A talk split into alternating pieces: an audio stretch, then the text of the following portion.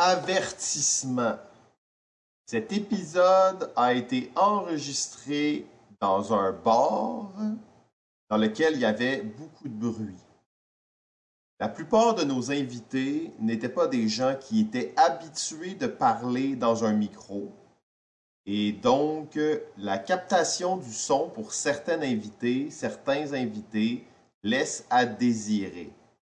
C'est, c'est pas de leur faute, c'est de notre faute. On a fait de notre mieux au montage pour ajuster le son des voix de certaines personnes. Malheureusement, on n'a pas pu faire un travail parfait là-dessus. Soyez indulgents, c'est un épisode qui dure seulement 4 heures, donc euh, si vous trouvez que le son est désagréable, ça ne sera pas une si longue torture pour vous. Bonne écoute. Mais il y a aussi un, un truc par rapport à TTS, puis jouer, puis euh, toi et moi, Simon, en ce moment, on joue essentiellement à des prototypes TTS. Mais je me verrais pas commencer à jouer à des jeux de société sur TTS. Ouais. TTS, c'est parce que j'ai besoin de tester des un prototypes. outil de travail, là. Parce que c'est un outil de travail, puis comme faut bien le tester d'une Ouais, certaine manière. Mais si je peux m'asseoir, puis jouer, puis que c'est sur l'ordi, ben je vais offrir un jeu Un jeu d'ordi. Ouais, il y a des bonnes chances que c'est ce qui m'arrive. Aujourd'hui, il y a plein de jeux coop comme à l'ordi. Euh, Ouais, ou plein de jeux qui vont euh, chercher un peu les mêmes zones là, que les board games peuvent aller chercher. Là. Ouais, ouais, c'est- ouais, c'est ça, où tu peux être assis comme tout le monde, euh, se plug une manette en USB, puis tout ça, puis tu vas avoir comme cette expérience comme sociale. Ben, c'est ça, je vais pas jouer à TTS, c'est comme jouer à un vraiment mauvais jeu vidéo où il y a rien qui. Il n'y a rien qui marche. Il y a, y a rien qui marche bien, tu sais. Ben, c'est comme euh, le jeu euh, qui, a, qui a été super populaire, là, un jeu de déduction sociale, mais. Euh, Among Us. Oui, Among Us. Ouais. Among Us est génial, tu sais, à jouer en ligne à cause de l'interface, à cause de la manière que ça a été réfléchi. Mais essaie de jouer à, essaie de jouer à Resistance ou Secret Hitler sur Tabletop Simulator, ou même s'il y avait une interface super idéale pour Secret Hitler, jamais de la vie dans 100 ans que ça va être aussi efficace que Among Us, par exemple. Ben non, mais Among Us. Beach Party! Bonjour tout le monde et bienvenue à Balado Ludique, un podcast entièrement dédié aux jeux, plus particulièrement aux jeux de table et aux jeux de société. Aujourd'hui, saison 10, épisode 10!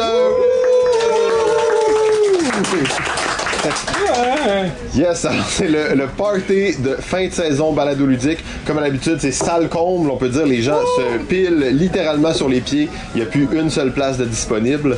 Euh, mais c'est c'est vrai, on ment pas là-dessus. Merci beaucoup tout le monde d'être là. C'est toujours cool, ces parties de balado. Et là, c'est un party en humain, en personne.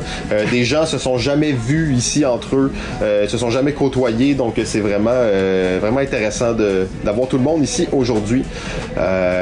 Je suis Simon et comme à l'habitude, je suis en compagnie de Pierre. C'est moi ça. Oui, euh, fait que là, on avait comme préparé toute l'intro vraiment folle pour euh, dire euh, qu'il y avait quelqu'un d'autre avec nous aujourd'hui au micro. Oui, oui, tout à fait. Mais en fait, ce que vous saviez pas, c'est que il était là depuis le début de la saison. Qui ça? Oh, JF! Oh! JF! Alors, il y a juste... Tu m'as juste jamais présenté, là, c'est pour ça. Là. Exact, on, on a oublié à là. chaque fois et euh, c'est ça, problème de micro oblige qu'on a dû couper quelques bouts pendant la saison, mais euh, il était là tout le long. Mais c'était euh, super intéressant quand même, là.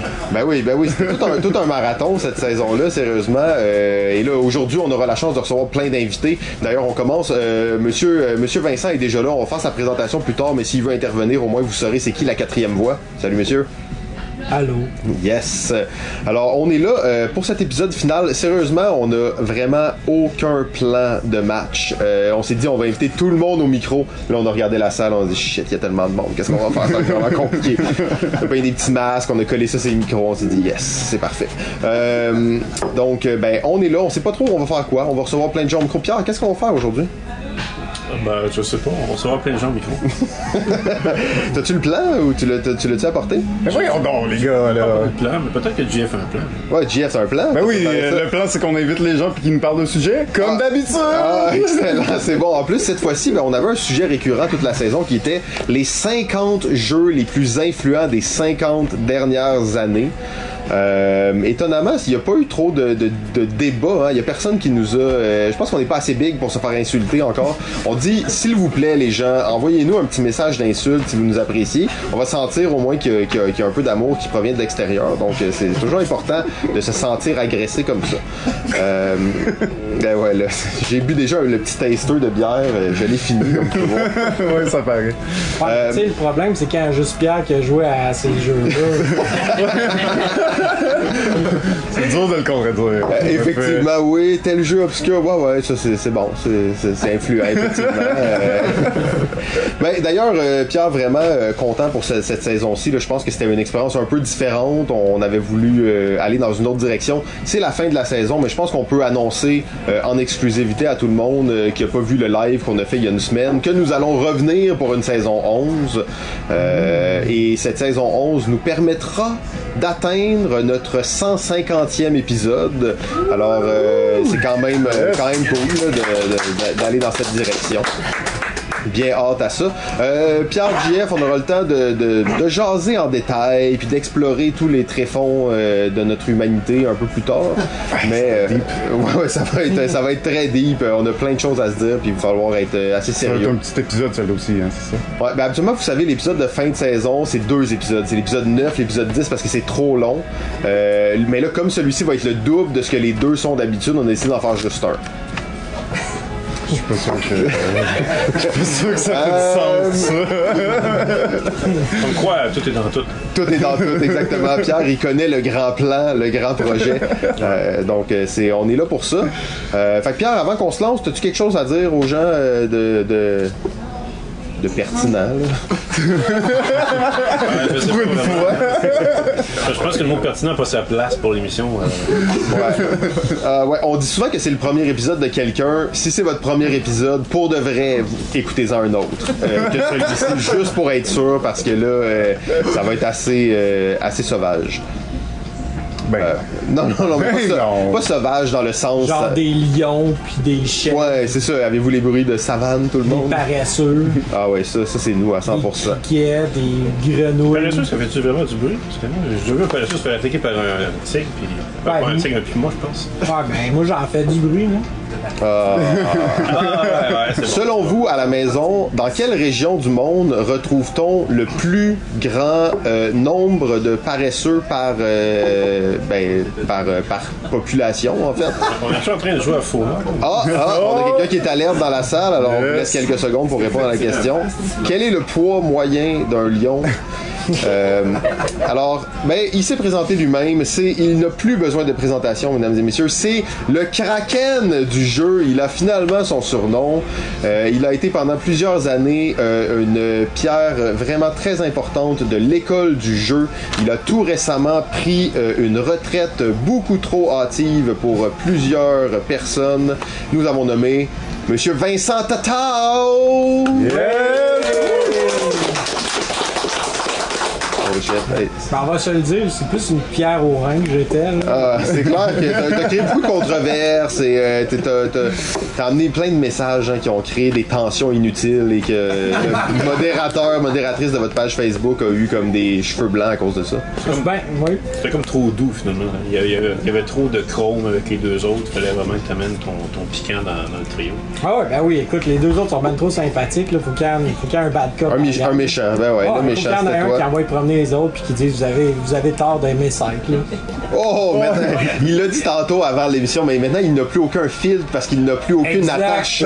Alors il vient sur les ondes de balado ludique pour dire toute la merde qui lui passe par la tête. Exact. C'est, euh, c'est parfait, excellent. C'est la bonne c'est la, plateforme pour ça. c'est la place pour ça. T'aurais pas pu mieux Si on tomber. enlevait ça, ce serait quoi l'autre jeu qui serait ta, priorité pour vraiment mettre de la merde? Oh, oh, Pierre, Pierre il connaît Vincent, finalement le gars il est comme ah, je suis Mais là, Pierre, gentil. je pense que tu le sais déjà.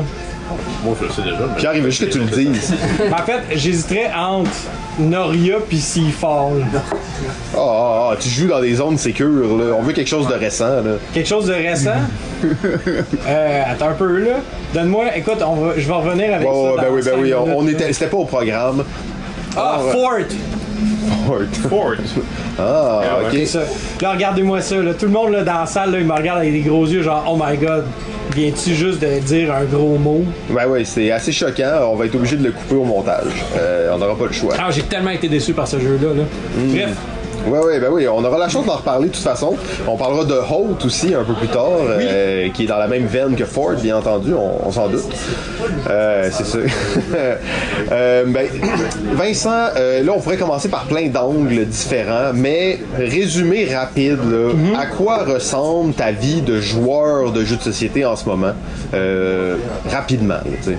Euh, ben, je dirais, depuis que, depuis à peu près le mois de septembre, 80% de mes sessions de jeu, c'est, euh, je joue à haute. J'ai deux games euh, en, en j'ai deux games en fait en même temps avec deux gangs différentes. Puis euh, je joue principalement à ça. Sinon, ben quand on, quand on se retrouve sans nécessairement avoir ce, ce, ce core là. Ben, j'essaie différents jeux là, qui m'intéressent tout le temps. Évidemment, pas des jeux aseptisés de concours de tricot. Oh, il est rendu, hein, il est rendu incisif. Hein. Je pense que je vais partir parce que j'ai plus- ma place ici. Ah, c'est ça, Pierre, t'as été remplacé. Non, mais tu sais, je blague, je blague beaucoup, là, tu sais, je veux dire, je dis ça de façon avec un, tu sais, en étant pince sans rire, là, avec un sourire derrière mon, mon, mon micro avec un masque. masque, dessus. Ouais, ouais, c'est ça, exact. C'est aseptisé à 100%. C'est ça, exact. Fait que là, on va aller. euh, Tout le monde a vu la vidéo de toi qui annonce que tu quittes euh, l'école du jeu. On le sait que c'est juste une genre de technique marketing pour mousser, euh, pour mousser la promo. Là, c'est, c'est connu. Tu vas faire un comeback éventuellement. Tout à fait. mais mettons rapidement, là, qu'est-ce que qu'est-ce que tu retiens euh, de positif de ton de cette expérience-là? Parce que c'est quand même pas, pas rien. Là, c'est une des plus grosses chaînes euh, YouTube. euh, beaucoup de beaucoup de spectateurs, beaucoup de gens qui commandent, beaucoup de, de vous rejoignez vraiment un large public. Là, donc un peu, qu'est-ce que tu retiens de ça de, de bien là, on, on est dans la bienveillance. Oui, ben oui, tout à fait, là, je vais mettre un peu mon côté evil de ça, je, je- non, je te dis ça pour être sûr que t'ailles pas trop loin, mais on- Non, c'est ça. Ben, c'est sûr que la première chose, en fait, que je trouve intéressante, c'est euh, d'avoir eu de l'expérience en avant de la caméra, puis aussi derrière la caméra, d'avoir pu expérimenter, euh, par exemple, de faire de la vidéo, euh, donc de, de- de- de pouvoir, en le fait, montage, la, la Tu sais, scénarisation. il y a beaucoup de gens qui se disent Ah, j'aime pas ça me regarder de- devant la caméra, ah, je suis pas, pas à l'aise, pis ci, pis ça. Mais ça donne un certain. con- Tu sais, à un moment donné, tu deviens à l'aise, tu deviens confortable, puis tu le sais de quoi t'as l'air quand tu dis quelque chose. Donc, ça, c'est sûr que certain que. C'est vraiment quelque chose de positif parce que au final, ça va vraiment être un- une compétence que tu peux utiliser dans différentes sphères de notre vie, particulièrement avec comme l'espèce d'in- d'invasion technologique qu'on a un peu partout. Euh, donc cet aspect-là, je trouve ça très intéressant. Euh, la deuxième chose, en fait, c'est aussi la- l'aspect communautaire, euh, puis l'aspect, le fait qu'on ait vraiment créé une espèce de, petit, de petite collectivité qui nous suivait, puis qu'on on réussissait en fait à avoir, à entretenir des relations avec des gens, tu sais, de près ou de loin, euh, puis d'avoir découvert plein de gens de partout dans le monde, puis de réussir en fait à communiquer avec ces gens-là au travers le jeu de société, je trouvais que c'est quelque chose vraiment vraiment de- de- de- de- d'extraordinaire. Puis même ici au Québec, il y a des gens que j'aurais jamais pu découvrir, j'aurais jamais pu rencontrer si c'était pas de la chaîne. C'est des gens superbes qui euh, avec qui j'ai partagé plein de beaux moments. Puis ça c'est vraiment quelque chose de très très très positif. Mais je dirais, je pense une des un des aspects que j'ai vraiment, vraiment apprécié, c'est le travail d'équipe. J'en ai parlé un petit peu dans ma vidéo, en fait, sur, euh, sur, mon, mon départ. Oui, c'était un travail d'équipe qui était fait un petit peu en, en- en silo, c'est-à-dire, OK, bon, ben, voici ce que j'ai planifié pour mon mois, voici ce que euh, Sylvain avait planifié, voici ce que JP avait planifié. Euh, pour ceux qui ne le savent pas, ben, JP et Sylvain, ce sont les deux autres collaborateurs sur l'école du jeu. Et euh, pour ceux qui ne savent pas c'est quoi le- l'école du jeu, ben, c'est la chaîne qu'on parle depuis tantôt. Si vous savez- Désolé. si vous savez pas de quoi qu'on parle, ben euh, recommencez au début. Ou écoutez un autre Écoutez, épisode. écoutez un autre épisode, c'est déjà la base. là. Si c'est votre premier épisode, c'est encore le temps là, de ça. changer. là. Fait que, mais tu sais, en fait, souvent, puis je- je- comme on l'a dit, euh, je fais beaucoup de blagues avec ça, mais ça reste quand même que j'étais un petit peu le- le- l'espèce de, de, de- de- Mouton noir. Le mouton noir, tout à fait. Ça faisait en sorte que des fois, on a- en fait, très souvent, on avait beaucoup de conflits en fait par rapport à comment approcher la chaîne, comment, euh, comment voir les choses. Euh, donc, on avait beaucoup de conflits parfois à l'interne. Puis euh, ça m'a permis en fait d'un côté, Le bol de dumpling de Pierre qui vient d'arriver. oui, Peu, peu, peu de respect pour toi. Oui, oui, ça, ça, va- ça, ça a l'air bon en plus. Ah, pour vrai, là, j'ai, j'ai- ouais. Je vais peut-être, euh, c'est ça. Ça, je pense. Ah oui, c'est vrai. Le gars, il s'est commandé un wrap complet, une salade de poulet, il va pogner Bon. les dumplings de Pierre. Fait que, euh, mais pour revenir à ça, euh, le, nombre de conflits qu'on a eu est assez, assez incroyable. Merci, je peux pas les compter. Là. Euh, mais tout ça pour dire que ça a l'air très pessimiste, comment je le dis. Allez, parle-nous plus de ça. que tu veux dire, Parle-nous là, plus de ça. Donne-nous un exemple, quoi un petit exemple d'un conflit, mais quelque chose de, de, de, de léger. Là, Ok, j'ai un super bon. Ok, mettons, quand, quand j'ai proposé au gars de faire des pourquoi je n'aime pas, ça l'a créé vraiment un. Ça l'a créé- vraiment créé une le espèce de. ça c'est un tabou sur les chaînes Ouais, de dire qu'est-ce qu'on aime Ben, pas. c'est ça, hein. c'est ça. Puis les gars étaient comme non, ça sera pas bien vu, puis ça. Puis j'ai comme poussé, puis j'ai vraiment, j'ai vraiment comme tenu mon point, puis j'ai fait non, c'est vraiment pertinent, puis c'est vraiment, c'est bien fait de faire, puis si c'est clair, puis ça, on s'en fout, ça va vraiment, vraiment être un, un espèce de, de, ma- de démarcation qu'on va avoir dans le monde euh, du média ludique. Puis on l'a fait, ça a super bien fonctionné. Puis, euh, mais ça a vraiment causé beaucoup de flamèches parce que tu sais, ça a causé un petit peu le fait que, mettons, euh, Sylvain il aime beaucoup faire des vidéos principalement sur qu'est-ce qu'il aime, JP aussi.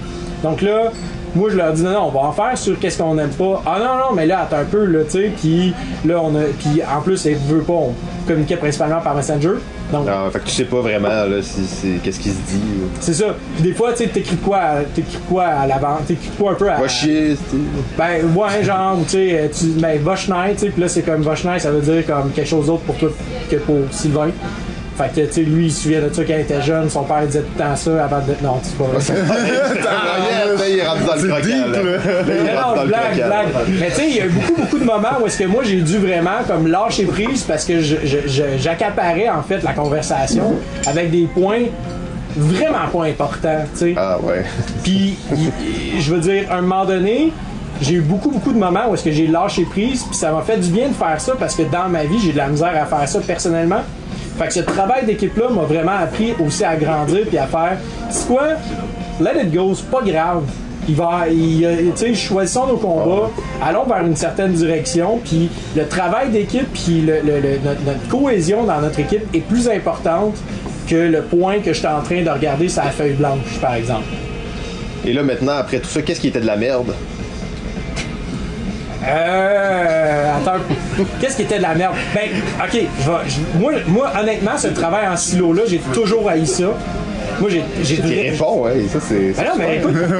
Ben tu notre trigger, là, voyons Ben non, mais écoute, moi, j'ai rien à cacher. Là. Je veux dire, moi, j'ai toujours détesté le travail en silo qu'on avait. C'est-à-dire que moi, quand je regarde vous autres qui vous rencontrez, quand je regarde, mettons, Game, Raph, euh, Pierre-Louis, qui jouent à des jeux ensemble, qui partagent les expériences ensemble de jeux, puis quand moi, je joue, mettons, à Pax Pamir, que je tripe ma vie, puis que je veux, je veux, je veux en parler ad vitam aeternam, puis que je regarde, mettons, Sylvain, que lui, il présente Wingspan, ou Marvel Champions que j'ai pas encore joué. Là, je suis comme, ok, tu sais, j'aimerais ça que tu me partages un peu pourquoi ça te fait triper autant que ça, parce que moi, je suis comme, je trouve ça sympathique, mais je donne pas un 10 sur 10 à ça, tu sais. Puis d'avoir cette discussion-là en live, de faire, ok, on va clasher un peu nos idées, on va discuter, on va mousser un peu la conversation. Puis, euh, je veux dire, le nombre de vidéos qu'on a faites, qu'on était les trois ensemble, se compte sur les doigts d'une main. C'est un peu ça aussi qui m'a comme dérangé, vraiment.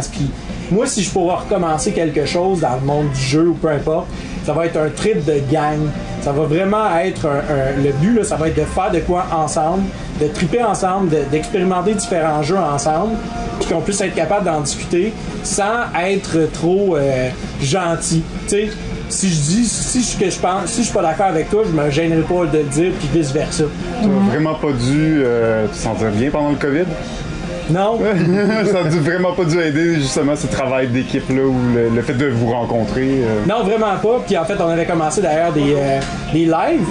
Puis dans les lives, ce qui était vraiment difficile, c'est que tu veux pas, euh, Mané, toi, t'es tout seul de ton bar, puis là, tu fais ton live. Et là, l'autre est pas là pour te regarder, ou il est pas là pour t'écouter, ou il est pas là pour répondre aux commentaires, parce que là, telle autre personne travaille en télétravail, l'autre personne s'occupe de ses enfants.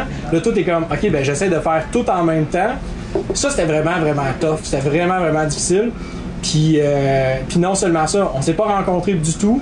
Ça l'a causé comme certains conflits, mais en même temps, moi, je, revenais au moment que la COVID a commencé, je revenais de sa chaîne, fait que j'étais plus zen par rapport à plein de choses. Euh, mais tu sais, nonobstant tout ça, c'est sûr que oui, là, ça a comme eu des, des, des, répercussions. Euh, puis que ça me faisait un petit peu. Ça me me dérangeait. Fait que ben, t'as pas mal répondu assez largement. Là, c'est tout le monde se demande, on se doute que ton plan c'est pas nécessairement de revenir directement euh, dans le la sphère publique du jeu de société, mais c'est quoi un peu tes, projets de, jeu en général? Est-ce que c'est de jouer à plein de nouveaux jeux? Non, en fait, euh, je je vais, je vais vous avouer, les gars, j'ai eu trop de nouveautés, dans, j'ai eu trop de jeux que j'ai reçus. Euh, autant des nouveautés que des vieux jeux. Puis, tu sais, puis c'est pas ça genre de façon je me fais les bretelles, puis genre, ouais, j'ai eu plein de jeux d'Ilo 307, tu sais.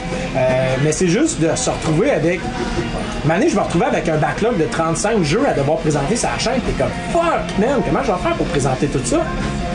Là, moi, j'ai le goût de parler de tel jeu que je viens de jouer, que je trouve super gros. Ben, je Mais peux. t'as tes euh, 35 jeux qui sont là derrière pis qui attendent. Exact. Que t'as pas nécessairement tout le temps envie de jouer, j'imagine? Pas- Est-ce que tu te les. C'est pas toi qui les choisissais, là, ces jeux-là?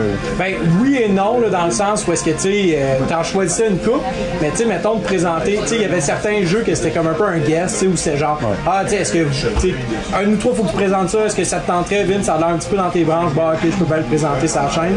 Ben, tu sais, moi, j'ai jamais vraiment aimé le, le, le- le segment qu'on faisait de présentation des jeux, j'aimais pas ça, je trouvais, j'ai- j'ai- je trouvais pas ça comme, moi, ça me, ça fitait pas avec moi, moi, je voulais vraiment avoir soit une explication de règles ou une critique, ou avoir des Il y aller premières plus en profondeur que juste euh, présenter un jeu en surface. Exact, c'est. Ouais. Ben, surtout qu'il y a tellement de jeux qui sortent.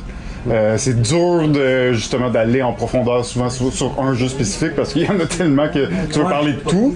Mais c'est ça. C'est, c'est, c'est une autre approche qui est vraiment différente là, que, Ouais. que de, c'est ça, de jouer au jeu puis d'en parler puis euh, Puis de- d'être capable aussi, tu sais, puis moi c'est quelque chose aussi qui m'a comme toujours un petit peu boqué, c'est le fait qu'on était beaucoup axé sur justement la nouveauté, puis euh, de présenter le jeu pour ce qui, pour pour pour, pour la boîte qu'il est, plutôt que de le présenter comme étant un élément parmi plein d'autres. Puis pourquoi je choisirais cette boîte là plus qu'un autre?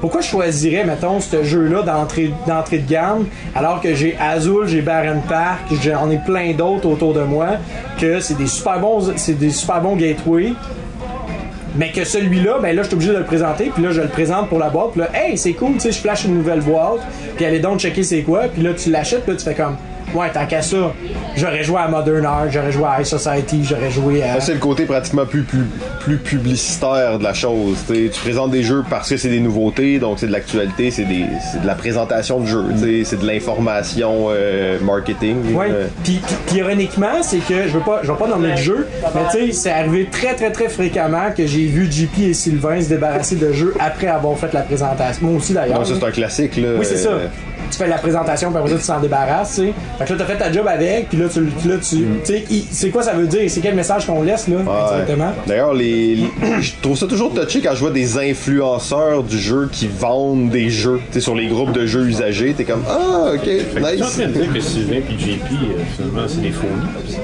Oh, oh, Pierre, Pierre, là, on pas, voulait pas faire de montage. Là, je suis obligé de noter, on est à quel moment dans la vidéo. 20 minutes 32, ok. On, a- On en a parlé ensemble. on avait oublié qu'il était là, puis là, il dit ça. Bang! Non, mais c'est souvent, euh, pour les influenceurs, c'est souvent ce que trouve dans ce, ce pattern-là, qui est un peu classique, puis c'est comme ça que souvent les, les- les gros influenceurs du jeu ont commencé, puis même encore les plus gros, c'est ça qu'ils font. Ouais. Toujours des nouveautés, toujours des nouveautés. Est-ce que, euh, après un certain temps, j'imagine, tu, tu, un peu de ça, là? Oui, puis tu sais, c'est comme, mettons, je regarde euh, une gang comme Shut Up and Sit Down qui ont le luxe, parce que c'est vraiment un luxe maintenant de dire, regarde, envoie-moi ton jeu, si j'ai ton jeu, ben, je risque de dire des très mauvais commentaires dessus, sais. Puis d'être capable d'être nuancé dans leur critique, c'est plus quelque chose de possible. Sais, Dice Tower peut se le permettre, mais quand on regarde toutes les autres, qui le font, ben souvent c'est mettons un jeu qu'ils ont pas reçu. Tu sais, je vais reprendre l'exemple de Haute, puis il y, a une- chaîne YouTube anglophone, puis eux autres ils ont kickstarté le jeu, fait que là ils se sont permis d'un peu d'être négatifs, de pas nécessairement avoir de quoi de positif à ressortir de leur expérience. Mais pourtant, tu regardes sur, toutes leurs vidéos, ben, tous les jeux qui, sont sur Kickstarter ou qui ont été sur Kickstarter qui ont sorti la vidéo, c'est genre, waouh, c'est génial! Tu sais, puis là, plein de petites étoiles partout, puis là, ah, si vous aimez tel genre de jeu, vous allez triper. Ouais, mais si j'aime tel genre de jeu, je veux jouer à ce jeu-là, pourquoi j'aurais besoin d'un autre jeu comme ça, tu sais? Ouais, ben après, c'est sûr que c'est tout un, un défi. C'est une discussion qu'on a eu vraiment souvent Oui, d'ailleurs sur le podcast. À chaque fois, je pense que t'es là, on parle un peu de ça. C'est est-ce que tu vas être vendeur? Est-ce que tu veux donner ton opinion? Est-ce que tu vas être analyste? Il y a plein d'angles différents à prendre. Ouais. Euh, après, c'est sûr que si t'es une chaîne qui est toujours positive puis basée dans la présentation de jeux puis hyper le monde sur acheter des jeux, ça va être très difficile après de faire un 180 d'années, euh, 180 puis commencer à dire ce jeu-là c'est de la merde. Ouais. Mais si depuis le début t'as fait un peu ta réputation sur ça, ben si- tu peux continuer plus facilement dans cette voie. Exact. Mais c'est difficile parce que tu sais, je trouve que le contraire, en fait, c'est-à-dire de donner son opinion, on dirait, je vais dire le mot pervertir à défaut d'avoir un meilleur mot que ça, mais c'est plus facile de se pervertir vers, de- vers quelque chose de comme tout le temps super positif par Ah rapport non, au ben tu sais, quand tu reçois des jeux, puis là, la compagnie t'envoie plein de jeux, puis t'es content de les recevoir, puis là t'es comme, Ah, c'est cool, ils m'ont envoyé plein de jeux. C'est dur après de juste dire, Ah, ok, Oui. ce jeu-là c'était de la grosse merde, tu sais. Euh, Puis, euh, tu sais, ce qui est touché aussi, c'est. est-ce- Des fois, c'est ton opinion versus euh, les. Tu sais, pas la vérité, mais je veux dire, les aspects qui font que si c'est un jeu- bon jeu ou un mauvais jeu. Tu sais, souvent, euh, tu vas dire, ben, moi, j'ai pas aimé ça à cause de ça, moi, j'ai pas aimé ça à cause de ça. Mais les gens vont le prendre comme, ah, le jeu n'est pas bon à cause de ça. Ouais. Puis, tu sais, c'est pas vraiment la même chose entre ça, c'est mon opinion de jeu et voici ce qui est bien dans le jeu, voici ce qui est moins bien dans le jeu de façon objective. Ouais, Une c'est façon, c'est toujours dur d'être objectif, mais avec les, les- avec le game design, avec euh, plus on en connaît, plus on peut avoir des, une idée là, de ce qui marche, ce qui marche moins bien. Euh, mais entre ça et ton opinion, la ligne est tellement floue. Exact. Puis que, puis au bout de la ligne, tu peux dire des choses, tu dis, regarde, ça, c'est, il y a ça dans le jeu, puis ça, j'aime pas ça. Ben il y a d'autres gens qui vont dire exactement le contraire, là, Ouais. qui, qui vont se mettre à écrire des posts Facebook pendant. euh, Ouais. Puis, euh, mais tu sais, en fait, c'est- c'est- Jeff Engelstein qui disait qu'une vidéo équivaut à 100 opinions écrites. Fait que, Surtout si tu as regardé plusieurs vidéos de cette personne-là puis que tu t'associes un peu à qu'est-ce qu'elle dit, ça va vraiment te marquer. tu sais, Puis des fois, c'est assez pour décider. si- Fait que c'est vrai que le côté influenceur, c'est le mot que les gens y aiment pas, mais c'est clairement ça. Oh, le mot, là. Moi, j'ai pas, moi, j'ai Euh, toujours eu de la misère avec JP qui disait Ah non, non, non, moi, je suis pas un- je suis un créateur de contenu. Regarde, JP, je vais te le dire, là, là, t'as tort. Fait que, euh, voilà. Oh, boum! Oh! Tu noter ça aussi. Euh, ouais, ouais, on va couper ça, là. Ben, c'est compliqué de faire du montage, faut noter tout, là. Alors, mais écoute, ça. je- Il sait qu'il sait, on a déjà eu cette discussion-là. Que. Non, c'est toute une discussion aussi à savoir, justement, on le Mais- sait, on l'a chaque fois, il y a plein d'angles Ouais. à prendre. Mais, mais tu vois, c'est pour ça aussi que dernièrement, tu me pour revenir à la question de départ, que tu me disais, euh, tu sais, qu'est-ce que, c'est quoi mes habitudes ludiques? Ben, dernièrement, je m'intéresse à plusieurs jeux comme, qui ont fait leur tra qui ont fait leur marque, puis sur lesquels je peux aller comme m'informer de, diffé- sous différents angles. On parlait de Churchill tantôt, que j'ai joué dernièrement. Mais quel jeu incroyable! Puis honnêtement, ça a été vraiment, vraiment une expérience super appréciée. J'ai payé ma copie super, super cher, mais j'étais content d'avoir, d'avoir investi de l'argent dans T'as ce pu jeu. vendre comme 50 jeux que t'as reçus gratuitement, c'est parfait. ça. Exact, c'est ça. Ouais, ça peut payer Churchill, là. C'est ça. Mais tu sais, c'est parce que, mettons, j'ai reçu cette copie-là de Churchill, je le savais à quoi m'attendre parce que le jeu a fait sa trace. Fait qu'on n'est plus dans l'espèce de marketing de vouloir vendre. On C'est est un rendu. auteur- c'est un auteur aussi qui. On, on mentionné en fait dans les jeux influents. C'est l'auteur de We the People. Oh, ça remonte à loin. Ça remonte à loin. C'est, euh, Monsieur Markerman, c'est, euh, c'est pas mal, euh, je dirais, l'équivalent du Wolfgang Kramer des Wargames.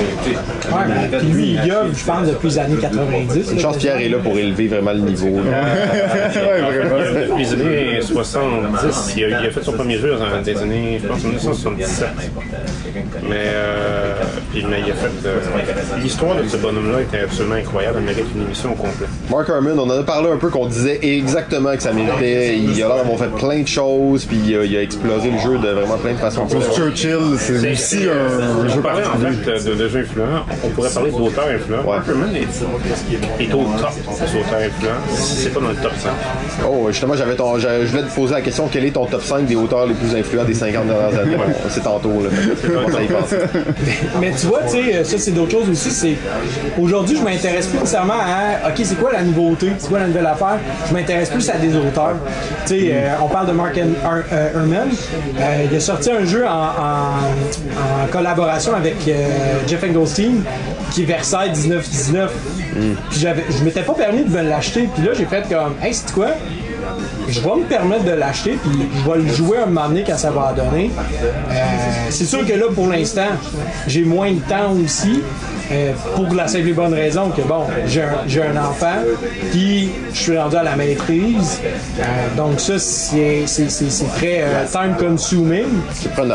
Oui, mais ici, je suis content d'être ici, là, somme toute, parce que vraiment, c'est comme un. Premièrement, c'est vrai que crime de voir du monde sans masque, de voir du monde qui tripe sur les jeux. Ouais, on a nos masques, là. On a tous nos masques ici, tout le monde est masqué. est assis. Tout le monde a son masque. Je vois ça, là, tout le monde est. Je vois aucun visage.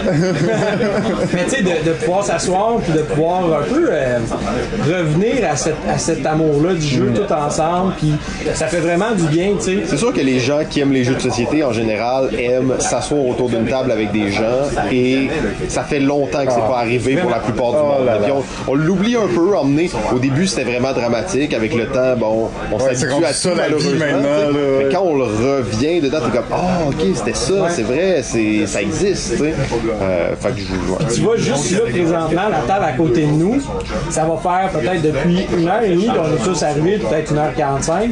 Ou Maintenant, il est quoi? Il est 3 heures, ça va faire une heure et quart, une heure et demie. Il n'y a pas un seul jeu qui est sur la table, là. Non, les gens parlent parce qu'ils ont des choses à On se dire. Ah ouais, ils ont des choses à se dire, effectivement. Ultimement, le jeu, c'est un icebreaker, c'est un créateur de. C'est un, c'est un, c'est un Non, dis de pas ça ici, là, dis pas ça ici. Là. Nous, ici, on croit que le jeu, c'est vraiment l'essence de la vie et que tout est sur la table. En fait, il n'y a rien de plus important que les mécaniques de jeu. Ouais, c'est ça. Non, je ne dis pas, mais dans le fond, ce qu'ils aiment le plus, c'est pas jouer, c'est parler de jeu. Ouais, j'avoue, ça, c'est- c'est c'est terrible. En fait, moi, ce que j'aime, c'est quand les gens, ils jouent à des jeux. Quelqu'un qui parle quand je joue, je suis comme, si tu veux jouer ton tour. Est encore, Jeff, il est encore pire que moi. Lui, tu le vois, il commence à shaker la table, emmener, il est comme, euh, il s'en va, il parle encore, c'est quoi le problème? Tu ris, mais j'ai un, j'ai un ami justement que dernièrement qui joue avec euh, qui joue à haute avec nous autres, qui il est allé il est allé une soirée euh, de, de jeux de société dans un, dans un pub ludique, on n'aimera pas le nom aussi, Euh, mais il, est- il est, il est arrivé puis simplement pour pas faire de la promotion. Non, non, mais nous, tu comprends, on est un petit, une petite chaîne, on fait la promotion de tout ce qu'on peut. que- Randolph Rosemont, Ouais. Randolph Rosemont. D'ailleurs, Randolph Rosemont, euh, oubliez pas de vous procurer votre copie de Joke de Papa. C'est bientôt Noël qui approche. Il y en a encore quelques-unes en stock. C'est le moment d'acheter Joke de Papa, la nouveauté de l'année. Euh, un, un incontournable pour vos parties de famille. Moi, j'en ai trop. Le ok. jeu 2 euh, fait fureur chez mes élèves qui connaissent pas encore au jeu. Fait que, hein? Ah non, mais là, on faut pas mélanger les classiques et les jeux de Noël. Il y, a- une différence entre les deux, là, quand Mais tu sais, même. lui était super déçu parce qu'il est allé à cette soirée-là au Randolph Rosemont. Qui est une belle place, d'ailleurs. ouais, c'est ça. Mais tu sais, Belle banquette, les confortable. joueurs jouaient, puis ils étaient comme, pour vrai, man, moi j'ai pas, tu sais, genre, je m'assois devant un jeu, genre, je veux m'asseoir avec, avec du monde, qu'on tripe, qu'on jase, de tout, de rien, parce qu'on suscite des, des, des situations, tu sais. Puis, souvent, moi, je me rends compte que mon trip de jeu, mon genre de jeu, c'est ce genre de jeu-là qui va créer des situations. Ah, mais, ouais, mais les situations, ça, je peux y croire, effectivement. Euh, oui, oui, ça, je suis vraiment d'accord. C'est sûr que, tu sais, on joue à des jeux de société pour vivre une expérience différente en fonction des joueurs, des joueuses. Euh, Ça, c'est sûr que c'est ça qui est intéressant aussi, la confrontation des personnalités. Tu les ton tour quand ton, euh, ton, ton move, tu- que c'est ton tour, ça va être correct. Là. Mais euh, juste pas prendre 5 minutes pour jouer, là, sois prêt, là, tu sais. hein, fais ton tour. Là. ouais. C'est à toi, là. C'est à toi, là, vas-y. C'est toi, vas-y. Là. Ah ouais. Allez, c'est le moment. Là, tu voulais, tu, par- tu veux te parler de haute, c'est comme un bon segway pour parler de haute un peu. Oui, on va parler un peu de haute, mais là, JF me dit, euh, tu sais, de- Jeff, il était pas là de la saison, ben, en fait, il était là, mais on l'entendait pas, puis, euh, tu sais, on a dépassé la limite quelques fois avec Pierre, on s'est laissé aller. Fait que je te laisse. Ouais, il, mutait pour pas que je. Ouais, à cause exact. On a dû couper tous ces bouts parce que les épisodes étaient trop longs. C'est juste. euh, que, pas le choix. Euh, fait que oui, autre rapidement, résumé rapide. J'ai reçu la boîte. Euh, J'étais vraiment excité. Ok, ce jeu-là, je l'attendais. Ça faisait à peu près un an et demi que j'avais pas kickstarté de jeu. J'en ai kickstarté plein avant. J'en avais pas kickstarté. J'ai kickstarté autre. J'étais full excité. Un jeu narratif, euh, vraiment Oh là léger, là. qui se déploie Oh bien. là là. Avec, avec Oh, je le sens, là. Les, les, les attentes à la hausse, à la, à Simon. J'ai fait Oh une vidéo de unboxing. Je fais jamais ça, en fait. Oh my God, je vais trop devenir un gros d'attentes. YouTuber. Oh. J'ai j'ai ouvert Ça la boîte, c'est tellement beau, regardez. Et tout le long que je l'ouvrais, je me disais, qu'est-ce qui se passe, pourquoi il y a autant de matériel, ça a l'air terrible. Oh j'étais comme, regardez-moi ce tapis magnifique. Ça s'est fini en feu, en feu de forêt, ça, Ah, là, j'ai refermé la boîte, j'ai dit, j'ouvre plus ça. ça se joue même pas à deux. Je suis sûr que ça se joue pas à deux. C'est écrit deux non, boîte, je non. suis sûr qu'à deux, c'est terrible. non, non, non. Ça joue pas à 6 non plus, je te le dis. Mais non, mais pourquoi mettre 2, 1 à 6 sur une boîte quand ça joue de 3 à Mais, 4? J- oui, mais, mais sinon, c'est parce que c'est du marketing, ça se vend bien. Mais non, mais faites-moi pas ça. Vous êtes une des compagnies les plus en vogue du moment. Tout le monde va kickstarter votre jeu. fout. Faites juste le vendre pour ce que c'est. Oui, oui, mais ils en, ils en feront plus avec moi du cash. Ouais, ouais, c'est pas grave parce qu'il y en a 15 autres qui vont avoir acheté le jeu parce que t'as fait une vidéo unboxing. Ça va. Euh, ouais, ben, fait que là, Pierre, il me dit non, ce jeu-là, c'est pas bon. Simon, t'aimeras pas ça. Ça vaut pas la peine de jouer. Mais Pierre, il a pas une bonne opinion sur ces jeux, il connaît pas grand chose là. Fait que je l'ai vendu. C'est pas euh, fait dans les années 80, euh, c'est pas très bon, là. Je me disais, le jeu est encore haut dans sa valeur, c'est le moment Ben de oui, ben vendre. oui. Euh, tantôt, tu parlais juste une mini parenthèse là-dessus, un point, c'est que, tu sais, on, on a le, le, vraiment le culte de la nouveauté, on veut vraiment jouer aux nouveaux jeux, tout le monde veut s'informer des nouveaux jeux, mais on sait que, mettons, il y a, je sais pas, je dis un chiffre, là, mais mettons 2% des jeux qui vont rester peut-être moins, tu sais, qui vont, après 3 ans, tu vas t'en rappeler. Fait que là, moi, je me dis, maintenant, je joue au jeu juste 3 ans plus tard, tu sais, parce que là, il va rester juste les meilleurs, je m'en fous de la nouveauté. J'ai pas le temps de les suivre de toute façon, fait qu'aussi bien découvrir les jeux trois ans plus tard. Fait que moi, je découvre les jeux de 2018, 2019. Je me dis, c'est super, ça, c'est la meilleure façon de découvrir les bons jeux, tu sais, et pas de se faire emporter un peu dans la- le culte de la nouveauté. Puis d'avoir une opinion exacte sur le jeu. Tu sais, genre, euh, tu sais, il y a des jeux qu'on espèce de, on essaie de promouvoir une espèce de, de, de rejouabilité infinie, puis au final, euh, ils tombent dans l'oubli parce que la promesse n'a pas été tenue. C'est parfait comme ça, puis comme tu dis, oui, définitivement, on peut, euh, on peut faire ça, tu sais. Puis, euh, puis autre, je pense qu'il va rester dans les annales pour moi. Je pense qu'il va rester comme étant un jeu là, justement, t'as comme trois minutes pour me le décrire différemment, pour nous le décrire différemment de ce que je pense que c'est, que ce que je pense que c'était après penser que joué, bon. moins? Non, non, j'ai ouvert la boîte, je l'ai vendu. Ok, premièrement, c'est un jeu qui Il une Moi- bonne moi- valait plus cher. Au moins, tu l'as pas brûlé. C'est déjà une étape, c'est déjà un une jeu- évolution. C'est un jeu qui se joue de 3 à 5 premièrement. Ah. Même 3 étant pas l'idéal. C'est 4 étant vraiment le, le- le- le chiffre optimal. Pierre m'a quand même dit, je joue jamais assez à trois, tu sais. Ok. Mais Pierre, Pierre, ouais, mais attends un peu. parce Il acquiesce la tête, là, il est comme. Ouais, attends un peu. On- ça, c'est une affaire qu'on va, qu'on va régler hors mic. Ah, Mais- oh, oh, ok. Dans le parking, tantôt. Dans le parking Joker, on va- Mais c'est 3 à 5, 4 étant l'idéal, le best of the best. ok? Euh, Qu'est-ce que je peux dire? Ben, c'est un agencement assez inusité entre le board game et le jeu de rôle. Pour la simple et bonne raison que les histoires qui, qui, qui émergent de là sont assez fortes à un point tel que moi j'ai moi j'ai un, un fun moi j'ai jamais fait ça dans le jeu mais j'écris mes chroniques j'écris une histoire de qu'est-ce qui s'est passé puis j'ajoute de la sauce là-dedans, mais non seulement ça. euh, dernièrement, j'ai fait une partie qui a suscité tellement d'éléments, en fait, euh, d'éléments historiques, des éléments Narratif de- du passé de votre histoire? de- ben, en fait, des éléments narratifs de notre histoire de l'humanité. J'ai littéralement vécu la réforme protestante la dernière, la dernière game sans même le savoir. Puis c'est à la fin de la game que j'ai fait Oh shit, guys, ça ressemble à la réforme, à la réforme protestante, ce qui s'est passé autour de la table. Puis les gens font comme Dude, c'est plate cette affaire-là. Puis là, je suis comme Non, non, merde. Je pensais qu'elle allait me dire Oui, c'est vrai, c'est fou, wow! Mais non, mais je Ça y leur est. explique. Puis là, je leur dis Il Merde. était sur le crack. Ben, je, leur, je leur explique, je leur dis, les conflits et les tensions qui se sont passées dans le jeu ressemblent exactement à ça. Fait que, imaginez, tu sais, là, soudainement, on crée un intérêt pour cette période historique-là, qu'on fait comme, moi, Jésus, je l'ai dans le cul. Puis là, soudainement, c'est comme, oh, attends, c'est intéressant, tu sais.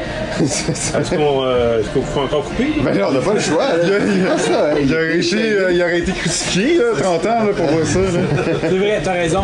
Non, mais tu sais, soudainement, on crée un intérêt pour un, un- un événement particulier qui n'a pas vraiment de- de- d'intérêt au départ. Ouais, ouais, mais, mais là, ce, jeu me semble très lourd, pas n- mécaniquement. Ben, Il y a plein de Ouais. petites choses, plein de petits engrenages qui viennent se mettre ensemble, alors que l'expérience que tu me décris là peut se vivre dans le monde du jeu de rôle, Diplomatie. dans diplomatie aussi, mais dans le monde des, il y a des jeux très simples qui peuvent créer cette narration si forte. Comme on disait tantôt, est-ce que ce jeu-là, qu'est-ce qui fait que ce jeu-là se démarque des autres? Parce que il me semble lourd pour vivre la réforme protestante. Ben, en fait, je, vais être franc, je pense pas qu'il est si. Tu sais, oui, est lourd. Je montrerai pas ça à ma belle-mère parce que juste en sortant le matériel, elle va saigner du nez puis it. Ouais, c'est ce qui m'est arrivé à moi. C'est ça, de toute façon, ma belle-mère est. Oh, dans ton euh, unboxing. Eh ben, film, mais l'intelligence n'est pas une de ses qualités premières. tu sais, fait que- C'est rendu dark. Oh, ouais, il est vraiment ouais. unleash. Ouais, c'est vraiment le kraken. ça fait longtemps qu'il est C'est vraiment Même, son. ma- même ma belle-mère, elle dit, même, ma- même Nancy, elle dit, là, tu sais, que c'est pas. C'est ça. Bref. Wow. mais, euh, C'est rendu. ça pour dire Ça que. fait longtemps qu'il est pas sorti en public. Ah ouais, il plus, là, il se tient plus plus pantoute. contrôlable. Il a calé sa il ça, faire bouffé sa réagir, salade, un poulet, ça a pas de Par sens. là. J'aime tellement ça pour faire réagir, là, c'est fou, là, de voir les gens faire Oh my god, tu vraiment dit ça? Ben oui, man, j'ai dit ça. En tout cas, ce que je retiens de Haute, c'est que c'est plus le fun ce que tu t'imagines du jeu que que ce que le jeu est en réalité. En fait, non, le jeu est super intéressant parce que tout le long de la partie, non, mais tout le long de la partie, il y a des tensions, puis il y a des situations qui peuvent vraiment mener à des victoires. Puis en fait, ce qui est intéressant du jeu, c'est de faire, ok, Pierre est en, Pierre est en ligue pour gagner, comment est-ce que je peux faire pour l'arrêter? Ça, c'est vraiment. euh, J'ai jamais vu ça dans un autre jeu. Non, mais qu'on se rassemble les trois ensemble, que, mettons, on se rassemble les trois ensemble, puis qu'on discute de comment est-ce qu'on peut gagner. Mais que là, un moment donné, Pierre, soudainement, il, il, il s'emballe dans la, dans, dans la résolution du puzzle.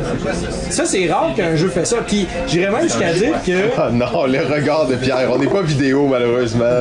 Ouais, mais, mais Pierre, Pierre connaît rien au jeu comme Non, c'est ça. Pierre, c'est un, c'est un gars. Il est rétrograde, il est passéiste. puis, euh, tu sais, j'irais même jusqu'à dire qu'il y a une de mes games où est-ce que j'ai décidé, j'ai dit à Pierre, faut vraiment que le jeu soit bon pour que je fasse ça. J'ai dit à Pierre, ok, tout le long de la game, mon but c'est que toi tu gagnes. Puis toutes mes moves étaient faits en fonction pour que Pierre gagne. Puis j'ai juste fait ça tout le long de la game, je m'en foutais totalement. Kingmaking. Hein? Kingmaking. Ouais, c'est un jeu de kingmaking. So what? Tous les jeux, c'est des jeux de kingmaking au final. C'est vrai!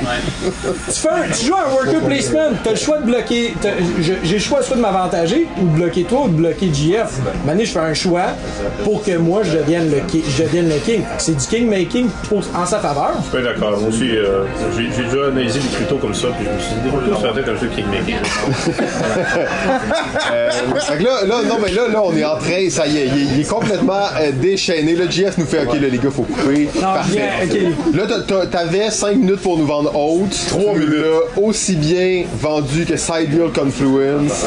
Ces deux jeux-là sont bannis, mais Empire, c'est un chef-d'œuvre. Moi, On en fait, s'entend. euh, je, je me contenterais de dire seulement que Hulk est très supérieur à Seraphim et Mars. Oh, c'est là, gratuit. ouais. Aucun man, argument. C'est quoi cette affaire-là? Je suis pas tout seul d'ailleurs aujourd'hui à, à dire ça. Fait que c'est. c'est, c'est Hey, c'est amen Je vais to avoir du that. renfort tantôt. Aïe, aïe, aïe, ça se passe pas bien. Hallelujah. Ça se passe pas bien. Fait que là, Vincent, on, on avait, on a 10 minutes par personne. Si on scie autant qu'on a là, sérieusement, désolé à la dernière personne qui va passer ce soir. pour. Non, non, mais non, c'est parfait. Euh, Les gens à la maison sont contents. Les gens nous ont écrit Oui. vraiment souvent. Nous avons besoin de plus de Vincent Tatar. On le veut plus. Là, ta personnalité est un peu différente de d'habitude. Je sais pas qu'est-ce que les gens vont dire. On fera un sondage. C'est la seule 6 d'été pour vrai, vraiment bonne. Il s'est Jeff. saoulé intense sur le micro. Non, mais C'est- blague à part. Non, mais c'est juste, ça fait longtemps que j'ai pas parlé à un micro, puis je me On voit que juste- t'as des choses à dire. là. T'as été, t'as permets été juste de muselé dire- pendant un bout. Là. C'est comme. Prenez, prenez, tu sais, si vous êtes à la maison puis vous êtes comme, vous êtes, vous êtes en train de faire de l'eczéma à m'entendre parler, prenez ça avec un grain de sel, tout le monde. Tu sais, j'exagère beaucoup ma pensée, puis je fais juste ça aussi pour créer des, susciter des réactions. Mais je dirais que 70% de ce que je dis peut, peut être, en fait, 100% de ce que je peux dire peut être toned down. Aïe, aïe, aïe. Fait que là, finalement, il finit en disant tout ce que vous avez écouté là, ah, je le pense pas vraiment. C'est c'est pas si pire que ça, finalement. Pensez le temps de couper, là.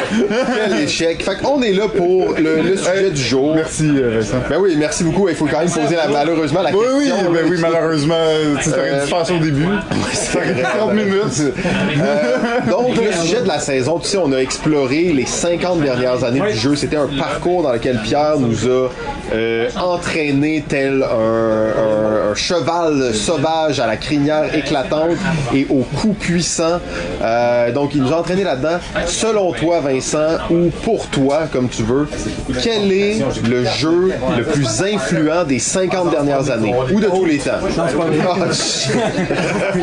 Non, non, ben non. Moi, selon moi, depuis les 50 dernières- selon ma connaissance, parce que s'il y a une Ah non, mais on est là sans prétention, là. On veut ton opinion, là. une chose que je sais, c'est que je ne sais rien. Oh, wow. Surtout quand, ça. Couronne bien tout le discours. Aïe, aïe, Ouais, je pense que c'est comme ça qu'on va peut-être un petit message au début de la chronique. Skippez de 30 minutes. On fait pas de montage, mais on vous encourage fortement à avancer ça de 30 minutes. Non, mais là, écoute, euh, derrière toute cette prétention se cache un être fragile et euh, très sensible. Oui, et complexe, c'est complet. hein. On sait l'humain, c'est beaucoup plus. On oublie souvent que tous les gens qu'on connaît en ce moment même sont en train de vivre leur vie. C'est- Non, non, mais on y pense pas. Imaginez, pensez-y, il y a quelqu'un, la personne la plus proche, même, là, est là. Elle, elle vit sa vie en ce moment. On l'a déjà oublié. Sais, Euh, nos femmes, tout moi, Simon, sont là avec nos enfants à la maison. On sait pas, ils sont là, ils vivent leur vie. Mon, mon frère, ma cousine, quelqu'un que je connais pas. Le gars dans la rue, on pourrait prendre quelqu'un. Oh, il y a quelqu'un là dehors. ma Il belle, est en train de lire un livre sur. Kindle. Qu'est-ce qu'il fait? ben, Il vit sa vie. ma belle-mère, très fine, mais très, Oh très non, oh non, elle, non, elle est là en train de se demander comment est-ce qu'on fait du popcorn au micro-ondes. Euh, donc, ah, c'est bon. Mais pour répondre On à ta là, question, je pense que, euh, tu sais, On a-tu bossé, Jeff? mais j'hésiterais entre, viens de me couper tout de suite, là. je vais, je être rapide, là. J'ai- J'hésiterais entre euh, Twilight Imperium et Cosmic Encounter, plus sérieusement. Ok, on te laisse nous expliquer ça brièvement.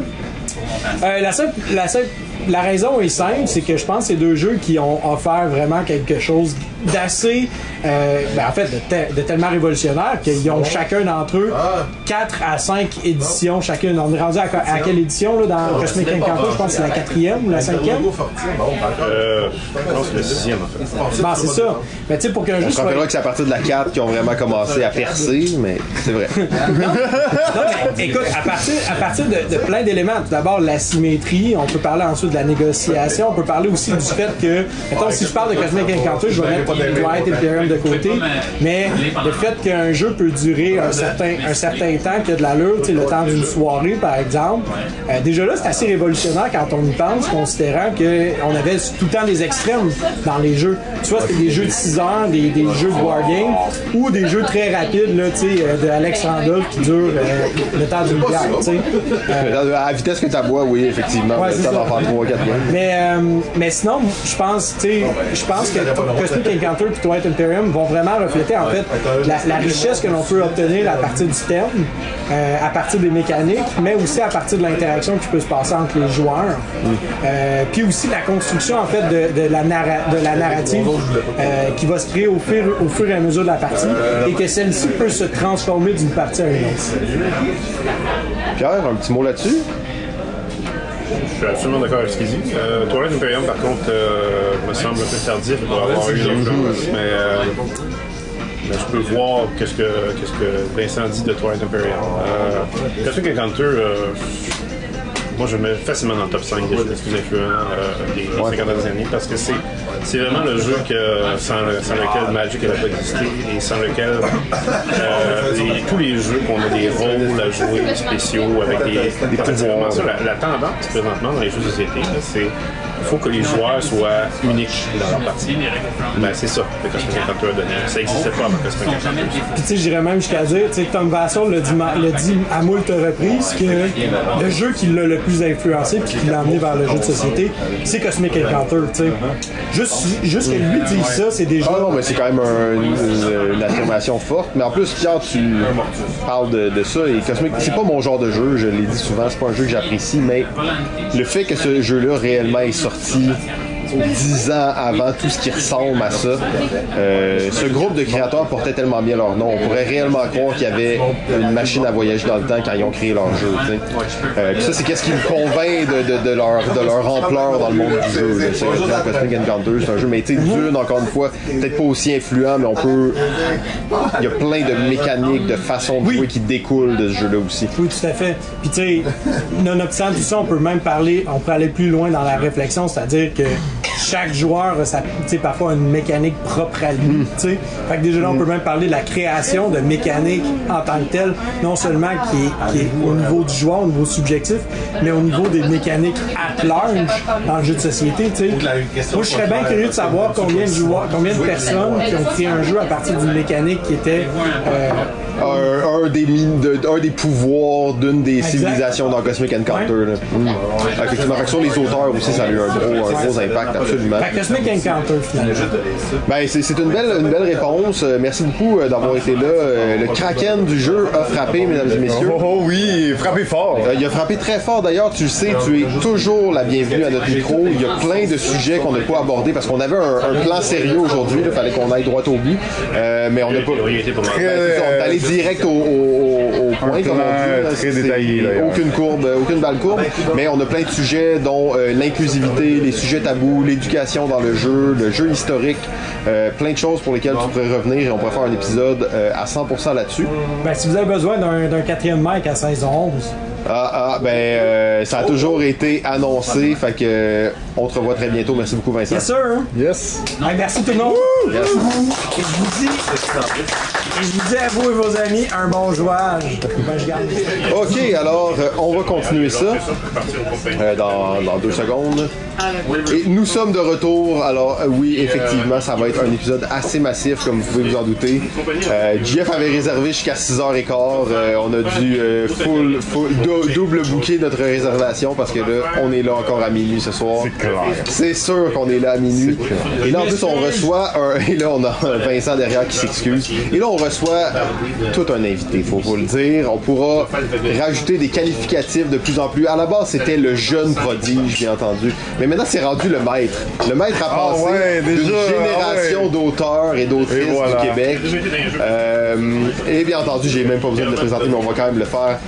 Thomas Dagenel-Espérance, mesdames et messieurs. Alors, euh, fort probablement l'un euh, des auteurs les plus importants pour euh, l'histoire du Québec en général. Euh, je sais pas, l'over-hypé. Il a pas l'air convaincu, mais c'est un gars humble, là, Thomas? Ouais, vraiment. C'est un gars humble. Effectivement. D'ailleurs, on a juste derrière nous la boîte de Decrypto Excel qui est, euh, on le dira, dans le top 2 des jeux de party sur BGG. C'est pas rien. Je pense pas qu'il y a beaucoup de jeux qui sont dans le top 2 des parties. Ben. Qui sont québécois, là. tu sais, Top 2, fait qu'il y ait un ou deux. ça, ça dépend des jours. D'ailleurs, on vous encourage fortement à aller voter. Ça a créé une, toute une polémique, ça, dans le passé. Euh, salut Thomas, merci beaucoup d'être là. Merci beaucoup de me recevoir. Ben ouais, fait qu'on te présente principalement comme un auteur de jeu, mais j'imagine que t'es plein d'autres choses. On veut pas te, te- te- te présenter sous un seul angle. Euh, donc on te reçoit aujourd'hui principalement pour nous parler de ta passion pour les chevaux. Euh, ben, auteur de jeu en pleine pandémie, on en parlait un peu avant, euh, avant l'épisode. La merde, oui. C'est de la merde, ouais, c'est ça. Tu sais, rapidement, là, résume-nous un peu ta pensée. T'es un auteur de jeu quand même qui, euh, tu sais, c'est- c'est pas nécessairement ta, job à temps plein comme tout le monde, mais t'es quand même, tu fais des jeux, t'en fais quel- t'en fais plusieurs, t'en publies sur une base régulière, et là arrive la COVID quand justement euh, tu commences à être plus auteur de jeux que jamais. Raconte-nous un peu ça. Euh, ben, c'est sûr, la COVID est arrivée un peu en même temps que, que mon fils est né. Donc, c'est sûr que mon expérience de la COVID est aussi un peu teintée euh, de ça. De la parentalité. Mais c'est sûr que ça a tout changé. Parce que. Ben non, ben en fait, surtout l'aspect playtest. Parce qu'en fait, ouais. les tests, c'est l'essence de la création de jeu. Un jeu de société, ça se fait en le testant. hein. Un jeu de société, ça se fait en testant, c'est ça le, le goulot de l'étranglement de la création de jeu. Euh, et pourquoi je pense que c'est- ce serait assez tough au Québec d'être auteur à temps plein de jeu, parce qu'il y a personne pour tester pendant la journée ou presque. Hmm, Parce qu'il y a personne qui vit assez du jeu de société, Ben, ben, fait que tu te retrouves à devoir faire ça le soir. Si tu voulais faire ça comme, Comme ta job. il faudrait que tu aies du monde avec qui tester en journée comme régulièrement, tous les jours, parce que c'est comme ça que tu avances tes projets. Vous avez compris, vous êtes euh, sur le. En tout cas, vous avez pas de job, vous savez pas quoi faire de vos journées, appelez Thomas, il se cherche des amis. Non, mais c'est. Puis là, tu sais, là, t'as un enfant, mais là, ça, tes soirées, tu peux en donner peut-être une, deux. Ah, c'est une autre réalité, Quand, quand, quand t'as une, une blonde ou un chum assez, euh, assez fin. Euh, mais- Fait que dans le fond, t'as pas testé de jeu depuis deux ans, là. Non, mais tu testes des jeux, mais tu sais, c'est sûr que ça. Ça ralentit tout. En fait, pendant le premier mois de la pandémie, on se testait simplement pas. Puis en fait, moi, pendant longtemps, je- j'ai mis sur, sur euh, TTS. Faut juste dire TTS à partir de ouais. ce point-ci, là. Tabletop Simulator. Euh, T'as été un, ah, la- un ah, la- réfractaire, hein? la pandémie, ça a duré un mois, là. Ça, Pas la peine d'apprendre ce je programme. pas apprendre cette affaire. C'est juste. bon, à un moment donné, euh, à un moment donné, c'est ça. Tu t'es résigné, là? Ben, euh, il fallait. D'ailleurs, tu t'es acharné longtemps sur Tabletopia avant de faire vraiment le saut sur Tabletop Simulator. là. Ouais, ouais, je me suis acharné. euh, mais TTS c'est simplement supérieur, je pense, je peux le dire. euh. Thomas l'a dit, là, fait qu'aller chier tout le monde à la maison. Euh, C'est fait. Arrêtez Tabletopia, c'est pas une raison, là. euh, mais les Européens utilisent plus Tabletopia pour une raison X que. C'est On, gratuit. on salue tous nos amis. que euh, c'est gratuit. Thomas qui vient traiter toute l'Europe de cheap. Euh, on, on salue nos amis en Europe et en France. D'ailleurs, je dois le redire, la saison 10, c'est la première saison de balado ludique qui est plus écoutée en France qu'au Québec. Euh, donc, ben, on sait que c'est un point tournant pour tous les, euh, les influenceurs et médias du jeu québécois. Euh, fait que là, au Québec, commencer à partager un peu plus. Là, Euh, on va se faire envahir Ah, bientôt. on va déménager à Cannes, sinon. on va déménager à Cannes, exactement. J'ai commencé à avoir un accent. Un accent, c'est ça, on va commencer à parler avec un accent pour être sûr d'être compris partout. Oh là Mais, mais- mais je pense aussi que la pandémie, ça peut vraiment faire réaliser l'importance de tout, comme l'environnement social dans la création de jeu, que ton jeu, tu le crées, mais ça dépend de comme toute l'infrastructure de gens et de testeurs de, comme, et d'événements.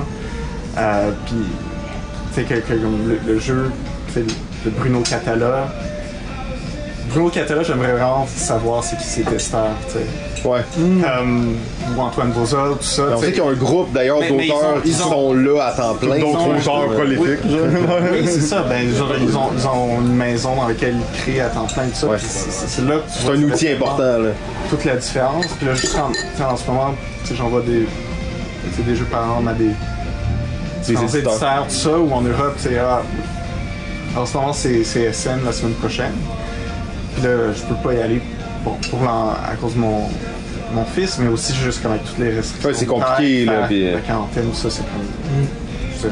Fuck that, là, ça. Ouais, fait que là ton, ton, ton euh, SN c'est quand même un moment important pour toi dans l'année pour aller rencontrer tout je le rencontre des trucs, si j'envoie des trucs, ils sont comme, tu sais, ils sont tous. Ah, Viens nous voir à SN. SN, ah, si on. on- tu sais, c'était Viens nous le SN, ça, montrer. Comme j'aimerais ça le voir à SN. Ah, Ah. désolé.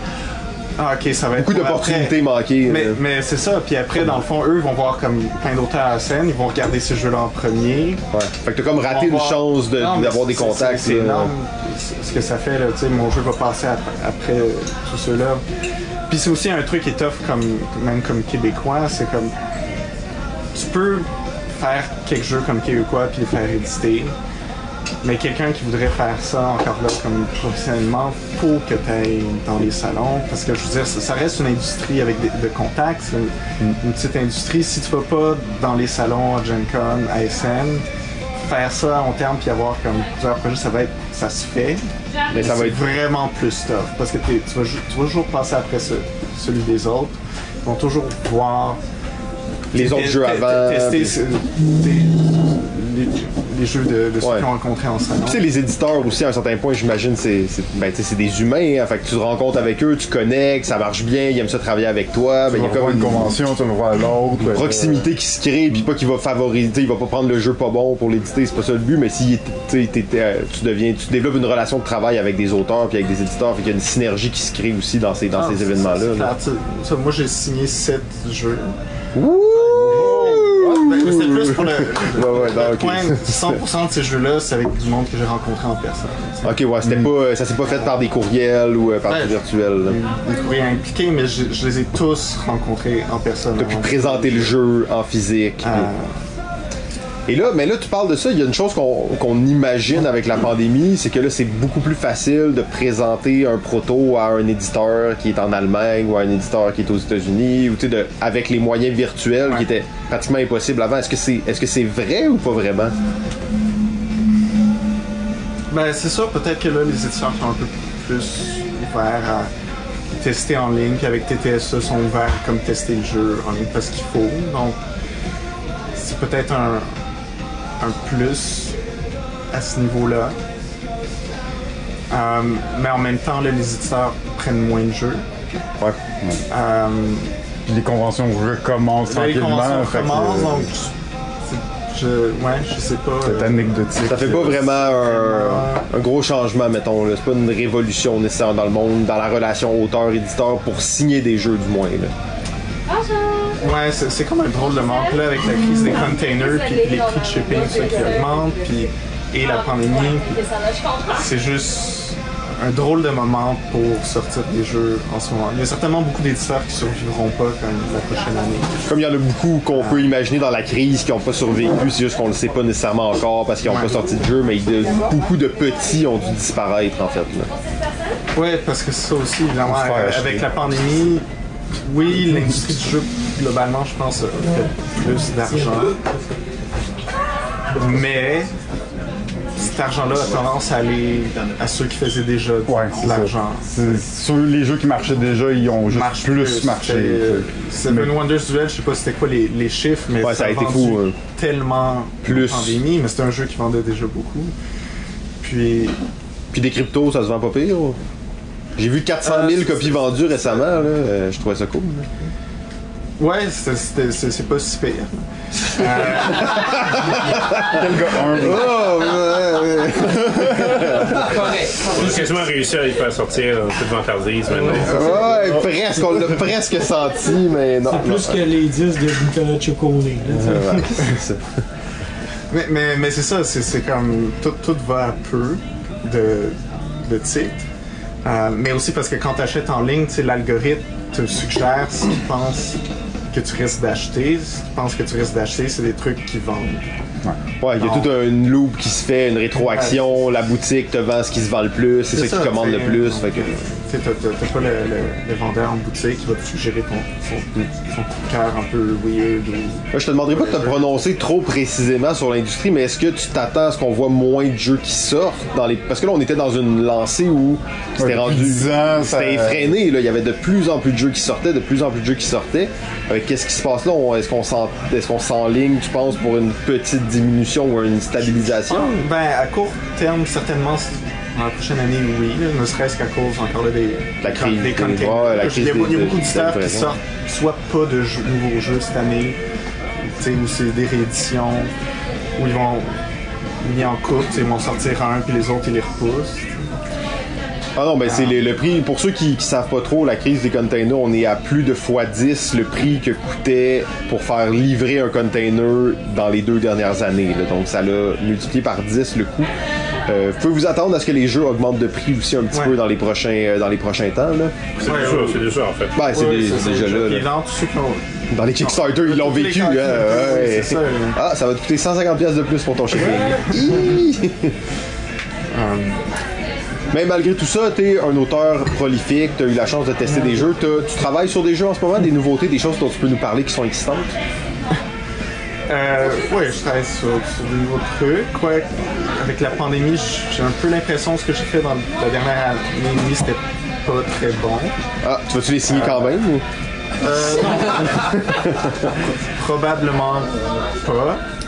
Euh, En plus, toi, t'es un auteur, tu t'en parlais un peu, mais souvent quand on parle plus avec toi puis on voit comment tu crées, c'est que le l'ambiance autour de la table, elle est vraiment importante dans tes jeux.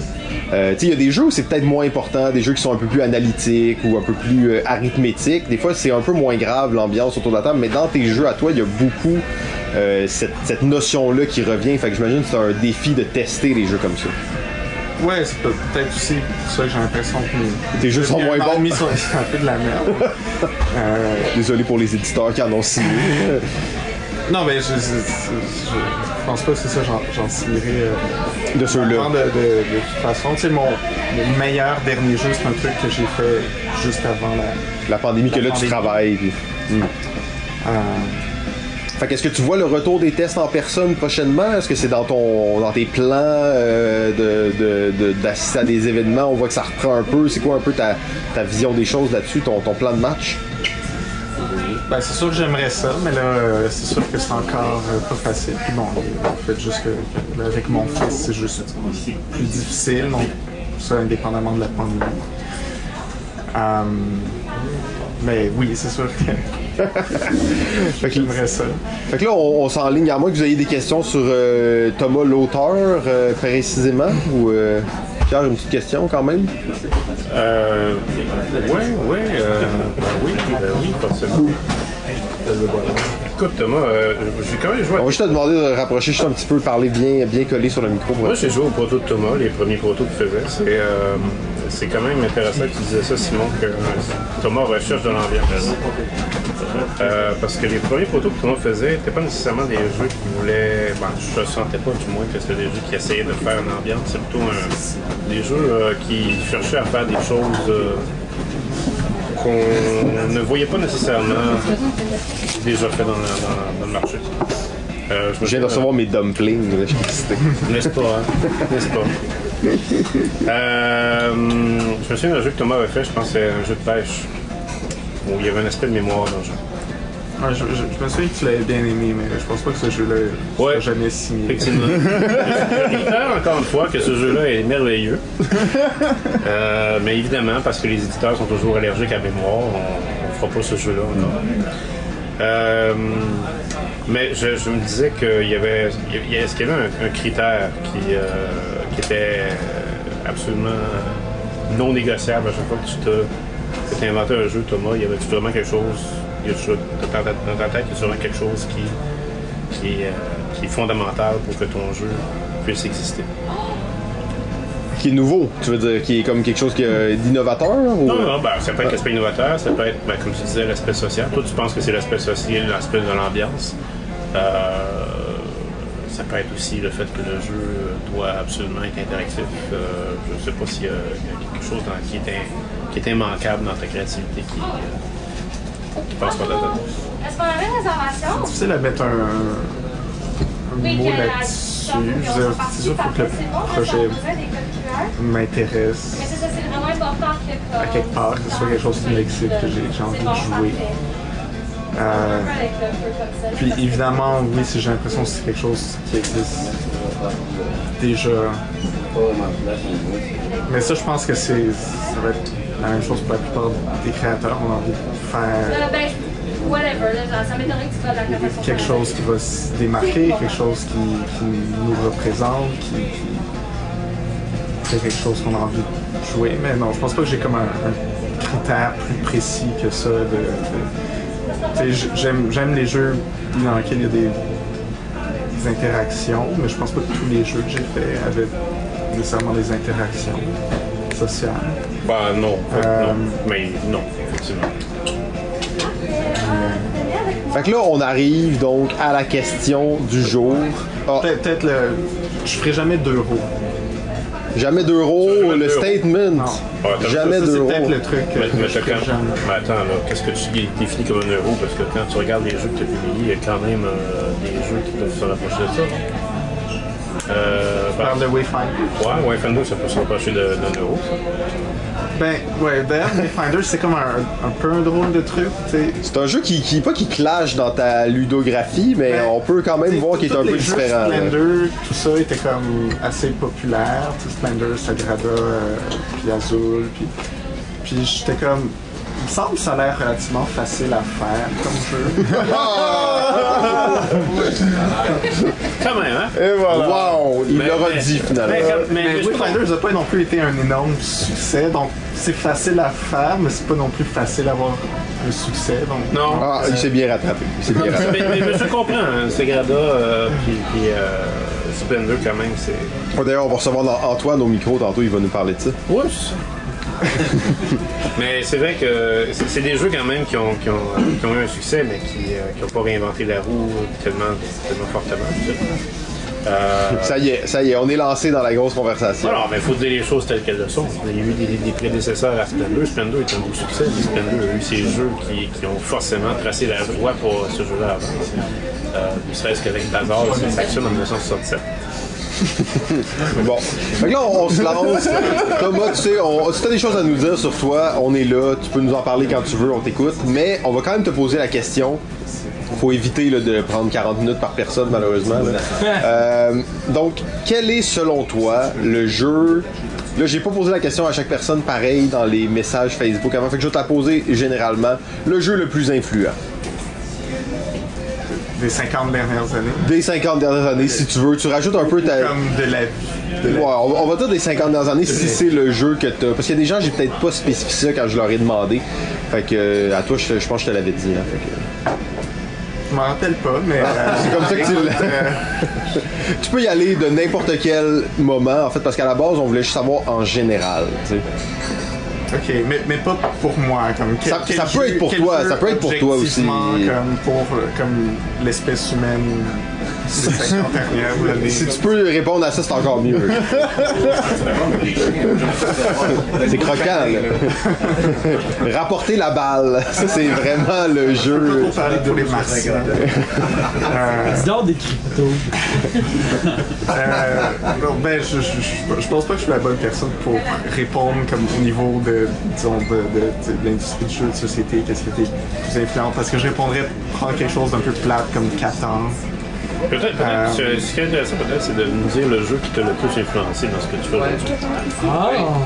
Oui, ben, tu sais, prendre le jeu qui m'a amené à créer. En fait, il y a comme deux jeux qui m'ont amené à créer euh, devenir auteur. Euh, je pense que des jeux hyper originaux. mais Il y avait Dixit, euh, premièrement. Puis la première fois que je- je jouais à ça, j'avais comme pas joué à ce genre de jeu qui avait comme C'est ce toute ta vie, de- là, de c'était nouveau, là. C'était comme ah ça peut faire ça des jeux de société. Ah, bel exemple. Euh, mais j'ai quand même joué quelques années avant de commencer à créer des jeux. Puis l'autre, ce serait peut-être Coup. Ok, ouais. Euh, puis même si aujourd'hui, je sais pas à quel point j'aime Coup tant que ça comme jeu, ou du, ou du moins je lui trouve beaucoup de problèmes, mais Sur, quand tu l'as découvert, quand je l'ai joué, c'était juste le moment de ma vie, comme avec le- la personne avec qui j'ai joué. En fait, le, le pire, c'est que quand j'ai joué à coup, j'ai joué à deux joueurs. Ah ouais. C'était le moment. Wow! Ah, fait que c'est pas coup qui l'a influencé. Ben, coup, C'est C'est facile de faire. à deux joueurs de coups et, et c'est- mais ça m'a comme marqué. C'était quelqu'un que j'hébergeais chez nous, qui était j'hébergeais du monde sur Couchsurfing comme pendant un moment. Puis c'était comme un, un, un anglais. Puis il avait amené coup dans, dans, dans, dans, son voyage. parce que je tout. Puis on a joué à ça, puis on a juste joué à, À deux, couple de parties. Mais j'ai vraiment, je pense que c'était mes meilleures parties de coups. Ah wow, à deux. à deux. Ça c'est pas pire, ça c'est pas pire. Puis. je- Ouais, je. je Ah ben c'est quand même comme. toute une, toute une, une anecdote quand même. Ce qui m'a influencé à faire des jeux, c'est coup à deux. Excellent. Magnifique. Fait que là, qu'est-ce que tu nous prépares pour la suite? Là, tu dis que tu travailles pas sur des protos, t'as-tu recommencé un peu? Y a-tu des choses dans le collimateur qui font du sens? Ou... Euh, ben, je, veux dire, je travaille quand même toujours au moins sur quelque chose. Là, je travaille sur un, un jeu Pusher Luck de D euh, de Nicolas Cage. Puis, euh, je, je trouve ça. euh, je trouve ça très drôle.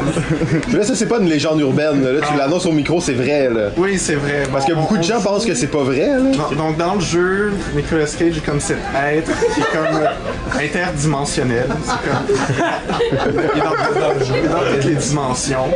Puis on va jouer des incarnations de lui. Euh, puis on essaie de donner qu'elle sorte de Nicolas Cage comme la meilleure vie possible. wow! L'affaire comme de, il, il trouve comme le sens un peu De sa vie. Fait que genre, s'il avait pas joué Conair, mettons, tu sais. Ouais, ben évidemment, il est le, le, le- le Nicolas Cage de Conair qui est une des incarnations dans, le, dans les jeux. Wow. Wow! Ok. Euh, C'est galvaudé comme thème, ça. Beaucoup de gens font C'est une belle ça. ambiance et perspective. Ah, ok, intéressant. Fait que ça, c'est- c'est c'est bien. J'avoue que c'était- c'est inusité. Je serais pas prêt à ça. Tu les droits pour ça? Évidemment, toute, toute la question s'impose. Qu'est-ce qui arrive si Nicolas Cage joue à ce jeu-là? Ah, je sais pas. faille temporelle, destruction de l'humanité. C'est comme dans la tête de John Malkovich. Ouais, exactement, c'est ça. Ah, ben très cool. Ben, on a hâte de, de suivre, euh, suivre ça. Si les gens veulent te suivre, t'as-tu euh, un compte TikTok où les gens peuvent euh, voir tes créations et tout ça? Malheureusement pas. Ah, ok, bon, c'est dommage, mais euh, excellent. Fait que, ben, t'as-tu des, des, y a-tu des choses à rajouter? Des gens qui ont des questions pour Thomas dans la salle, peut-être? Non, les gens sont Moi, je, calmes. moi, je veux Ah, juste l'entendre parler de son jeu. De Nicolas Cage, c'est clair. C'est pas que tu l'as amené, hein, on va le tester. Attends, ah Je oui, l'ai amené. Ah, le proto est là, ok. Fait que là, ah, le proto est là, oh, là, là, ça c'est bon. Fait que là, le party de Baladouzic, vous savez, là, il y a des choses qui se passent. T'es-tu tapé toute la filmographie de. Euh, non, mais je suis allé sur IMDB, tu sais, je suis quand même passé par pas mal de trucs pour trouver. Il fallait que j'ai mes images, puis que j'ai comme un rôle dans lequel, ok, tu Il est différent d'un autre, qui est puis... différent d'un autre, puis euh, T'as-tu le Nicolas Cage d'adaptation? oui, ben oui. Ah, ok, c'est bon. Ça, c'est le, clé, le Nicolas Cage Son clé, frère, de- Ouais, c'est le. Nicolas Cage dédoublé. En plus, c'est ça, là, c'est comme... Euh, c'est- celui de Mandy aussi. euh, Ah, Le excellent. double identité t'a posé beaucoup de problèmes. de double- ça, c'est le. c'est- Celui avec John Avec John Travolta, où il échange le visage. Fait ça. Euh, oui, il est là aussi, le, le, le face. Mais là, j'ai- pris le moment où il est comme en prêtre. Là. Ok, ouais. Ok, ben là, tout le monde qui est là, je pense qu'il y a, il y a un On va highlight arrêter. fort qui Je pense se qu'on peut arrêter le, le balado. puis désolé pour tous les autres invités, on va aller jouer euh, au jeu de... Et yes, fait que tout le monde, ben, une bonne main d'applaudissements pour Thomas. Yes, pour, euh, merci. Oh! Alors, ça, ça, ça bat son train. Jeff, tu reprends-tu le beat du balado ludique? Ben oui, ben oui, ben là, j'ai hâte de parler. là. C'est quand que je parle, là, moi. euh, je- suis Quand tu peux. Quand tu vois, oui, t'es un invité. Ben oui, alors, t'es le prochain. T'es le prochain, c'est bon? Parce que là, on sait que toi, tu travailles tantôt, fait qu'on pourra pas, on pourra pas t'éterniser trop tard, là. Non, non, c'est ça. Exact. Fait qu'on est d'ailleurs dans la demeure de Jeff ici, le Joker Pub ludique de Longueuil, mais on aura la chance d'en reparler tantôt. On reçoit un prochain invité, quelqu'un qui est un, on pourrait dire un régulier de balado ludique, autant du côté du micro que de l'autre côté. C'est un de nos, de nos fans les plus fidèles. Il est toujours là pour commenter, toujours apprécié de voir à quel point il est dédié à la cause. Et après, il est là devant, de- devant le micro aussi depuis quelques éditions. Bien entendu, l'homme derrière le temple du Meeple, euh, le gars, il n'a pas sa cravate aujourd'hui, mais il est clairement le plus overdressed de la place, Monsieur Steve. Yes! Oh yeah! Bonjour messieurs. Donc, Temple du Meeple, c'est quand même une chaîne que tu, euh, ben, que tu, tu fais depuis un certain temps. Oui, depuis, doit faire, euh, ça- depuis 2018, fin 2018, j'ai commencé ça. Excellent. Puis t'avais un certain angle au début, t'as, un peu, euh, tu sais, changé la formule quelques fois. Ouais, au début, j'avais commencé sur Instagram. Je m'étais dit, ah, a pas beaucoup de monde qui font du contenu euh, en texte beaucoup, mais finalement, je me suis rendu compte vite qu'il y en avait quand même pas mal plus que je pensais. Je me suis mis à chercher ça. Et je me suis mis à. Je me suis avec l'école du jeu. Je me suis passé du côté euh, télévisuel de YouTube un petit peu. euh, Mais étant donné que je suis tout seul, euh, je fais ça à mon rythme. euh, Ouais, c'est ça, mais t'as quand même une belle qualité de production, euh, malgré tout. Ça, c'est ça que j'ai que j'apprécie de faire, faire du contenu parce que tu sais, je mets du temps sur mon montage justement. Tu sais, je fais pas des justement 20 tu sais, je fais pas 5-6 vidéos par semaine. Je vais en faire une, des fois, je- ça se peut qu'il y ait des semaines, ça fasse pas. Mais je mets de l'amour dans mes vidéos. Ouais, ah, c'est important ça. Oui. Très important. Donc, là, c'est quoi un peu la chaîne en ce moment? C'est quoi un peu ton angle d'attaque? Comment tu te situes là, par rapport à la, la ludosphère des chaînes? Ben là, justement, voyant le départ de Vincent, justement, puis que je vois. T'as envoyé ton CV à l'école du jeu? ou- Ah non, non, ça, il... je pense que j'ai entendu tomber des poubelles direct. euh, J'ai entendu. non, mais sincèrement, avec votre, euh, avec votre balado, j'ai appris justement, tu sais, j'ai un de mes amis justement et tout, qui s'est fait comme un devoir de m'apprendre les vieux jeux. Parce que tu j'ai une chaîne, mais ça fait pas tant longtemps que je connais les jeux de société. Tu sais, ça doit faire, je dirais, 6 ans. Mais t'es un gros joueur, par exemple. Tu joues à beaucoup de jeux, hein. Ça, avec ma conjointe. Elle aussi, elle joue à beaucoup, ben oui. justement, j'en joue. Un de mes amis, justement, tu dans la même, elle a monté avec Troy, alors, des jeux un petit peu vieux, là, mais on va mettre des gros guillemets, là, ça c'est fait début 2000. 10 ans, là, C'est ça, on dirait qu'à cette heure, les jeux de société qui dépassent 5 ans, c'est rendu vieux. Ouais, imaginez Pierre, il y a quel âge? Ben, c'est ça. 102, là. Ah, Belle estimation. Mais c'est comme le vin, ça, ça devient de mieux en mieux. Mais à un certain point, ça que à découvrir. Tu sais, on dirait que j'ai le goût justement de ramener, tu sais, pas, pas des trop vieux jeux justement des années 80-90, mais tu sais, des jeux Les bons jeux des, des, des 20, 10 dernières années. Là. Pourquoi acheter un jeu nouveau si qu'est-ce qui se faisait avant, qui coûtait quasiment rien en usagé, qui est aussi bon, même souvent meilleur, parce que souvent, des, fois, ils pensent plus playtester justement, ou que ça fait. tu sais, que- Ouais, il est à sa troisième édition, il y a eu des reprints, ça, il y a eu des qu'il y a eu ajustements. une perdurance dans le temps. Justement, sujet de. La pérennité, c'est un, un des, des points sur lesquels on. C'est une des choses que j'ai apprécié du jeu, c'est quand un jeu ça- il perdure dans le temps, Ouais. c'est signe de qualité. Absolument bien dit. D'ailleurs, en 2016, il y a un jeu qui est sorti qui aura changé à jamais euh, la face du jeu de société. Euh, bien entendu, Terraforming Mars maintenant avec ses 7-8 Oui. Extensions, donc un, jeu, un assez exceptionnel. Ouais, on, l'adore, on voit, tu sais, il faut sortir plein d'extensions sur un jeu pour qu'il soit excellent. Non, non, il était déjà bon au début et euh, là, maintenant que toutes les extensions sont sorties, c'est un véritable chef-d'œuvre. C'est un trouble, là. C'est vrai. N'aurait vrai. pas parlé, c'était pas de toi, Sincèrement, c'est un jeu, c'est un bon jeu. Oh, il l'a dit. Pierre, il est comme tabarnak, on s'était Mais parlé. il y en a plein de bons jeux. Il y en a plein de bons jeux, exactement. Mais des jeux phénoménales, il y en a pas mal moins. Oui, exactement, c'est ça. Il y a une les différence entre gars. un bon jeu et un jeu phénoménal. Il y, a- il y a une différence entre des jeux qui copient d'autres jeux et des jeux qui savent comment faire des jeux sans copier. Waouh, Pierre, ça n'a pas d'allure ces propos-là. Tu vas faire offusquer plein de gens.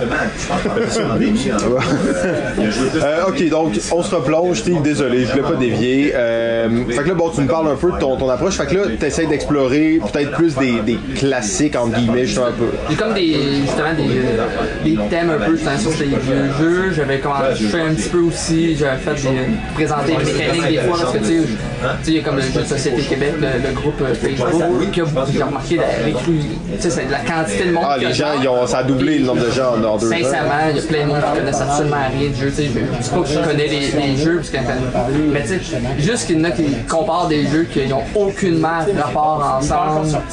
C'est vrai que ça m'offusque un peu, justement, tu sais, que le monde ne pas chercher. Ben, c'est une affaire que j'ai appris à faire aussi, rechercher justement qu'est-ce qu'on aime, qu'est-ce qui se ressemble en fonction des goûts.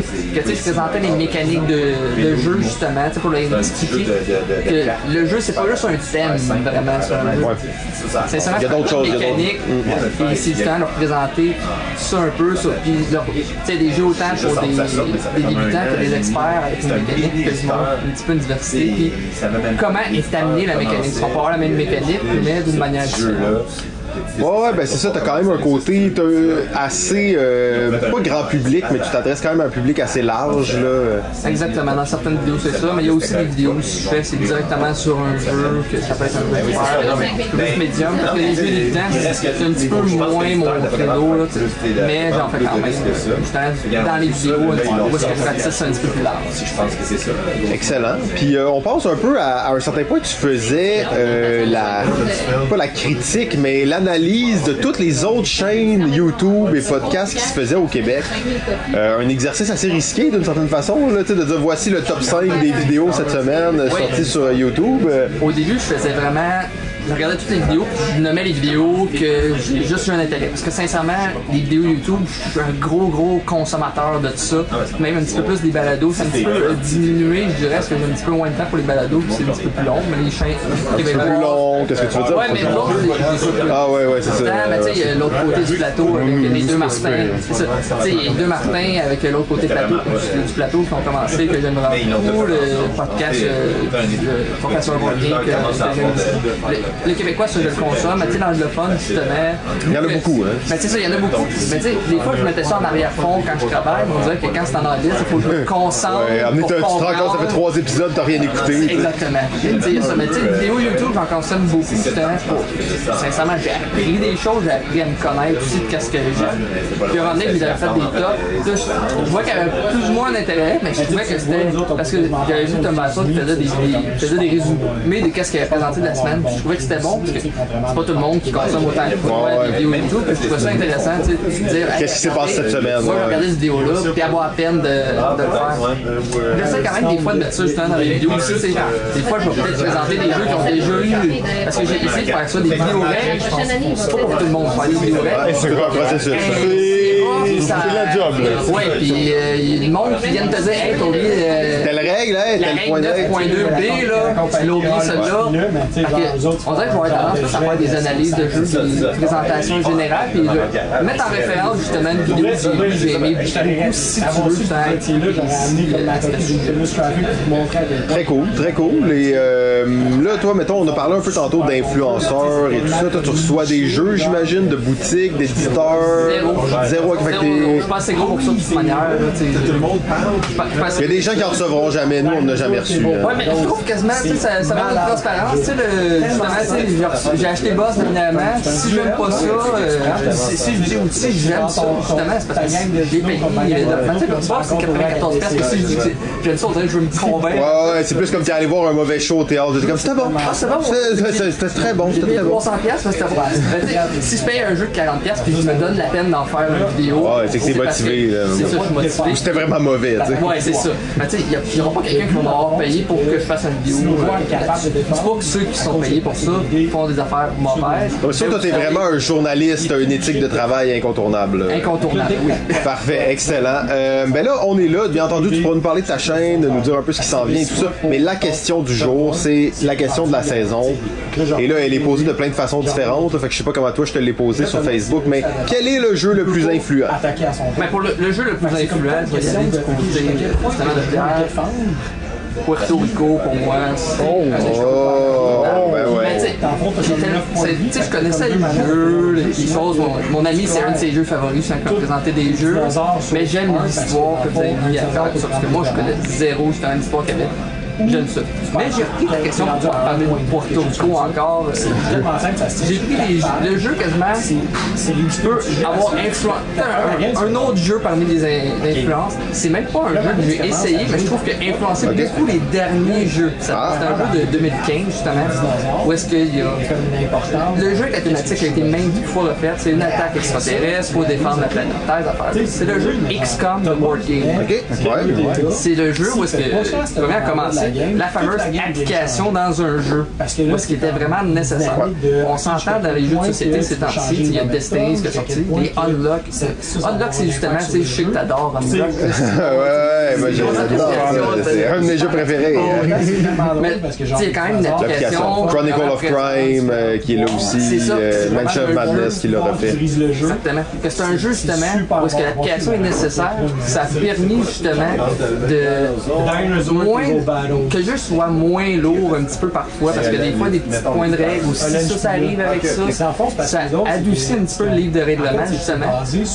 Le jeu n'est pas parfait, ce que j'ai vu, comme je dis, je l'ai pas essayé, mais c'est un jeu justement qui c'est quand même révolutionnaire qui a Accepter d'utiliser une application. là. Les autres ont fait Ah, crème, ça se fait. On pourrait le faire, on pourrait le faire mieux. Mais tu sais, ça l'a influencé de jeux par après. Ouais, puis pendant longtemps, il y avait la question est-ce qu'on peut se permettre de mettre un téléphone dans un jeu? Est-ce qu'on peut... Maintenant, c'est comme rendu assez. euh, plus la question, c'est Si si on besoin d'une application, on va la mettre. Après ça, est-ce que les gens vont aimer ça C'est une autre question, mais c'est quand même Mais à rendu ce temps, la un. fameuse question, c'est à quel niveau l'application doit être présente un peu. Parce qu'il y a des scènes qui est sorti, qui est sorti ou même Destiny. C'est Ça, c'est un autre débat. Ouais, parce que ça se rapproche beaucoup du jeu vidéo, C'est mais C'est comme là. le dessin, comment j'ai vu, je l'ai vu un petit peu. Pourquoi je jouerais à mettre tout le temps sur la table alors que ça pourrait être juste une application en tant que telle. Je joue à un jeu qui s'appelle Destiny sur, ordi. Ben, c'est ça, mais Destiny, tu sais, c'est-tu- ça pourrait être tout simplement un jeu vidéo qui a dû sortir, tu sais. Ouais, puis des fois ça va être un côté. Je me rappelle encore d'un jeu qui avait fait un gros buzz dans ce type-là qui était World of Yo. World of Quand c'était sorti, Mais c'était les- dans les premiers, c'était dans les premiers, puis ton, ton téléphone c'était un bateau de pirates. Mais tu sais, en gros, le jeu c'est que t'avais une map, puis t'avais une genre de suce que tu collais sur ton téléphone pour savoir c'était quel ton téléphone. Après ça, le reste, le, le matériel était artificiel, le jeu se passait sur le téléphone. Est-ce que le jeu était bon ou non? C'est même pas ça la question. C'est comme j'ai acheté un jeu avec plein de matériel, mais en gros, je joue sur mon téléphone. C'est ça, on dirait que c'était juste pour l'animation. pour, euh, Ouais, donner un code, là, mais. Mais il y avait aussi le truc que sais, c'était un téléphone par joueur. Oui. Puis ça, ça, c'est- c'est pas ça, c'est vraiment refait. Ça, c'est vrai que euh, Depuis, là, ça s'est pas vraiment refait. Ça a été vraiment été un téléphone pour le groupe. Là. Sinon, j'ai repris un jeu qui m'a marqué aussi. Oh, euh, personnellement. Personnellement. Mais tu sais, c'est un jeu, je trouve, que c'est celui qui l'a mieux fait. C'est un jeu où est-ce qu'il y avait déjà un jeu existant, qui l'a amené à une version deux joueurs, justement. Puis, selon moi, meilleur que le jeu de base. Tu sais, plusieurs jeux, mais plusieurs. Il y en a qui ont essayé justement parce que, tu sais, les fameuses boîtes 2 à 5, mais c'est- pas vraiment fait pour deux. C'est pas vraiment fait pour le 4-5, c'est fait pour le moins. Moi, sincèrement, c'est Seven Wonders Duel. Ah, qui m'a amené. Tu sais, je découvrais les jeux, puis c'est comme le, le fameux jeu qui m'a donné le déclic au-dessus. Qu'est-ce que j'aime aussi de Seven Wonders Duel, c'est qu'ils ont comme utilisé une mécanique qui se faisait pas à deux auparavant. C'était pas une mécanique qu'on dirait qui était faite pour le deux joueurs, j'en amené ailleurs. J'ai appris ça, les jeux justement qui amènent euh, quelque chose qui se fait pas pour le nombre de joueurs, mais qu'ils réussissent à bien le faire. J'aime vraiment ce jeu-là, justement. système de cap super intelligent. Ben, on en parlait un peu tantôt de Seven Wonders Duel, l'impact que ça a eu juste sur les ventes, combien ils en ont généré. Euh, J'aime toujours me rappeler l'histoire euh, de la création de ce jeu-là. En fait, ils l'ont littéralement fait dans l'avion euh, pendant qu'ils s'en allaient. Euh, je crois que c'était dans une convention au Japon. Et euh, ils étaient assis dans l'avion ensemble, puis ils parlaient d'une version. Ils disaient en fait, c'est fou parce que il y a tellement de gens qui jouent à Seven Wonders à deux. Euh, tu sais, des couples qui jouent à deux, mais euh, Antoine Boza se disait, c'est pas. Son jeu a pas été fait pour deux. oui, il y a deux dessus, ça boîte, mais le jeu il est pas fait pour être joué à deux, il est fait pour être joué à sept.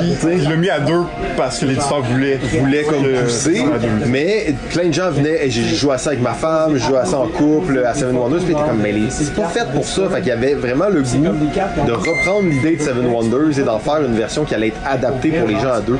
Puis on peut dire, je pense qu'il a frappé un, assez bon coup de circuit. Ouais, c'est c'est une chose que j'aimerais un petit peu dans les jeux de société, d'avoir quasiment des variantes, que ça change complètement un petit peu le- les, mécaniques du jeu à deux joueurs. Que comme j'adore Season, ben le draft à deux joueurs, tu sais, pourtant Season, le draft, c'est 50% du jeu euh, quasiment. Ouais. Mais Moi, Season, je n'y joue qu'à deux de toute façon. Ouais. Je n'accepte pas de jouer à ça à plus que deux, mais euh, je suis un puriste de Season. hein, fait que, excellent. Ben, euh, peut-être euh, si les gens veulent te suivre, ça se passe où Facebook, Instagram, YouTube, pas TikTok par exemple. Ah, tu l'as pas toi non plus? Ok, ça. personne là ici. Vous êtes, vous tous des vieux. Ouais, ouais, c'est ça. Des vieux hommes blancs hétérosexuels, c'est exactement ce qu'on reçoit aujourd'hui. Désolé tout le Sur le temple du Meeple. Temple du Meeple, alors c'est euh, bien entendu c'était Steve euh, qui fait un beau travail dans la communauté de création de contenu slash influenceur. Merci beaucoup Steve. Yes, Euh, merci.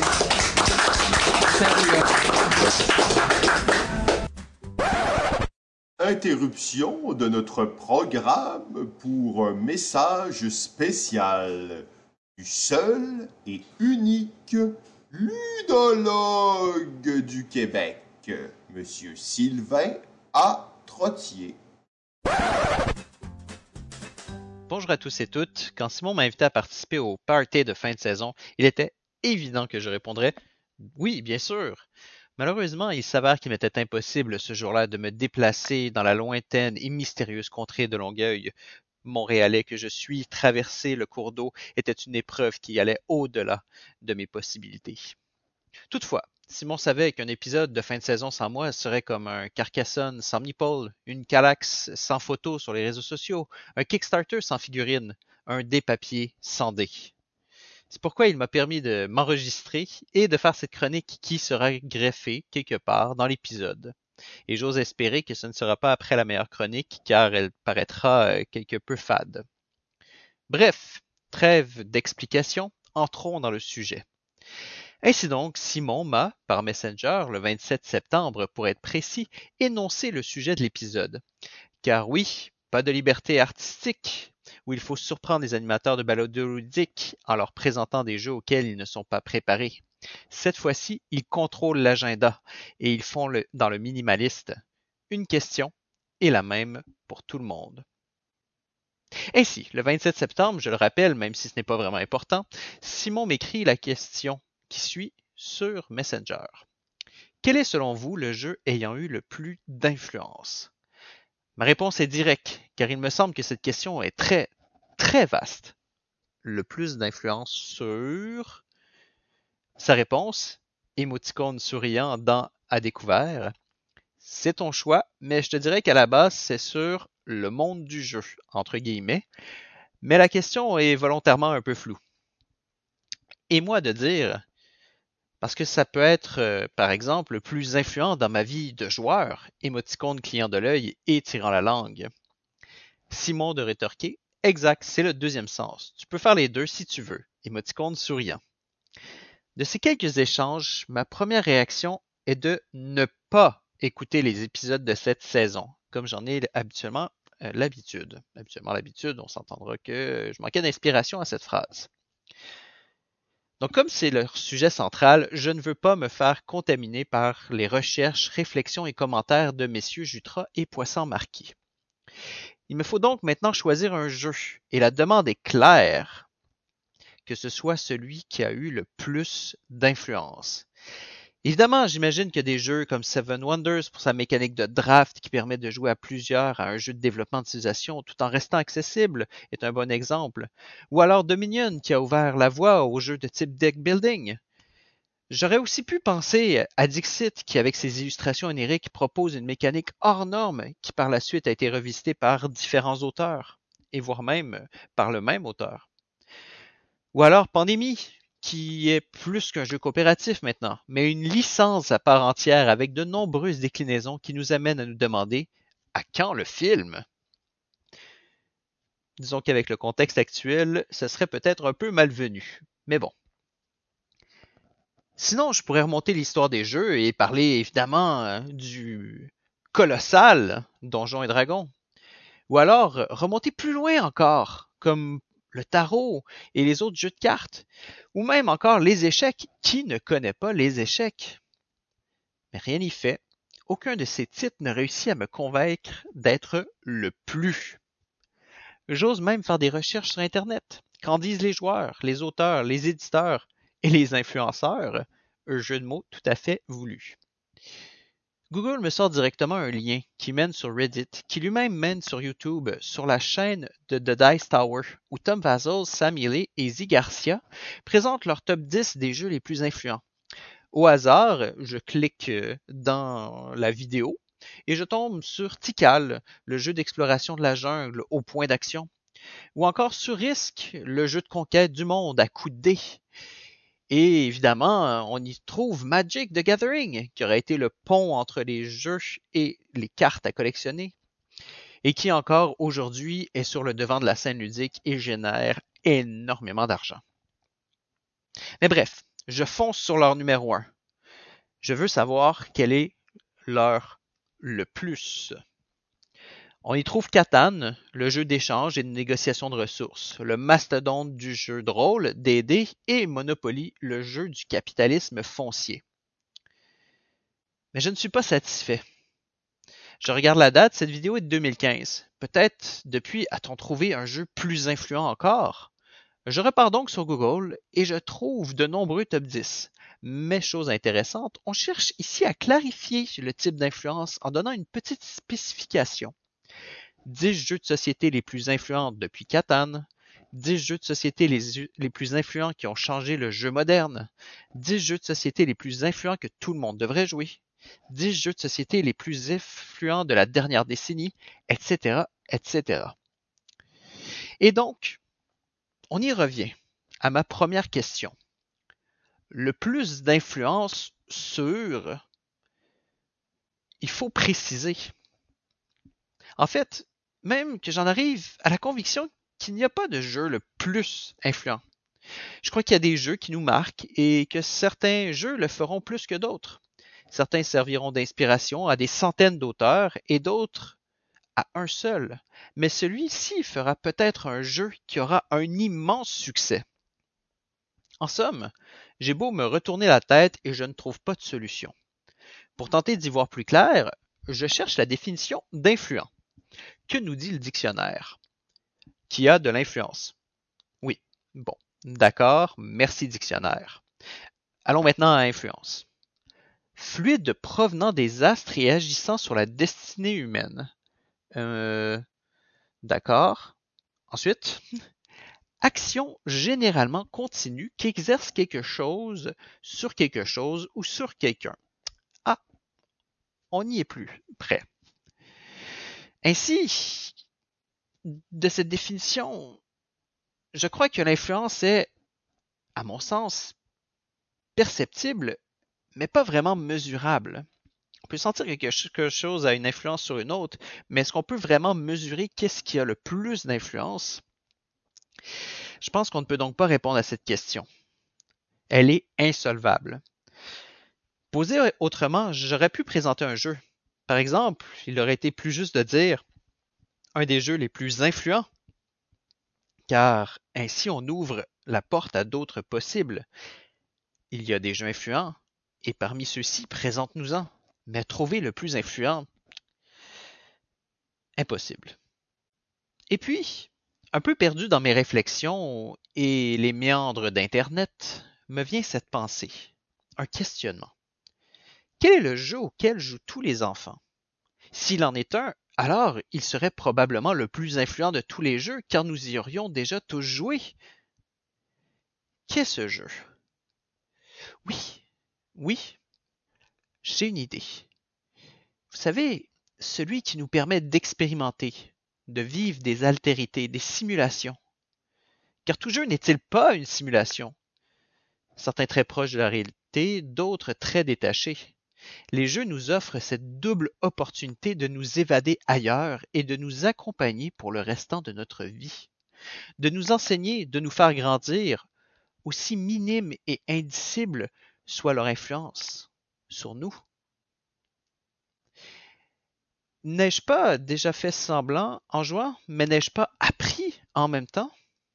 Bref, cette frontière étrange entre le faux et le vrai.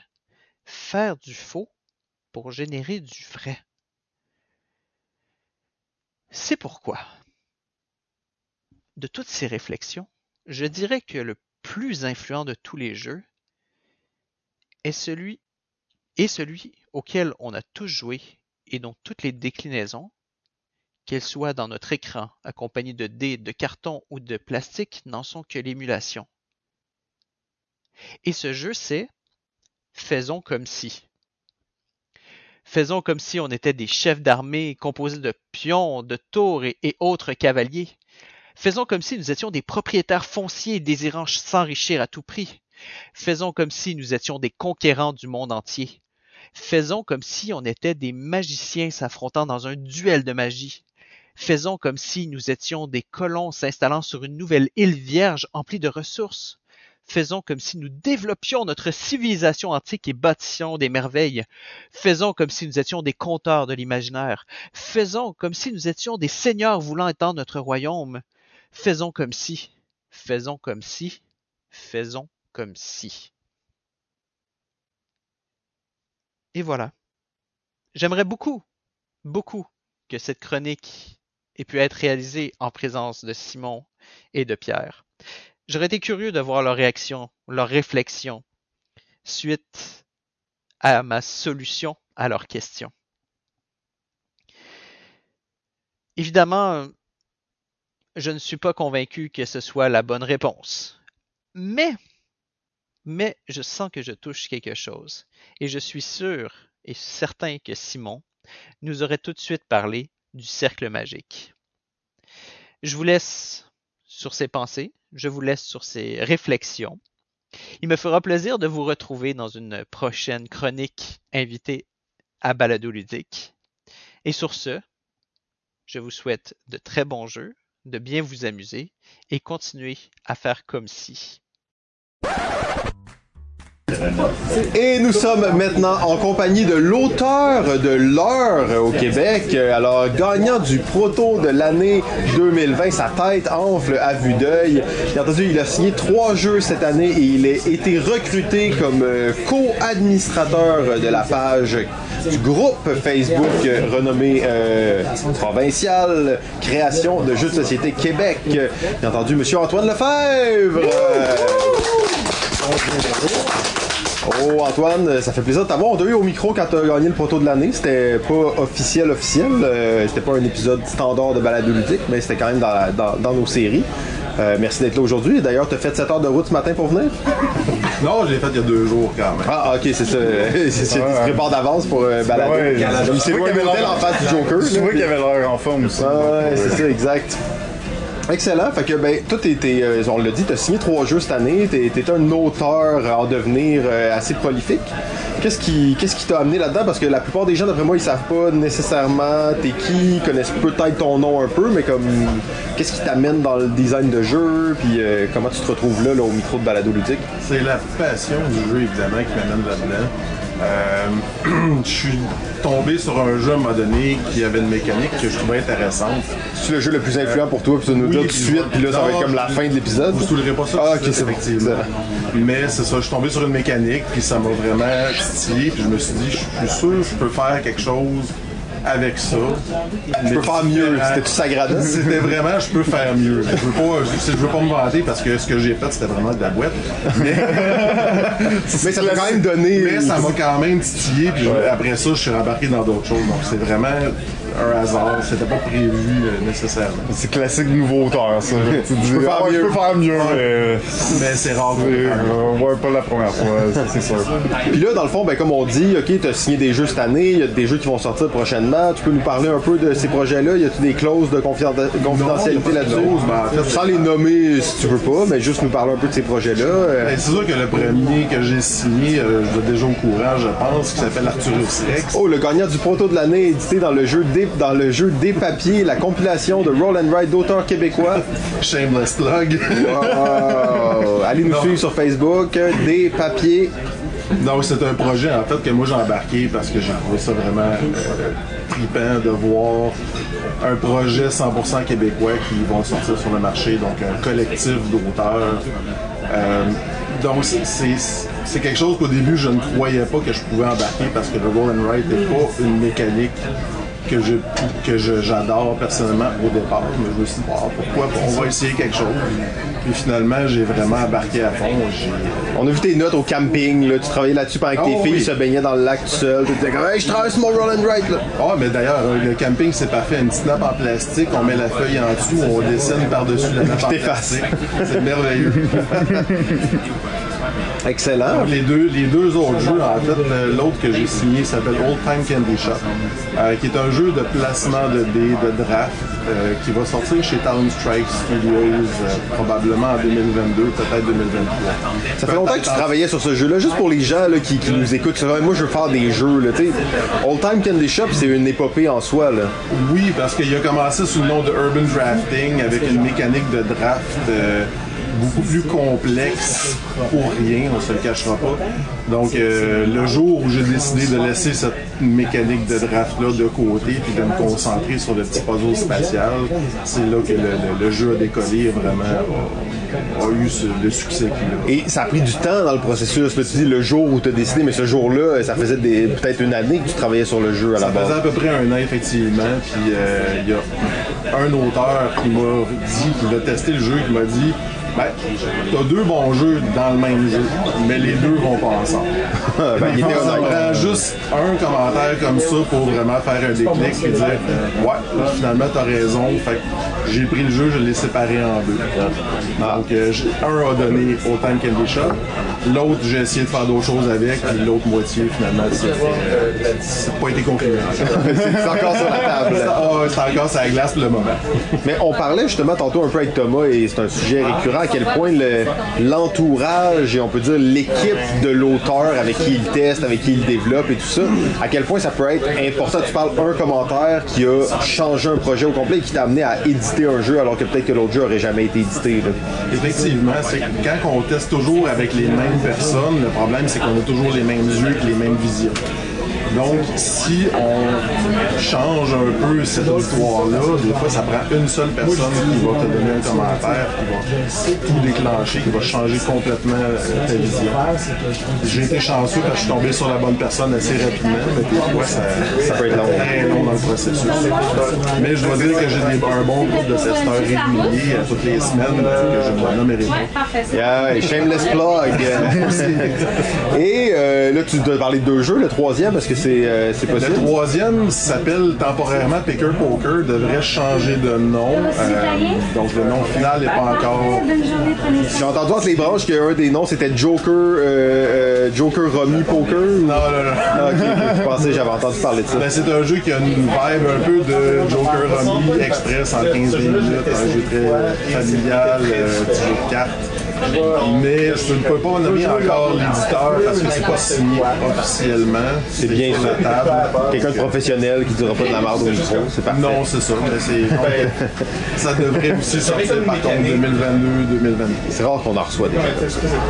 Euh, fait que rapidement, y a-tu, tu sais, est-ce que t'es, t'es, t'es un auteur débutant, on veut pas que tu t'enfles trop la tête et ça, mais t'as-tu comme une espèce de philosophie qui permet un peu de guider ta création, quelque chose que dans tous tes jeux t'essayes de mettre, de retrouver, un sujet clé qui t'intéresse particulièrement? Dans tous tes jeux, j'essaie de mettre. En fait, j'essaie de tout mettre dans mes jeux. C'est pas pareil. tout mettre dans tous tes jeux. Ça, c'est la- ma problématique. Donc, normalement, quand je pars un projet, je mets ça gros, je mets tout dedans. Puis après ça, j'enlève, j'enlève, j'enlève, j'enlève jusqu'à temps qu'il reste juste le minimum. Donc, j'ai j'ai ce qu'on appelle la méthode du sculpteur. Donc, je pars gros, puis j'en enlève, j'en enlève jusqu'à temps que ça soit correct. Et Pierre, c'était la méthode de qui cette méthode-là aussi? En fait, on va jouer des incarnations. N'est-ce pas? C'était la méthode de qui, ça?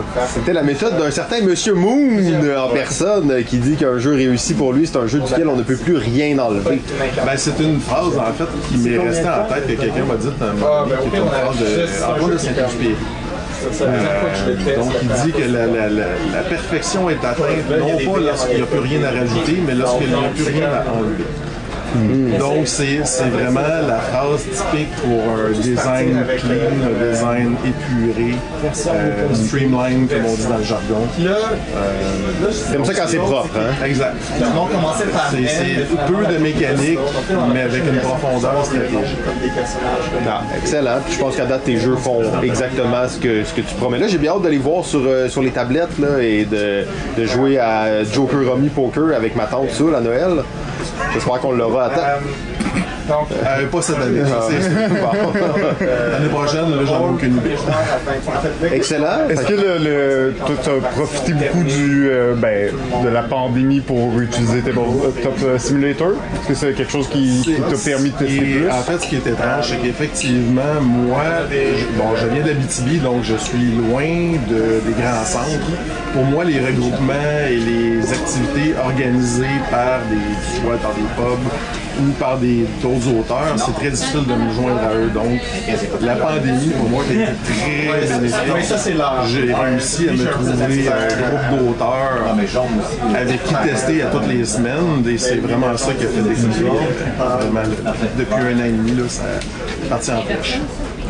D'ailleurs, ça, je. Ah, vas-y, vas-y. Non, mais ça que j'avais j'avais posé parce que c'est sûr que quand on est dans des centres euh, comme euh, ben, Montréal, Québec, il y, a, un bassin de population plus grand, donc il y a plus de chances qu'il y ait des gens qui s'intéressent à, faire de la création, à- du design de jeu.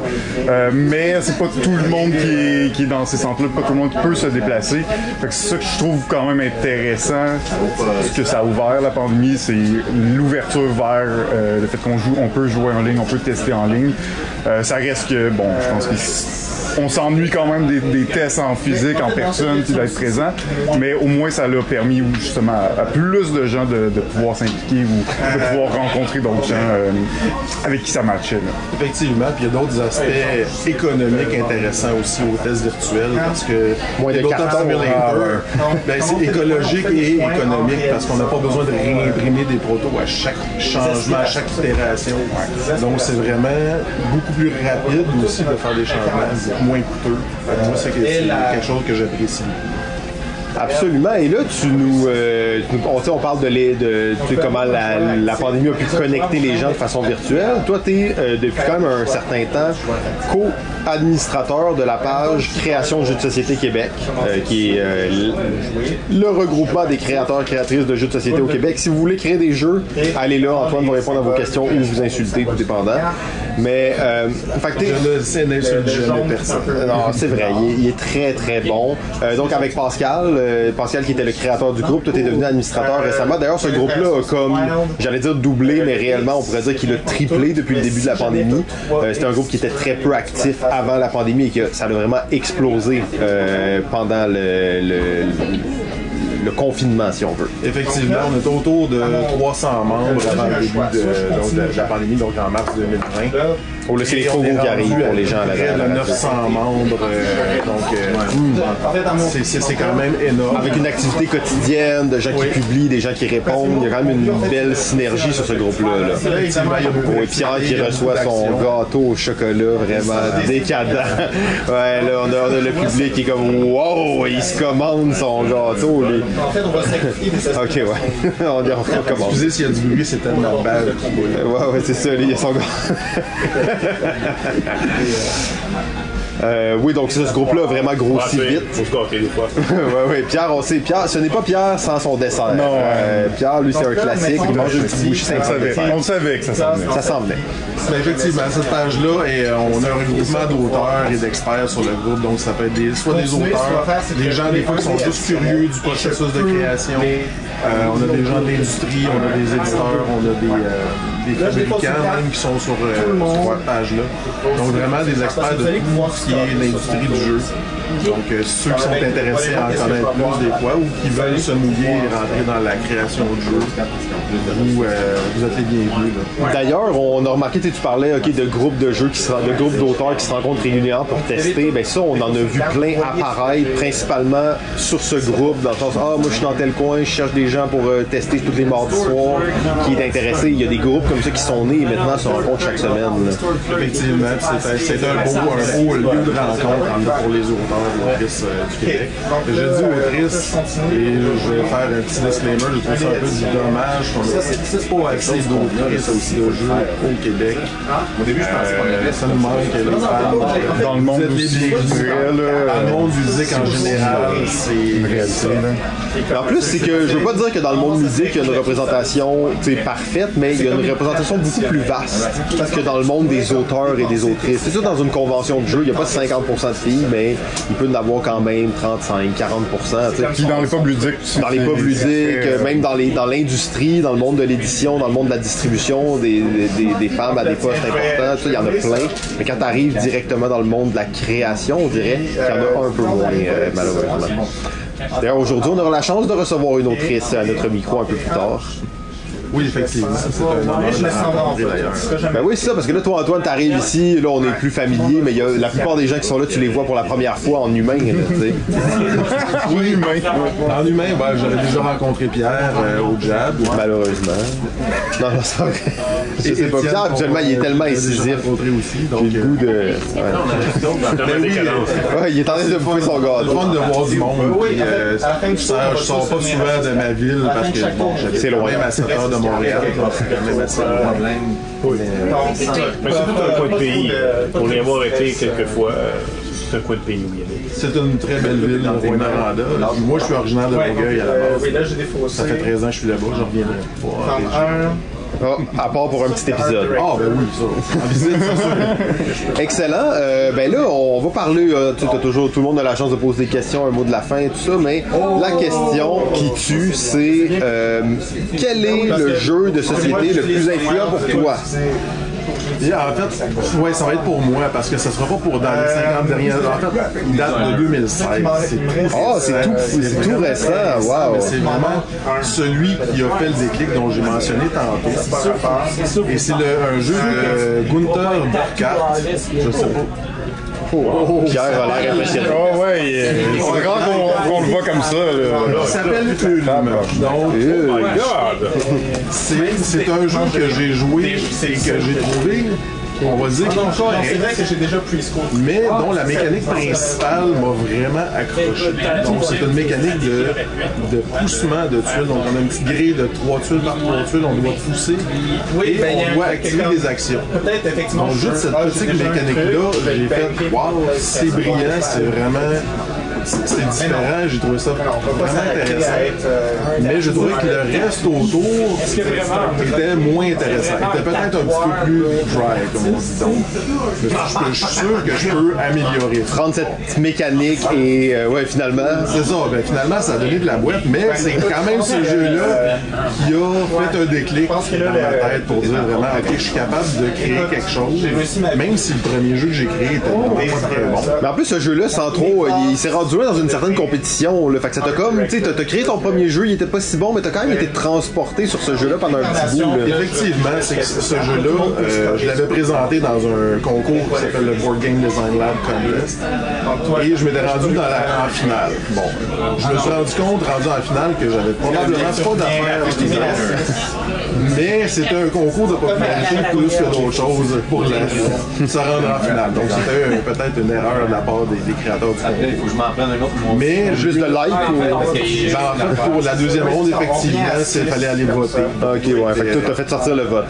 Exact. Donc, j'ai appelé ma famille, mes amis, à aller voter pour moi. Ah, ouais, c'est bon. ce que ça a donné. Par contre, ce que ça m'a donné comme Ah, j'ai j'ai eu une rencontre vraiment incroyable, là, une heure au téléphone avec le, le- le directeur du concours, qui est Gabe Barrett, qui s'occupe, euh, qui fait lui-même de la création. Et que d'ailleurs un podcast, hein, euh, Un Board. Game Design Lab, qu'on vous recommande fortement. euh, qui est Effectivement, très très bon. et lui hein. a pris le temps de me parler du- du- du- des méthodes de création de mon jeu. de- et il m'a ouvert les yeux et au lieu de me dire genre ton jeu c'est pas vargeux, ben il m'a dit tout simplement va voir telle affaire, essaye ça, essaye ci, puis il m'a vraiment encouragé à continuer sans nécessairement me dire que j'avais pas euh, ma place là.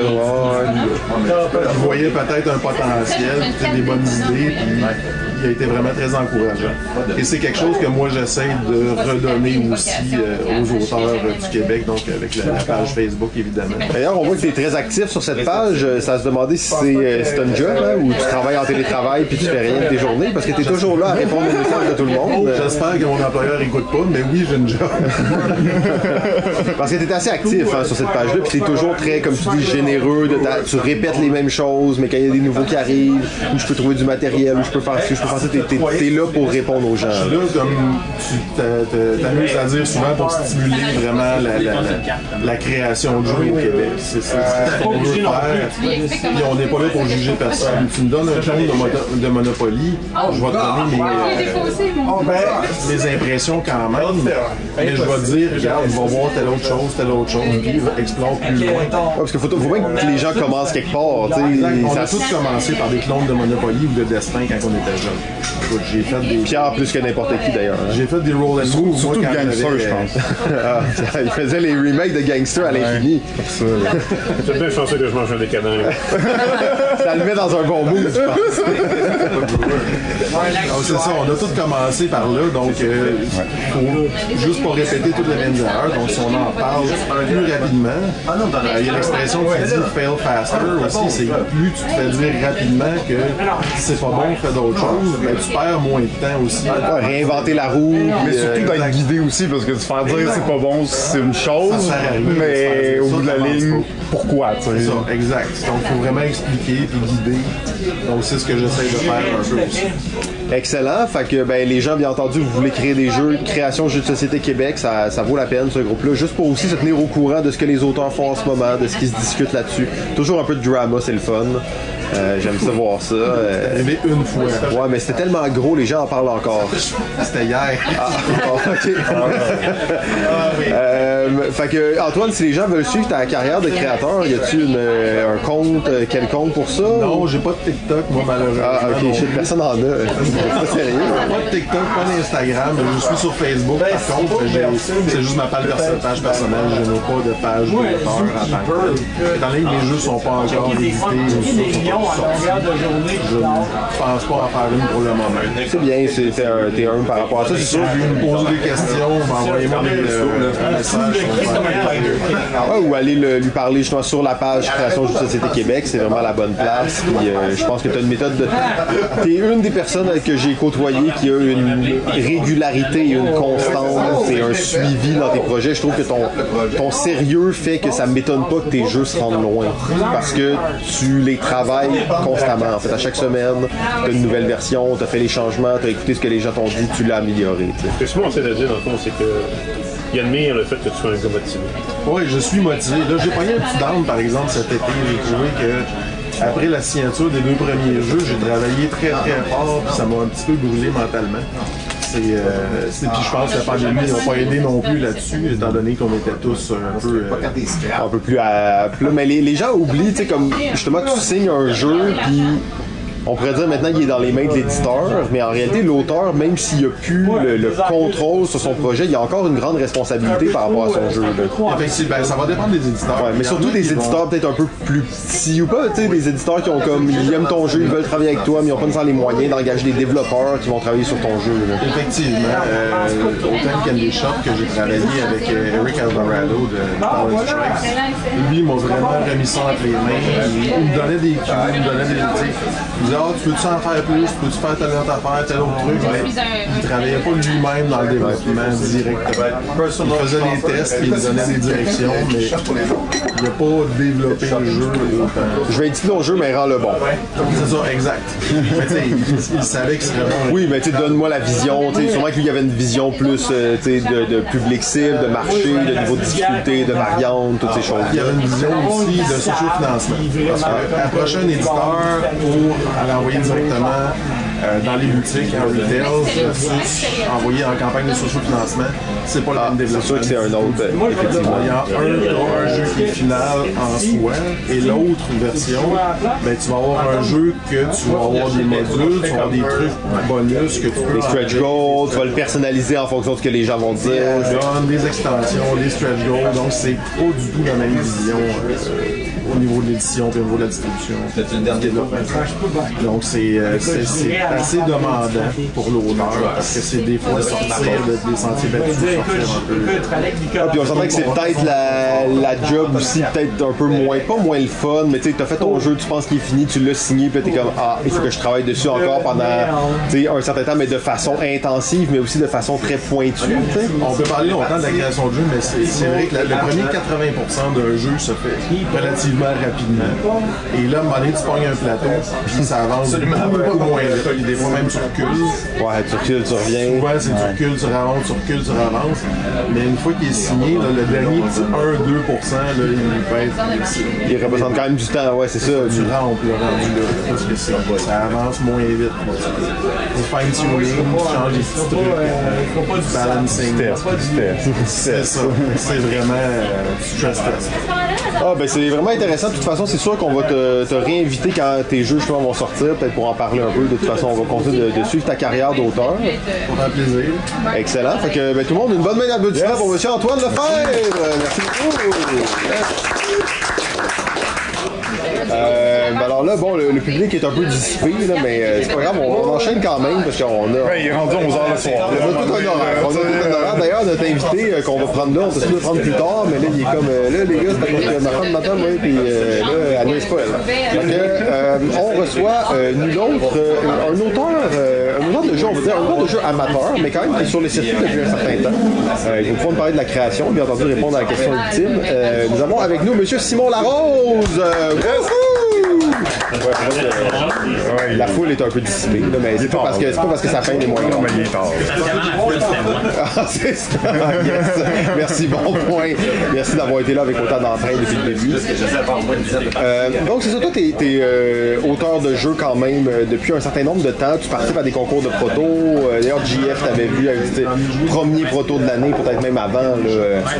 Ouais, je pense que euh, mon premier proto de l'année, c'est là que j'ai rencontré Ouais, euh, ben, la, la dernière fois qu'il y a eu un salon de jeux de Montréal, là. Ok, ouais, ouais, fait que ça, ça date quand même d'avant la pandémie. 2019. Et euh, qu'est-ce que, la question un peu facile, là, mais qu'est-ce qui t'a poussé à aller vers la création de jeux de société plutôt que autre chose? Ben, moi, c'est un jeu auquel j'aimais vraiment jouer. C'est ton jeu le plus influent, tu vas nous le dire là. Puis dans... ah, ok, c'est Ben, d'un côté, ça a été super influent parce que c'est ce jeu-là qui m'a euh, encouragé à me lancer dans la création. Ouais. Le jeu, c'est Emerlaus, qui est un jeu où tu joues des magiciens qui lancent des sorts d'un set de dés polyèdres. Ah ouais, là, là, du moi, je savais même pas cette information-là, mais tout vient de se, se découvrir. D'ailleurs, faut que vous sachiez que Simon, son go-to team, c'est les magiciens, en fait. Yes. Quand il fait un jeu, c'est pas trop c'est quoi le thème, c'est un jeu de magicien, c'est un jeu de magicien. Voilà. Mais la seule affaire, c'est que dans ce jeu-là, 50% du temps, les sorts sont récités, fait qu'il a rien qui se passe. Ah, ok. Puis le monde peut mourir avant la fin du jeu. Puis il y a une carte qui permet de resetter le jeu au début. Fait que tu peux faire des games qui durent 4 heures de temps. Puis finalement, c'est super long pour rien. C'est un vieux jeu, ça, non? Quand même. Ça, ça date, ouais. Il y a plein jeu euh. Oui. C'est vrai que c'est un jeu New Brunswickois de mémoire. Qui était édité par Gladius à l'époque. Euh, euh. Mais qui a eu son fan club. Il y a eu son fan club, ouais. J'ai Là, ça voulait pas compétitionner, pas avec Magic, mais quelque chose du genre. Ouais, ben c'est ça. C'était un peu ce que. C'était la réponse du Canada français à Magic. Euh, mais c'est- c'était évidemment un, un, un autre. JF, il déglutit un petit peu. Euh, c'était comme un. C'était comme un. Ça avait son charme. Ouais, dans les années 90, là. Pas maintenant. c'est ce jeu-là qui m'a un peu lancé parce que je trouvais ça plate de mourir. Avant la fin. Avant la fin. Euh, je plate que la partie recommence de, de tout au tout. Ça fait une heure et demie que tu joues, puis finalement, ben, des forts. Fait que je trouvais qu'il y avait plusieurs façons qu'on pouvait peut-être l'améliorer. Fait que c'est un petit peu ça qui a fait euh, dans Dans la. D'ailleurs, là, c'est ça, ta première création qui est pas. Euh, le, est-ce que c'est Abracadabra, ta première création? C'est-tu le premier jeu sur lequel tu as travaillé? ou- Euh, Pas exactement, mais c'est celui que j'ai poussé le plus loin, c'est celui qui m'a le plus parlé. Ok. Exactement. Et ça, c'est un jeu d'ailleurs que te- ben, tu roules depuis un certain temps, qui est rendu quand même assez achevé. D'ailleurs, aujourd'hui, je crois que tu as les, euh, les copies de production indépendantes avec toi. Ouais, c'est- ben, je les ai pas toutes, j'en ai amené quelques-unes. J'avais tout imprimé euh, pour présenter justement, pour amener à des, des événements comme celui-là, pour le faire tester, puis euh, avoir des commentaires et j'en ai, euh, il me reste deux copies, il y en avait qui avaient déjà été réservées. Fait que si les gens veulent acheter ça, ils vont où? euh? Euh, je suis pas certain que, que je veux euh, Le vendre. le, le vendre en tant que tel. On dirait que je me sens mal de vouloir les vendre. Je sais pas pourquoi. Ah, il va vous les donner si vous y écrivez. C'est ça le ultime, dans le fond, c'est de faire des jeux. Euh, mais non, Mais ça, c'est toute une réflexion, justement. Je veux pas trop pousser, mais là, tu as ouvert la porte. Est-ce que ton.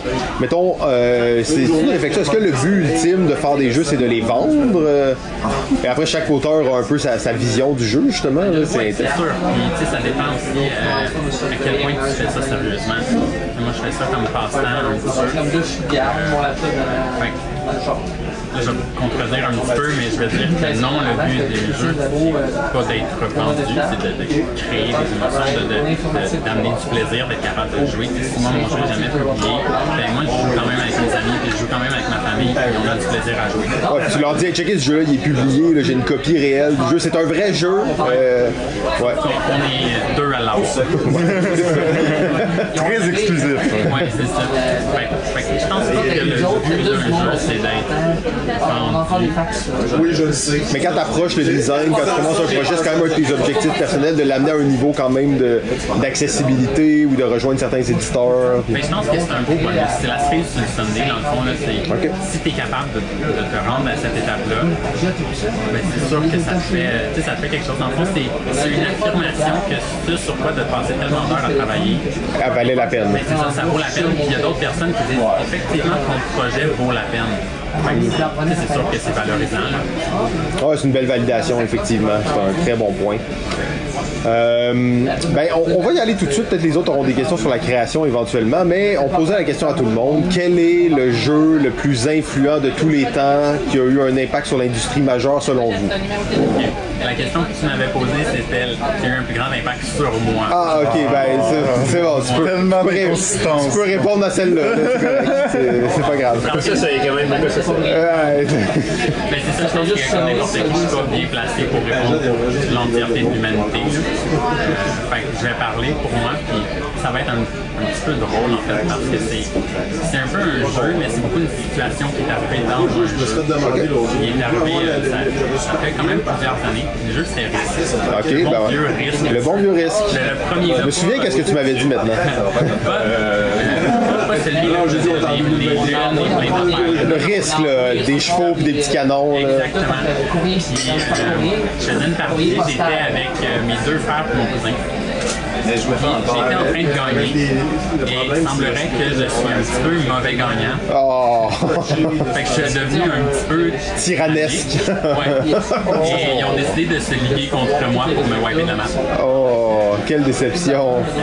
Ben oui, je pense que je l'avais cherché. C'était mérité. Je pense que je l'avais cherché un petit peu. Euh, ça m'a pas tellement appris à plus être humble, mais au moins maintenant je sais que je peux être mauvais gagnant des fois. Euh, ce qui amène tout le temps des, des situations drôles, mais, mais ouais, je pense que c'est comme ça. Ce point-là m'a fait un petit peu revoir comment je vais jouer à des jeux de société. Puis moi j'avais du plaisir à, à À faire chier le monde. Ouais, mettons à agir comme un tyran dans un jeu, pas dans la vraie vie, là. On mettre au clair quand même. C'est pas ça le but de la vraie vie. Euh, mais, mais visiblement, ça créait pas tant de, de, de sentiments positifs avec les autres joueurs. Que- ouais. Mais d'ailleurs, il y a une espèce de parallèle souvent qu'on fait, c'est que les gens, euh, tu sais, mettons dans la vie, t'es un certain type de personne, dans ton travail, t'es un certain type de personne, mais dans le lit, t'es un autre type de personne complètement. Fait que je trouve ça intéressant que tu nous racontes vraiment la différence entre les deux, tu sais. euh, par Je veux dire dans le jeu. hein? Ah, dans, dans le jeu, dans le jeu, excuse, dans le jeu. Ouais, quand tu joues à des jeux, t'es comme une autre personnalité, là. Oui, oui. Je pourrais parler dans le aussi, mais bon, je pense Je qu'on suis sûr que c'est la même que dans le jeu. On va sortir Euh, mais, mais je pense que oui, puis je pense que c'est c'est correct de le faire, je pense que c'est un bon moment ou un bel endroit pour le faire. Expérimenter, et- vivre, d'autres émotions sans risque, là, tu sais. Ben, c'est ça, pas parce que j'ai cette boule en dedans de moi qui me dit sois un tyran, puis sois méchant avec tout le monde, puis si tu peux leur piler dessus, fais-le et écrase tout le monde. C'est vraiment pas ça. C'est quand même précis comme, euh, comme boule qui te le dit pas. hein. Peut-être un peu. Mais que dans le contexte d'un jeu où le but c'est d'éliminer les autres, ben c'est correct de Les attaquer. d'agir comme ça. C'est ça le, but du jeu. Le but du jeu c'est de gagner le, le- le jeu. Ouais. Il faut avoir du plaisir tu sais, tout au long.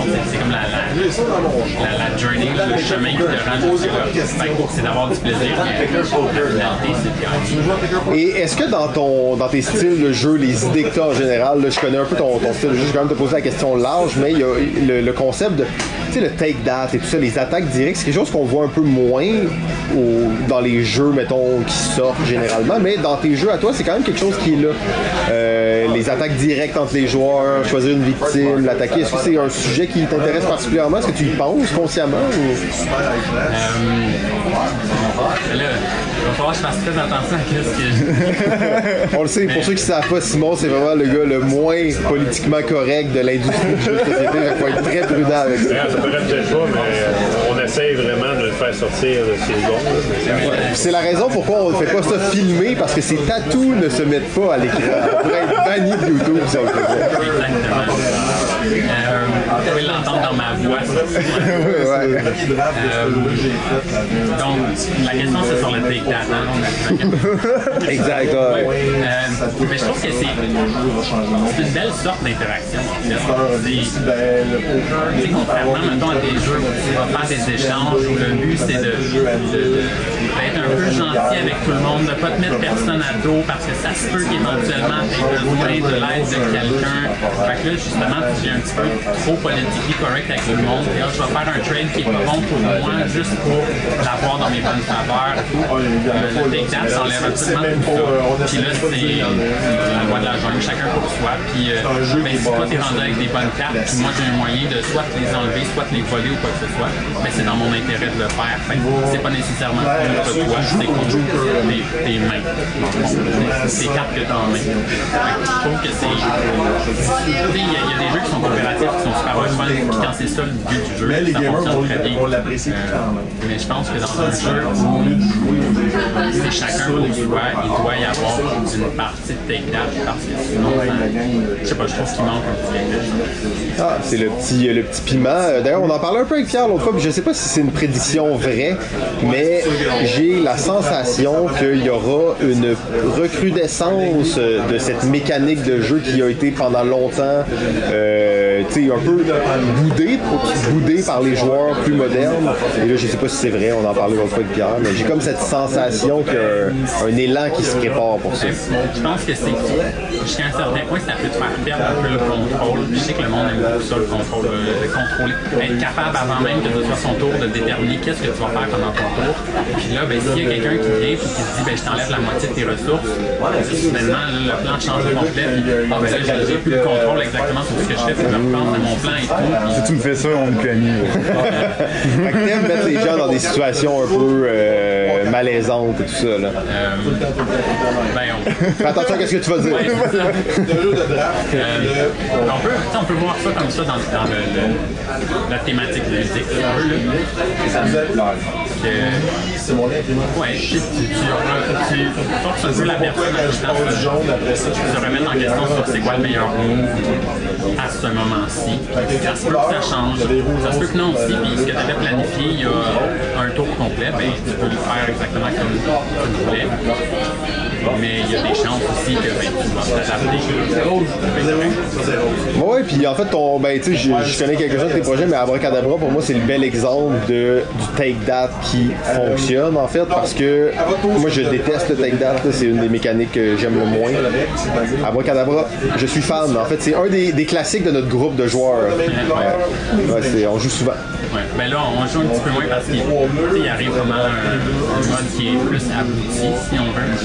Mais, mais la question quand même c'est comment ça se fait que Simon était charmé par ton take that dans ton jeu alors qu'il n'aime pas ça du tout? Ouais, ben, est-ce que Simon veut répondre ou c'est à moi de répondre à ça? toi de répondre, Ouais, ok. Ben, en fait, pour moi, une chose qui, qui distingue euh, dans le take that, ce que j'aime pas généralement, c'est que ça va avoir un impact grand sur une partie qui est souvent plus longue, plus large, où l'enjeu est vraiment euh, très grand.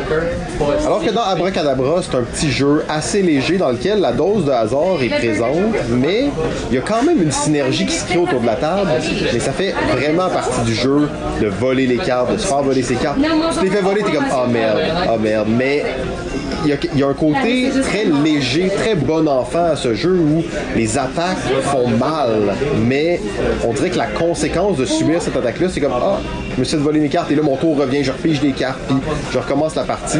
Euh, probablement ce, ce côté assez léger en fait, qui fait que au pire je vais perdre la game, j'ai tellement peu de chances de la gagner de toute façon que je vais me reprendre à la prochaine. Félicitations d'avoir fermé Simon avec un. Oui, c'est rare, mais euh, c'est ça. Abracadabra, j'ai tellement pas gagné souvent ce jeu-là, là, en plus. Moi, je rêve de gagner avec la carte à la Kazan. Mais là, on t'arrête de parler du jeu en détail. mais regardez, il y a une vidéo sur YouTube, Abracadabra, Simon Larose.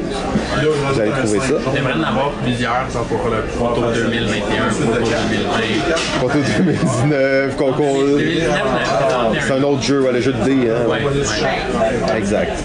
Très cool. Ben, euh, tout le monde, on applaudit chaleureusement Simon Larose. Merci beaucoup. Et, euh, les clés? Les clés sont dans mon char. Ah, je t'avais dit dans ton char, tu me croyais pas. Tu me croyais pas.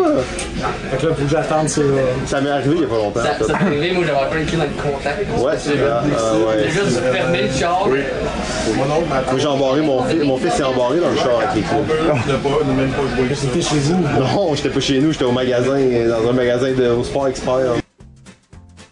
Oh, ben tout le monde, on est là, on continue cet épisode euh, titanesque. Alors, quand même, je pense qu'on va s'en tirer pour une durée raisonnable. Et là, on a une invitée de marque. C'est raisonnable et duré, hein. En, en, en autant nous autres, c'est toujours raisonnable. Pour de vrai, à date, on n'a pas dépassé le- la limite. Là. Ben non, mais toi, c'est toi qui garde le temps. Ah ouais, ah bon. ben, Ouais, mais quand il n'y a pas de limite, on peut pas la dépasser, c'est sûr. Ah, c'est Jeff qui dit à la limite, tu vois, il est rendu tout nerveux et frétillant, c'est jeux Twitch depuis tantôt. Mais là, ça fait 6 heures qu'on est là, là. Il est rendu minuit et demi. Faut-tu que tu travailles euh... Ah, t'as raté ton Ben ça faisait longtemps faut que. Ah non, il est en retard à sa job. Shit, ok? Ok, ben justement, le prochain invité, il était là depuis le début de la saison, mais son micro est finalement ouvert. Il s'agit nul autre que Monsieur Jean-François Chrétien! Chief and Beef! Alors, euh, sait tous ces, ces titres, on les a vus depuis longtemps. Euh, cofondateur de Balado Ludique et euh, bien plus encore une fois, mais on va le laisser en parler par lui-même. JF. JF. Yes!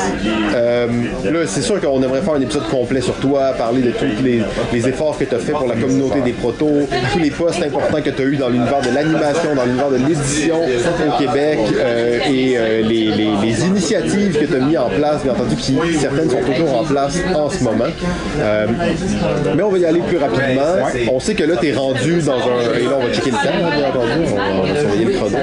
Euh, maximum 8 minutes, c'est ça qu'on a. Euh, donc, on sait que là, t'es rendu, ben, t'es comme retourné à un, à un premier amour dans le monde du jeu, euh, sans directement y aller, dans le monde de euh, de l'animation, mais t'es rendu gérant de, en fait, le merveilleux endroit dans lequel on est aujourd'hui, le Joker Pub ludique à Longueuil. Rapidement, qu'est-ce qui t'a poussé un peu à faire ce retour, mais aussi un, un- avancement, donc quand même un, un 180 degrés, mais évolutif. Donc, Ouais, ben c'est sûr que le, le fait de, retourner dans un pub ludique, d'être proche des jeux, euh, c'est- c'était vraiment intéressant. Le fait d'après deux ans de euh, on voit personne puis on est enfermé, ben là, c'est de retour à, discuter avec des gens voir des gens en personne. C'est vraiment, c'est un plus. Euh, ben dans ma dans ma progression, disons, j'avais fait les étapes qui me rendent maintenant à l'aise pour prendre ce poste-là, d'être gérant. Donc c'est pas juste les jeux, c'est vraiment du business. Mais tu sais, c'est un peu comme un jeu de gestion. ouais, j'imagine, hein. il il C'est un jeu de gestion très euh, très réaliste. Parce dans que les horaires, euh, faut que les gens soient contents, horaires, faut que les clients soient prêts, les tables soient gérées, toutes ces affaires-là, il y a beaucoup de choses. là. Beaucoup de choses à gérer, exactement. Un gros euh, euro. C'est, j'y joue beaucoup, mettons. J'y joue beaucoup. Plus, plus de 40 heures semaine. Alors, euh, ça, ça me demande quand même beaucoup de temps, mais c'est vraiment un bon défi, là. Puis c'est vraiment un peu où j'étais rendu. Euh, c'est sûr que là, il y a beaucoup de temps que, que j'aimerais mettre dans les jeux de société, dans la création, dans le développement, que j'ai pas encore en ce moment. Mais euh, tranquillement, je vais m'habituer, puis euh, je vais recommencer les, événements justement de photo, ben, les zones photo, les photos du dimanche. Ça risque de plus commencer l'année prochaine, donc en 2022. Nous dis-tu quelque chose, là, JF, là? Là, ça fait qu'on mette une date dans notre calendrier, là? Il n'y a pas de date, là, mais euh, forcément ici, euh, C'est ton quartier général. c'est une belle place pour faire du, du test de proto. Effectivement, je trouve que j'imagine très bien ici un dimanche après-midi, j'aurais testé des protos là, avec d'autres auteurs, là, je serais confortable. Je serais confortable. Je pense en plus qu'il y a un- quand même un bassin de gens qui ne sont pas de Montréal, qui pourraient être intéressés de tester ailleurs qu'à Montréal. Ça veut pas dire qu'à Montréal, il n'y a, pas une- il y a pas un besoin, là, mais euh, comme un autre parcelle de créateurs, créatrices qui sont euh, plus sur la rive aussi. Ben oui, c'est ça, exact. Puis, euh, ben, c'est c'est ça, une belle place pour le faire. euh, puis, euh, au bout de la ligne, je vais pouvoir pas mal choisir c'est quoi les meilleurs moments. Puis, je continue un peu à, à garder ça en tête, mais euh, bon, ça, ça s'en vient, là, évidemment. C'est sûr que là, le, le- le fait de, de retourner dans le monde du jeu, ça me donne envie de jouer parce que j'avais pas joué beaucoup de jeux dans les deux dernières années. Ça, ça me manquait là, d'être euh, toujours à la connecté, ouais, puis à l'affût des nouveautés. Là, pendant un je- j'apprenais cinq jeux par semaine, qui étaient souvent dans les plus récents. Euh, alors que là, les deux dernières années, euh, t'en je peux à peine t'en, nommer un. Euh, donc c'est fun de, de pouvoir revenir très proche de ça. Ça m'a permis aussi de, de retourner à un endroit que j'aime beaucoup, qui est la foire commerciale de Laquille. Oh, la qui j'ai un événement pour les gens de l'industrie seulement. Pour les gens de l'industrie. Avant c'était de l'autre côté en plus. Hein? Ben oui, avant j'étais de- du côté distributeur, là, je- j'étais du côté boutique, donc je me promenais et euh, j'ai es euh, traité en roi, là. C'est une maladie que j'ai. euh, On le sait, les acheteurs, hein, ils sont traités en roi. On le sait. On sait des petits goodies, des petits sacs cadeaux. J'ai une tasse catane. Ah, c'est ça, une tasse catane, du café euh, premium, des bonbons, tout le kit, des pamphlets promotionnels, tout ce que vous C'était voulez. là juste une journée, quand même. Quand même, une tasse Catan, c'est juste prouver qu'on avait raison de dire que Catan te veut plus. Il est partout, il est partout. Il manque juste un gâteau de mariage catane puis on est en des business. Mais c'est ça, ça a permis, tu sais, c'est- quand même. euh, je crois que ça faisait deux ans là, que. c'est deux fois par année, mais là, ça faisait deux ans qu'il n'y en avait pas. Euh, donc, c'était le fun de, retourner là aussi, de voir un peu les gens de l'industrie, euh, ce qui avait changé, quelques personnes qui ont changé de place, qui ont changé de, de, de, disons. Euh, c'est le fun de se retrouver là. C'est sûr que on n'a pas, mettons, l'expérience qu'on avait avant, c'est-à-dire même en soirée, se retrouvait pour jouer puis à tester toutes les nouveautés. C'est sûr qu'on n'est pas encore de retour à 100% là, mais euh, Mais pour toi qui est dans un pub, là, le monde est plus réel que pour les gens qui sont encore en télétravail. c'est clair. Il y a des gens qui viennent, là, je veux dire, là on est samedi, euh, il est encore, ben, il est minuit, mais il reste encore au moins, euh, tu sais, la moitié des tables qui a encore du monde. Ça va être plein à une heure. ouais. Ouais, à une heure, ça va être plein. va Les gens plein. vont être complètement. Donc, ben oui, c'est ça, le, le, le retour là, justement au contact, euh, service à la mais c'est surtout, surtout gestion euh, humaine, gestion euh, de, de tout ce qui peut arriver dans un, euh, dans un pub, dans un, dans un magasin ou whatever, là, euh, que ce soit s'arranger que les breakers sont pas, ou boucher des toilettes, ou réparer des toilettes. ou- Ça, tu fais ça souvent? Non, non, mais c'est le genre de truc Qui peut arriver dans quelque chose une un carte, problème. là, tu tournes la carte, Il y a un problème comme, ok, c'est quoi ce problème-là, comment on le Moins règle? 3 de morale, plus 2 de d'aptitude technique. c'est ça. c'est ça, exact. Fait qu'on j'apprends un peu sur le, le tas aussi, mais euh, ça, ça donne pas mal de, de bons défis. Puis, euh, c'est le fun de la relation humaine aussi avec, euh, avec une équipe, d'être euh, capable de gagner leur confiance, puis d'avoir euh, un, un bon retour euh, des deux côtés. là. Donc, euh, c'est le défi, euh, oui, c'est le défi sur lequel je suis en ce moment. Oui, puis on, on a reçu à Balado Ludique au fil du temps, là, on le disait tantôt, on est presque à 150 épisodes. On a reçu des boutiques, des gérants de boutiques, des, des distributeurs, des éditeurs, des auteurs. Euh, on a reçu un peu de tout, mais on, a rarement parlé de l'importance des pubs ludiques dans la diffusion des jeux, euh, mettons, on va dire au Québec, parce que c'est un marché qu'on connaît mieux. Mais à quel point, quand tu es là de l'intérieur, tu peux voir que ça a une importance en fait pour faire coller le, le plaisir de jouer. C'est sûr que tu sais, les gens ils se pointent pas ici puis ils jouent à Twilight Imperium ou à des gros jeux. C'est pas ça l'idée non plus, mais je regarde sur les, tablettes, il y a de tout ici. De tous les jeux, puis il y a des heures aussi à lesquelles il va se passer plusieurs choses. Mais on dit souvent les boutiques, c'est le premier, la première ligne pour euh, pousser les jeux dans les mains du consommateur. Mais j'ai l'impression qu'avec l'arrivée des pubs ludiques, c'est plus nécessairement aussi vrai. Ben, c'est complémentaire. parce que c'est sûr que l'avantage d'un pub ludique, c'est que tu fais pas juste te faire euh, montrer sur un coin de table, tu y joues. Donc, euh, souvent, quand tu joues un jeu que tu l'aimes, ben, c'est plus facile d'acheter que de, te faire, ouais, de faire confiance à, à, quelqu'un qui te, te propose tel jeu ou tel jeu ou tel jeu. Euh, c'est sûr que aussi, euh, le, le- fait qu'il y a beaucoup de, classiques, de jeux qui sont vraiment populaires et qui sortent souvent, ben, ça fait en sorte que les gens. Il y, a- plein de classiques qu'on sait que pour des gens qui n'ont jamais essayé, tu vas le sortir et ils vont.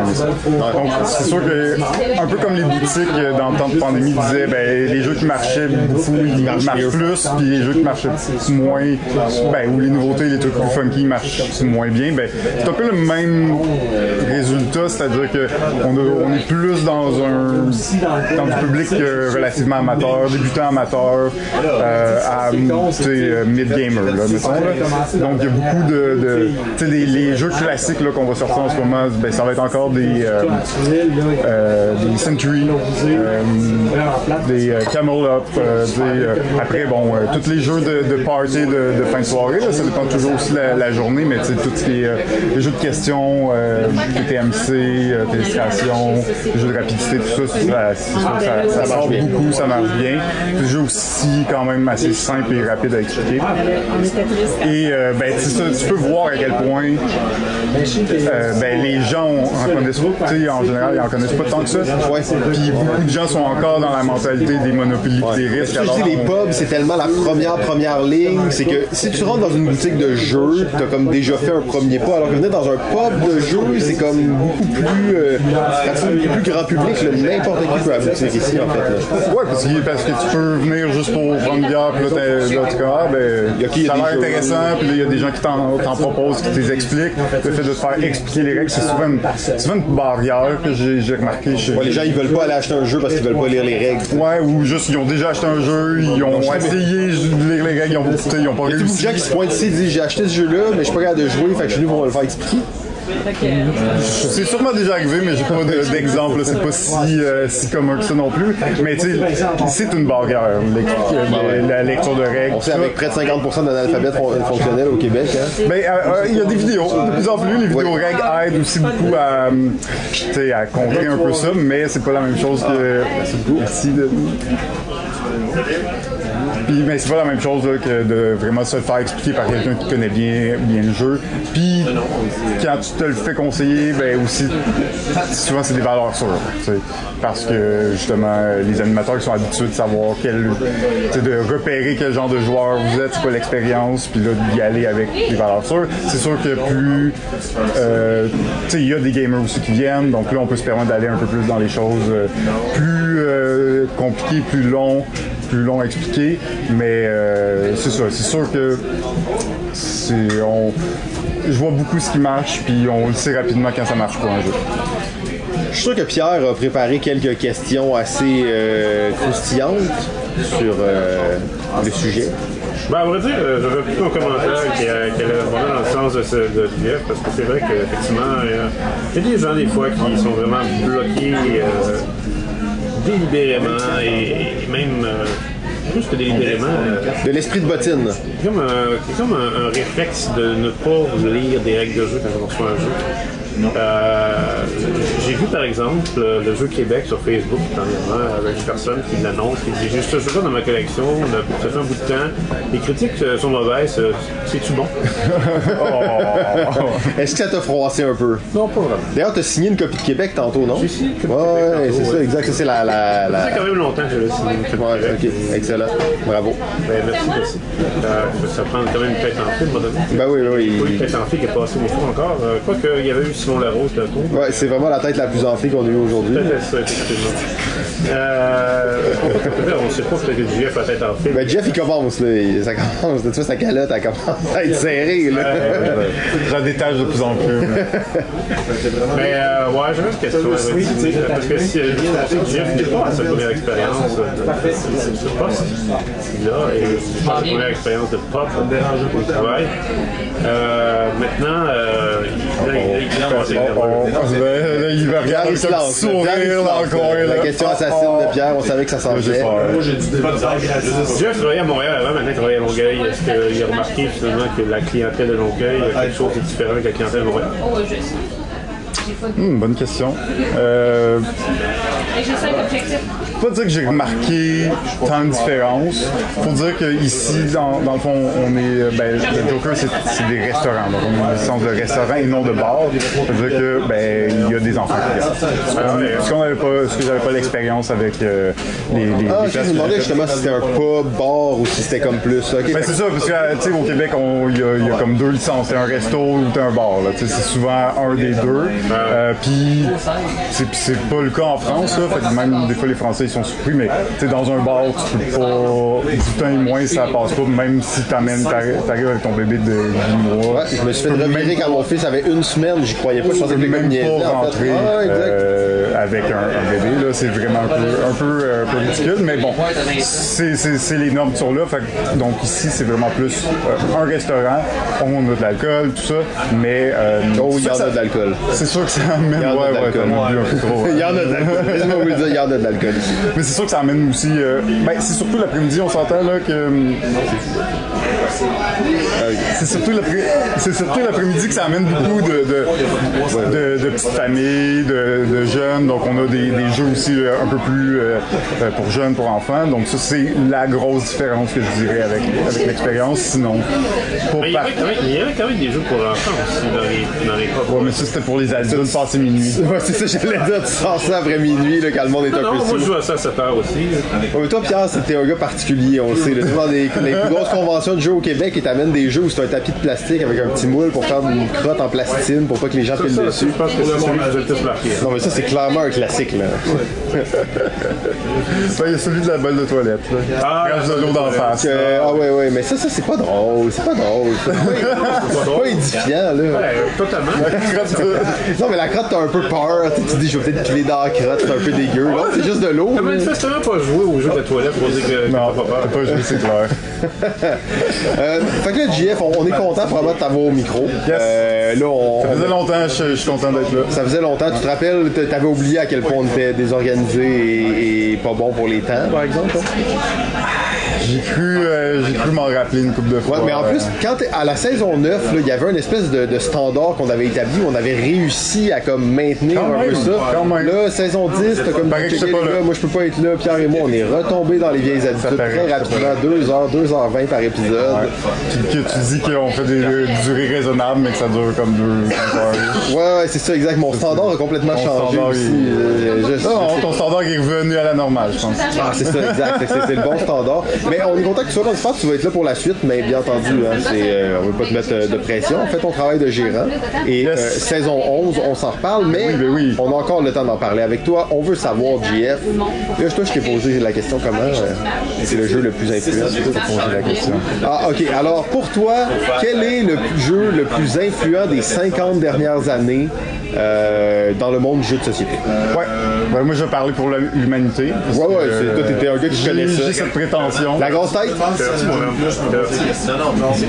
C'est le poste que je dis à Balado qui est en jeu, c'est ce que je pense. Ah, ben, on sait pas, on va voir. Je sais pas qu'est-ce que tu vas dire. J'ai j'ai peur, là. Je sais pas, je sais même pas de quoi il parle, lui. Il s'en Parce qu'on s'entend que les 50 dernières années, ça me met en 1970. 71, nous, on a fait. C'est ça, 71. Euh, et qu'est-ce qui s'est passé dans les 50 dernières années? Il s'est passé la révolution, la révolution des jeux de société. Dans les 50 dernières années. C'est la révolution qui a mis fin à une période noire, la période noire de- des monopolies, des risques, des jeux qui copiaient tout ce genre de jeux-là. C'est c'est le début d'une nouvelle ère. Et c'est aussi un des jeux encore vraiment, vraiment, vraiment populaire. Pas chez les gamers, en fait très haté chez les gamers, mais très populaire sur, sur les mid-gamers débutants un peu. Et ben, c'est peut-être plate, mais ça va être les Call of Catan. Oh! De Catane. On a parlé beaucoup, nous. Je pensais que tu t'en allais vers Uno. Moi, je- en fait, j'étais sûr qu'il allait dire Uno. J'étais ouais. sûr, j'allais dire juste avant. Il va dire Uno. Il va dire Uno. Il va dire Ben Uno. oui, c'est ça.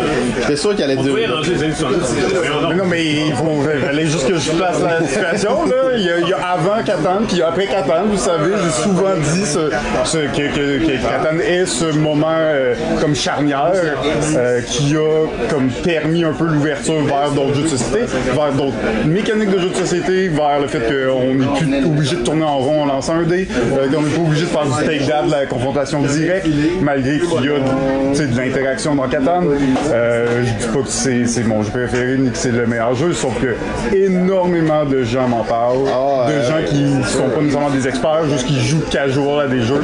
C'est un des jeux qui revient souvent dans mes discussions avec ce genre de, de personnes-là. Malheureusement, on n'aura pas un gros débat là-dessus, parce que nous, on est, moi, je suis Ben, totalement d'accord. On peut, on peut. Ah, Le gars, il a reçu une tasse de Catan, là. On va quand même. Il a été payé, on le sait, les influenceurs. Ah oui, puis un petit sac ici. Ah, un petit sac de Catane, un sac réutilisable de Catane pour aller acheter ses fruits. Donc, euh, ben, tu sais, c'est- pour moi, c'est le plus influent. Il y en a plein de jeux qui ont été influents, il y en a plein qui, qui le sont encore. Euh, mais c'est ça, le Catan, pour moi, ça, ça reste un jeu qui, comme il est vendu depuis 1995. Toujours. C'est quand même encore un des gros vendeurs. Extension. euh, ben, puis tu sais, c'est pas les extensions que les gens jouent le plus, là. C'est le jeu de base, là. C'est le jeu de base, puis tu sais, avec ben, l'extension 5-6 joueurs, mettons, là. Mais c'est surtout le jeu de base, là, qui est encore là parce que, ben, l'aspect d'échange est le fun. C'est comme le pont entre Monopoly où, tu t'as l'aspect d'échange, d'interaction, mais t'as pas non plus le, mettons, le hasard ou le cutthroat qui peut venir ou, euh, Les gens jouent à deux. À Catane? Ouais, c'est Oui, ça, genre. ça- moi, ça m'est arrivé régulièrement de voir des gens jouer à deux à ce jeu-là, alors que c'est c'est clairement indiqué 3 à 4. D'ailleurs, tu joues à ça, tu te rends compte que ça ne peut pas fonctionner à deux. Mais les gens veulent tellement jouer à Catan, ont joué à Catan, jouer à. Souvent, c'est genre, ah oui, moi je connais Catan, je vais te le montrer. tu. C'est souvent ça, comme une personne qui va vouloir le jouer pour le montrer à ses amis ou justement ils sont deux, ok, on va jouer à ça parce que je sais que c'est bon. tu c'est comme.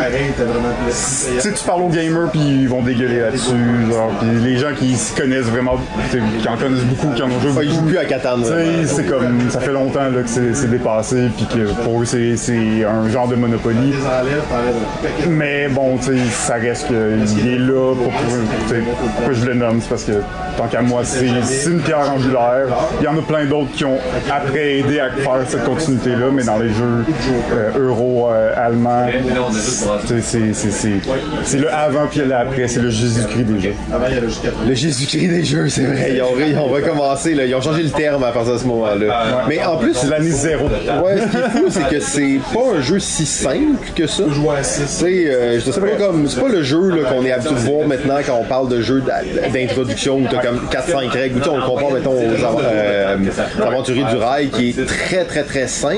Mais ce jeu-là, Catan, c'est pas un jeu. euh, tu montres à quelqu'un la première fois, il va avoir de questions s'il euh, s'il connaît pas les jeux modernes, mais malgré tout, il continue de créer des nouvelles générations de joueurs. C'est- Absolument. C'est assez. C'est vraiment, comme tu dis, créer des nouvelles générations de joueurs que souvent ils commencent par ça, puis là ça les intéresse aux jeux de société, puis là ils vont jouer une deuxième fois. La première fois peut-être un peu plus, c'est un peu plus difficile à comprendre comment ça fonctionne, c'est quoi les, les, les, les mécaniques là, vraiment, puis euh, comment bien jouer, mais euh, de plus en plus euh, les gens ils l'apprécient, puis là, ça, ça les amène ailleurs, euh, vers d'autres jeux modernes. Donc euh, si vous avez jamais joué à des jeux, je vois qu'attendre. Ou non. Ou non.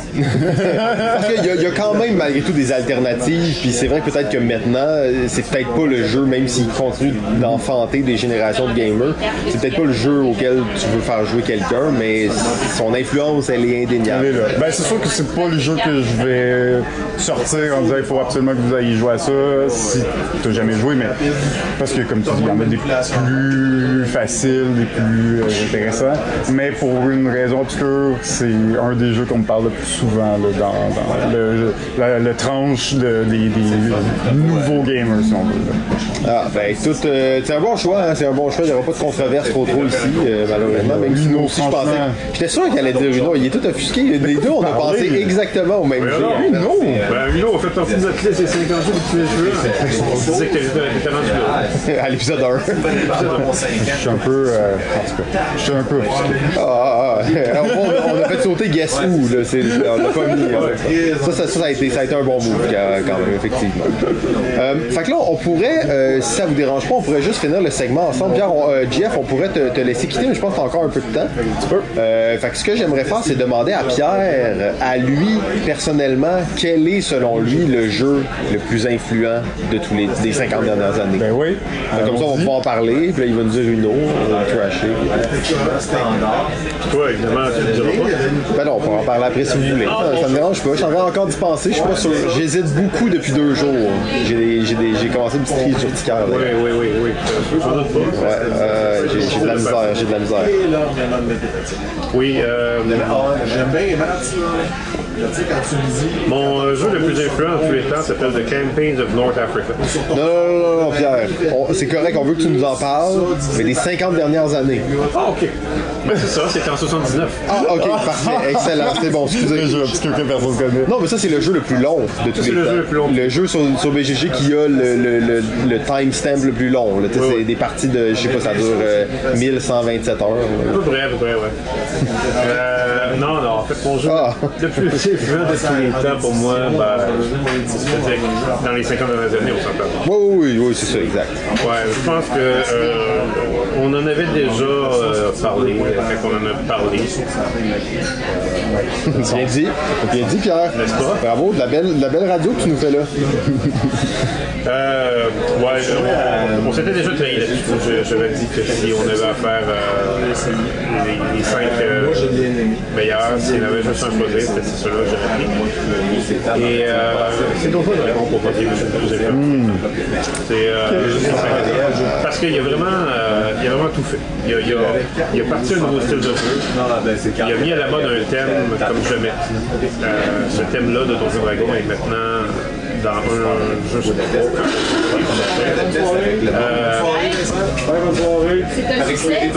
il a été aussi euh, très très euh, impliqué dans la société. Qu'il a, il a généré de la culture ludique.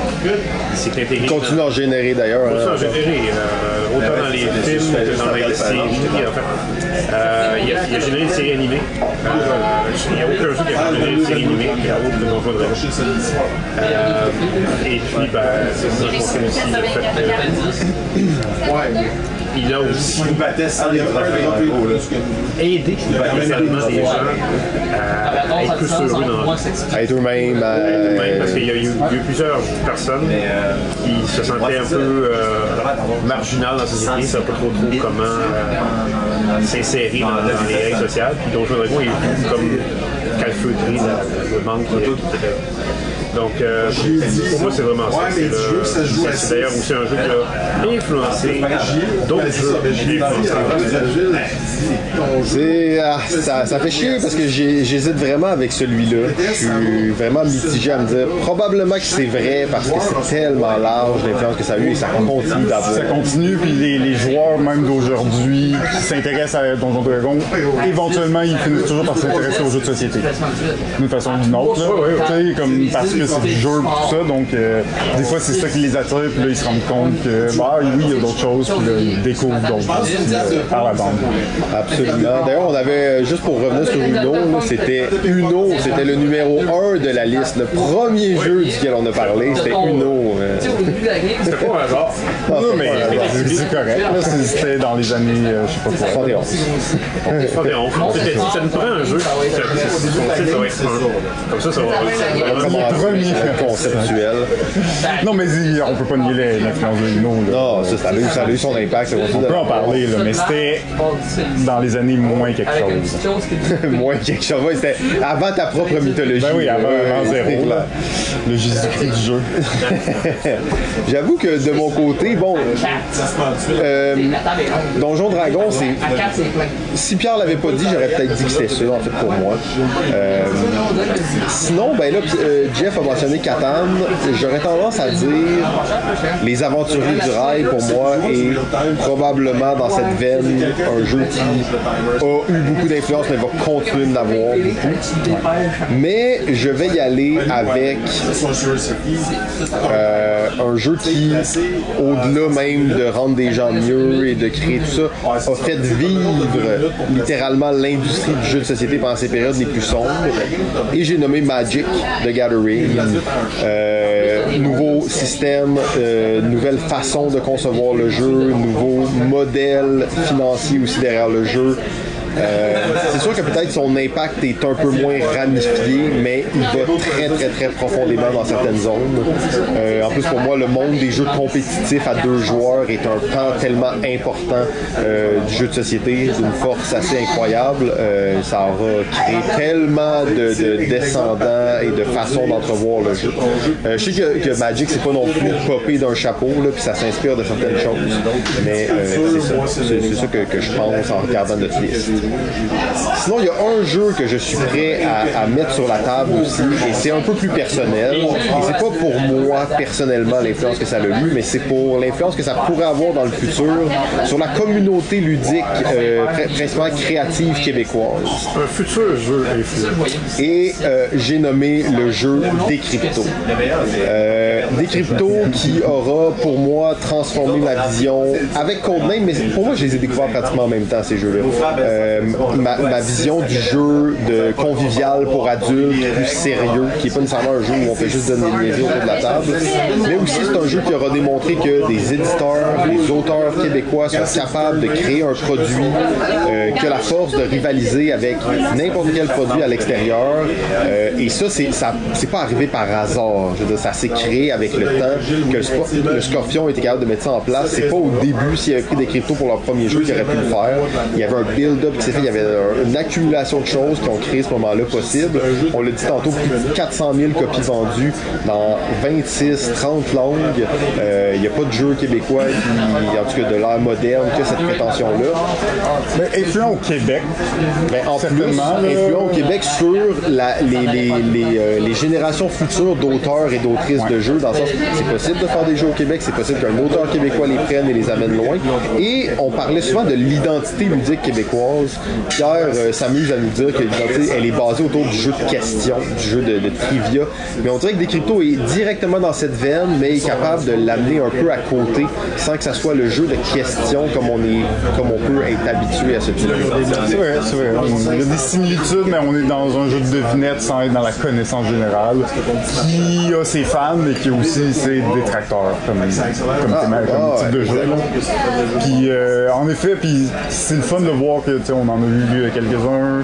Il y en a plein d'autres euh, de qui on n'a pas parlé. Il y en a plein à qui on a parlé dans d'autres saisons. Puis il y en a de plus en plus là, des auteurs comme, sérieux qui commencent à comprendre aussi comment ça, comment ça marche, comment tu peux réussir à te faire éditer? Tu vois que Thomas, ben, c'est pas avec un jeu qui a réussi à se faire éditer, c'est avec des- plusieurs, plusieurs, plusieurs jeux, puis il est tout le temps en train d'en faire des nouveaux. Puis ben, il y en a des moins bons, puis il y en a des meilleurs. Puis, euh, puis après, c'est un jeu qui a ouvert beaucoup de portes aux auteurs québécois l'extérieur. Et même juste par le simple fait que Thomas, maintenant, peut se pointer à SN avec des amis auteurs, avoir, permettre à ces jeux-là de circuler un petit peu plus. Il disait tantôt, c'est qu'il faut que tes jeux circulent, il faut que tes jeux soient vus par les bonnes personnes. Donc ça l'ouvre comme une porte un peu à ça. Ça donne une méga crédibilité aussi à, à des auteurs comme, euh, ben, à des éditeurs comme Le Scorpion qui cette année avait deux nominations euh, au Spiel, ce qui est pas rien. Non, c'est vraiment intéressant. Puis, euh, le, le retour des conventions aussi, ça va euh, ramener beaucoup d'énergie dans, dans l'industrie qui, pour moi, a, a perdu un peu de son souffle là, les deux dernières années. Euh, Peut-être que c'était correct parce que c'était euh, en expansion euh, Constante. Constante, puis à un moment donné, on va bien atteindre la limite. Là. Ça commence à déjà être beaucoup. Mais c'est quand même le fun là, de voir que ça, ça continue. Ça veut dire qu'il y a encore du nouveau public, des nouvelles personnes qui s'y intéressent. Donc, c'est pas fini de, de- de l'expansion. Ben, je pense que euh, effectivement, les cryptos a, lauriers à recevoir. Je sais pas par contre si on pourrait en faire le du représentant des, des québécois, mais c'est vrai que oui, il y a, il y a comme soufflé euh, ce qui est- ce qui est nécessaire que le Québec se, se mesure au grand. Mais ça reste quand même que, bon, on a mentionné que le Pursuit venait des jeux montréalais. Alors, techniquement, Pursuit serait probablement un jeu québécois à considérer. Ouais, sauf qu'il y a comme quand même, quand même une distinction à prendre. C'est sûr que moi, je, en ce moment, on peut pas dire que des cryptos c'est- fait ce que moi je pense que ça peut faire dans le futur. C'est surtout ça, en fait. C'est plus une projection d'influence. Que le... c'est pas encore fini la saga de Ben non, ben non, c'est sûr que non. On- je pense que c'est un jeu qui va continuer de se vendre, qui va continuer de, de- de générer de l'attention, qui va continuer de- de- d'être populaire, qui va continuer d'avoir ses fans. Je dis pas qu'il va y avoir un boom des cryptos dans deux ans puis que tout le monde va le découvrir. C'est juste que je pense que ça va être un jeu qui va s'inscrire dans les classiques, qui va continuer d'être présent. Euh, tu te ramasses pas premier euh, party game sur BGG par hasard, là, tu sais. Euh, mais c'est sûr qu'en ce moment, on peut pas comparer l'influence par rapport à Trivial Pursuit. euh, C'est indéniable, mais quand on parle de euh, l'identité ludique québécoise moderne que veulent appliquer certains auteurs et autrices de jeux, je trouve que des cryptos, oui, en tant que création, mais même en tant que produit d'édition, vient remplir plein de cases qui sont attirantes pour le créateur contemporain. Ah, puis en, en que ça, continue à influencer aussi parce qu'il n'y a, jamais- tu sais, il y a jamais eu une cristallisation claire là, de- des créateurs de jeux au Québec. Il n'y a, pas eu beaucoup d'auteurs qui se sont comme démarqués à l'international. D'ailleurs, on va en recevoir quelques-uns bientôt au micro. Là. Ah oui? Ah oui, ben oui, ben, ben, c'est des- c'est c'est des récents aussi. Oui, des, des- là. des- des grosses pointures, comme on dit. Alors, euh, ben, Ça, c'est des grosses têtes, on vous le dit. Fait que si, si ça peut aider dans le futur, tant mieux, mais c'est aussi des gens comme Thomas, des gens qui sont impliqués dans les, les processus de, de création, euh, puis dans, dans ces événements-là, qui partagent leur passion, qui aident aussi à, à générer une nouvelle, euh, ben, une nouvelle génération d'auteurs québécois. Absolument. Fait que, JF, euh, je sais pas si tu avais d'autres points pour nous aujourd'hui ou euh, ça faisait pas mal le tour. J'ai-tu d'autres points? Ben, j'ai- j'aurais un petit, ouais, un petit truc à dire encore. Oh, j'ai ok, vas-y. Ça se dit-tu en ondes ou faut que tu notes le temps? Non, non, ça se dit en ondes. Ok, ok. C'est trop gentil, c'est Euh, c'est juste que hum, j'ai vu beaucoup, euh, tu sais, on, on parlait là, à quel point bon, l'industrie du jeu grossit, tout ça euh, devient de plus en plus, mettons, culture pop. Et euh, à la quiche, ça m'a vraiment marqué à quel point les le concept de franchise était vraiment maintenant très présent dans le jeu de société. On parle de les franchises, tout ce qui est pandémie. Le pandémie va avoir sa version euh, World of Warcraft. Ouais, Euh, en plus de toutes les, les versions Les de- pandémie. Mais là, il, y a- il va y avoir des jeux avec euh, basés sur le, le système de Dixit. Il va y avoir des jeux basés sur d'autres jeux euh, ben, basés sur Seven Wonders. Mais qui c'est pas un Seven Wonders, mais c'est juste ça va dans la lignée de tout ça. Fait dirait Même que les- éventuellement, je pense qu'il va y avoir Quattle de card game. là. Ah ouais, euh, ben, c'est une grosse licence. C'est une grosse licence qui s'en vient. Ouais, c'est ça, c'est- ça arrête plus les, les franchises. Mais c'est juste, c'est- c'est- j'ai vu à quel point là, les- on dirait que les éditeurs aussi se rattachent à, à des noms connus. Puis pour qu'ils se rattachent à des noms connus, ben, ils font des, pas des produits dérivés, mais tu sais, des trucs qui tournent alentour, puis qui utilisent le nom de la franchise pour promouvoir un jeu au lieu de lui donner un nom puis une identité complètement autre. On prend le modèle de- d'Hollywood. On, euh, prend- de- on est, on est de plus en plus là. On en parlait euh, les dernières années, qu'on qu'on voyait que ça s'en venait, puis euh, Pandémie en était un, euh, un des, des premiers exemples, si on veut. Mais tu autant Catan, pour moi, n'est pas, n'a pas fait ce move de franchise-là, autant que, les, les jeux que plus récents font, là. Ouais, puis que, que les jeux comme Pandémie, les jeux comme euh, ben, Dixit, Seven Wonders, tout ça, tout vers où on s'en va. Fait que j'ai l'impression que ça va beaucoup, beaucoup dans cette direction-là. Euh, je suis un peu mitigé par rapport à ça. Ça reste que j'aime mieux l'originalité que de reprendre tout le temps les mêmes choses. C'est en créant des jeux, ben, des jeux originaux qu'on a des gros titres, qu'on a des, des, des, des jeux marquants. Euh, mais bon, c'est ça. C'est, c'est la voie de l'industrie. L'argent aussi est une, est d'une importance euh, dans l'industrie. Et, Tu euh, parles des franchises, mais en plus, on oublie tout ce qui est les jeux d'X-Men, les jeux de Marvel, les jeux de Batman, les jeux de Star Wars. les Euh, jeux- Love Letter Batman, ça sonne-tu bien, Batman, j'ai trouvé ça pas pire, moi. Je l'ai vu quelques fois d'ailleurs. Il est dans ma liste, dans ma wishlist. Euh, mais oui, c'est sûr. Après, est-ce que est-ce qu'on va Moi, je me dis, on, on s'approche de plus en plus d'un moment où il va y avoir le, le côté indépendant plus fort dans le monde du jeu de société. Et ce côté-là va venir fait que le, côté plus grand public va se développer de plus en plus, il va y avoir de plus en plus de joueurs. Parce que pour aller dans des domaines plus niches, ben, ça te prend un plus grand bassin de joueurs. Ça Fait que oui, j'avoue que j'aime pas tant ça quand je vois qu'ils font un jeu, de, un rip-off d'un jeu pour en faire euh, mettre ça sur une franchise de Spider-Man. Euh, j'avoue que moi, ça m'attire pas du tout. Même qu'avant, j'avais un peu une haine envers ça. tu sais, Je voulais rester un bon hipster et tout, mais après, avec le temps, je me suis dit, ça fait juste grossir le hobby. T'es en banlieue maintenant. Mais maintenant, j'habite à Chambly, j'accepte tout- toutes ces choses-là euh, qui, qui vont de soi. Là. Fait que euh, c'est ça. Tu vois que mes, mes standards ont baissé, mais d'un point de vue, je me dis, le public grandit, ça va créer des nouveaux types de joueurs, ça va créer des nouvelles générations de joueurs, des gens vont vouloir rechercher des, des expériences qui sont plus pointues et euh, ça ouvre la porte justement à avoir euh, un studio indépendant de trois personnes qui font des jeux puis qui peuvent pratiquement vivre de ça parce qu'il y a des moyens de diffuser un côté indépendant aux jeux de société au lieu de vendre 3 millions de copies, t'en vends euh, 10 000 puis t'es content mais tu les vends à l'échelle planétaire euh, par d'autres réseaux. Fait qu'il y a comme on dirait qu'il y aura un changement qui plus, va plus les niches vont être grosses, plus va euh, être facile. des indépendants oui, vont pouvoir en profiter. Euh, mais ça va faire en sorte aussi que plus les gros vont être moins originaux. Exact, Ils vont se comme ouais, ouais, euh, exact. sur les mêmes produits, sur les mêmes auteurs, sur les mêmes types de jeu pour être sûr de faire leur De- de faire leur, ouais, de faire leur produit. Euh, c'est ça, là, la- la- l'agglomération de beaucoup de compagnies de jeux qui est commencée depuis plusieurs années euh, nous, am- nous amène à penser ça aussi. Absolument. C'est- une voie prévisible, malheureusement ou heureusement. là. Parfait. Alors, euh, mesdames et messieurs, c'était le grand retour de GF. Oh, et nous sommes maintenant à la fin de ce, de ce party! La foule euh, s'est un peu estompée malheureusement, mais euh, on a quand même gardé euh, les meilleurs invités pour la fin. Euh, les meilleurs et les derniers, mais non les moindres. Euh, J'ai nommé le, le duo d'auteurs et d'autrices euh, Il se French la nuit, euh, Carcajou, Monsieur Étienne et Madame Pascal, les auteurs de Quatol!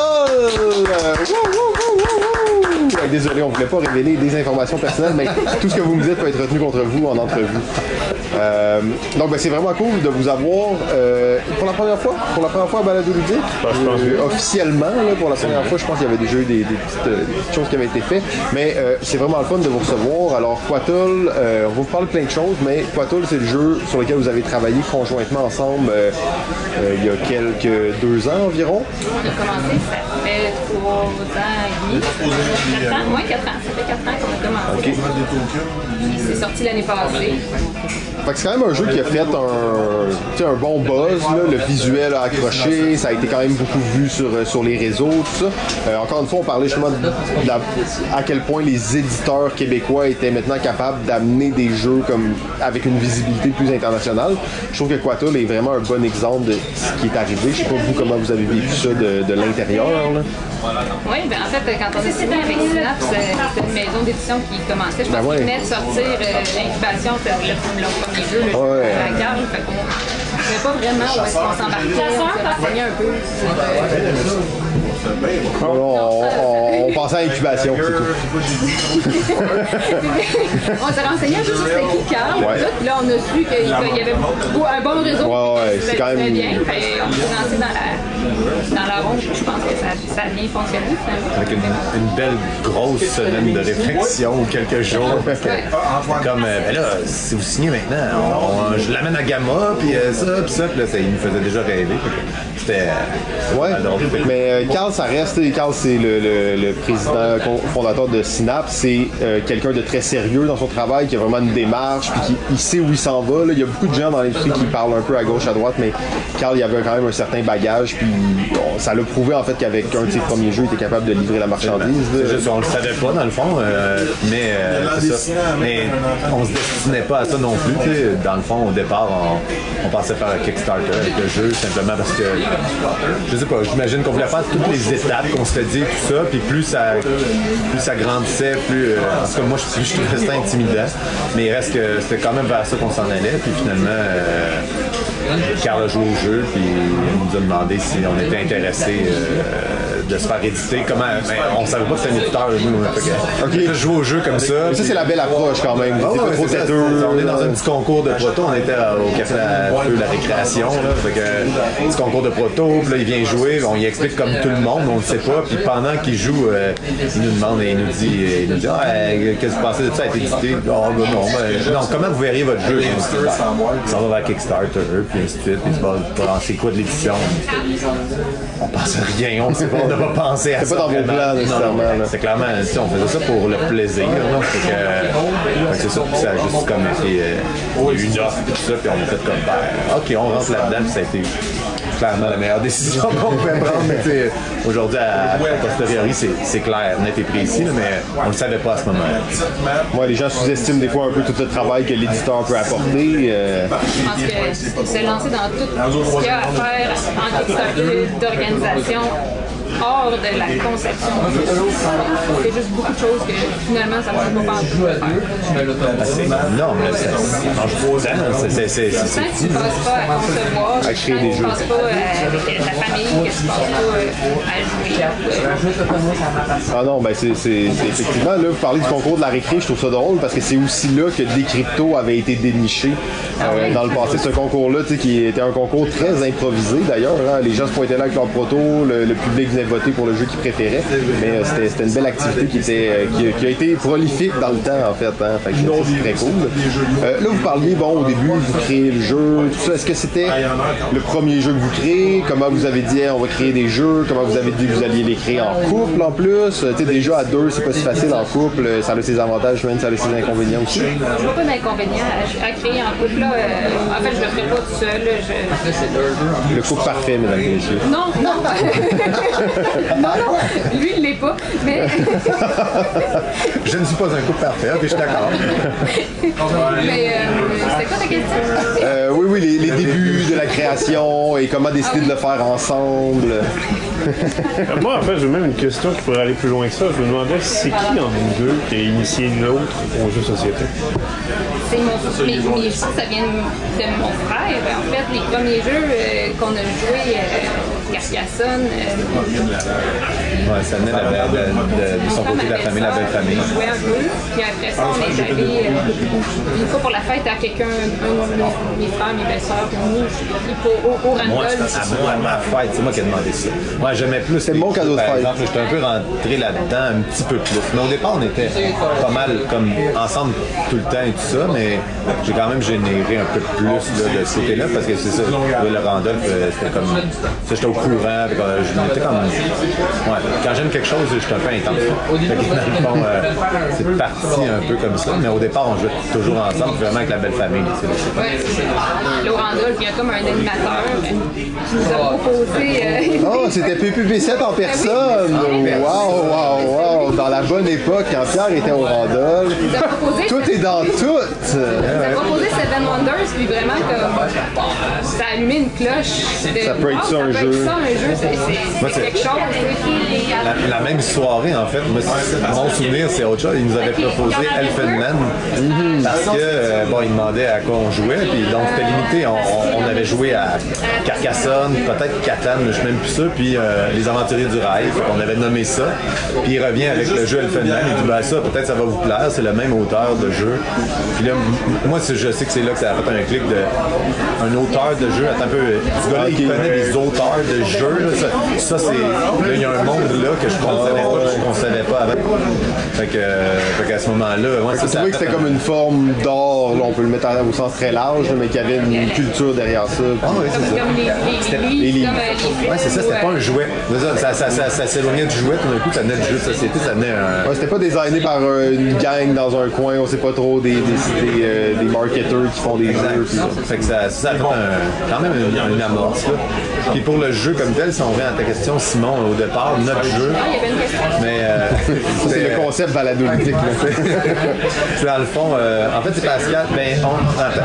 on s'était dit, on cherchait quelque chose pour le faire en couple, justement, puis euh, qui était Outre. euh, regardé la télé et Ah, ok, ouais. Mais euh, donc, pas nécessairement le soir. C'est quelque chose qui était Pour le jour, quelque chose pour le jour, là. Non, en fait, c'est pas vrai, parce que c'était une fois que les enfants étaient couchés. Mais euh, on voulait pas trop regarder la télé et tout ça. C'était juste comme. C'est facile, hein, de checker du Netflix pendant trois jours. Exact. on s'est juste donné comme le défi de faire d'autres choses. On s'est demandé si on faisait une bande dessinée ou je sais pas quoi. Puis, ça, puis un matin, Pascal s'est levé avec un flash. Ouais, ouais, je me suis hey, Étienne, je pensais à ça comme un jeu de société où on, on construirait des serpents. Puis, euh, d'habitude, quand j'ai des idées, Étienne, il dit. Mais là, celle-là, il a fait comme, ah ouais, là, on prend une carte. C'est comme euh, ça- la base du jeu. C'est fait comme c'est naturellement. Quand même assez, assez, assez dans un flash assez vite. Les serpents, Il euh, travail pour que ça se tienne. Mais, euh, Les serpents, c'est arrivé comme ça. mais ça passe arrivé comme ça. Mais parce que ce qu'elle dit pas, c'est, ce qu'elle dit pas, c'est qu'en fait, elle avait pensé déjà au bloc, là. Donc, elle avait pensé à l'aspect comme 3D. Là, ça, c'était vraiment cool, je trouvais. Il y avait comme un aspect, tu sais, des blocs qu'on emboîterait un peu, euh, à la limite, comme des Lego, je sais pas quoi, là. Là, on fait, ah, ouais, là, là, je fais, c'est ça. Moi, ça m'a flashé. Puis là, c'est là que, ouais, on va avoir des couleurs, on va avoir des combos de cartes. Là, c'est parti. On a été chercher les blocs Lego des enfants, puis euh, on s'est fait des cartes vite, vite, puis on a essayé, puis on a fait comme, hey, ça se pourrait peut-être, cette affaire-là. Ça, c'est une déformation professionnelle, je pense. Non? Mais quelle partie?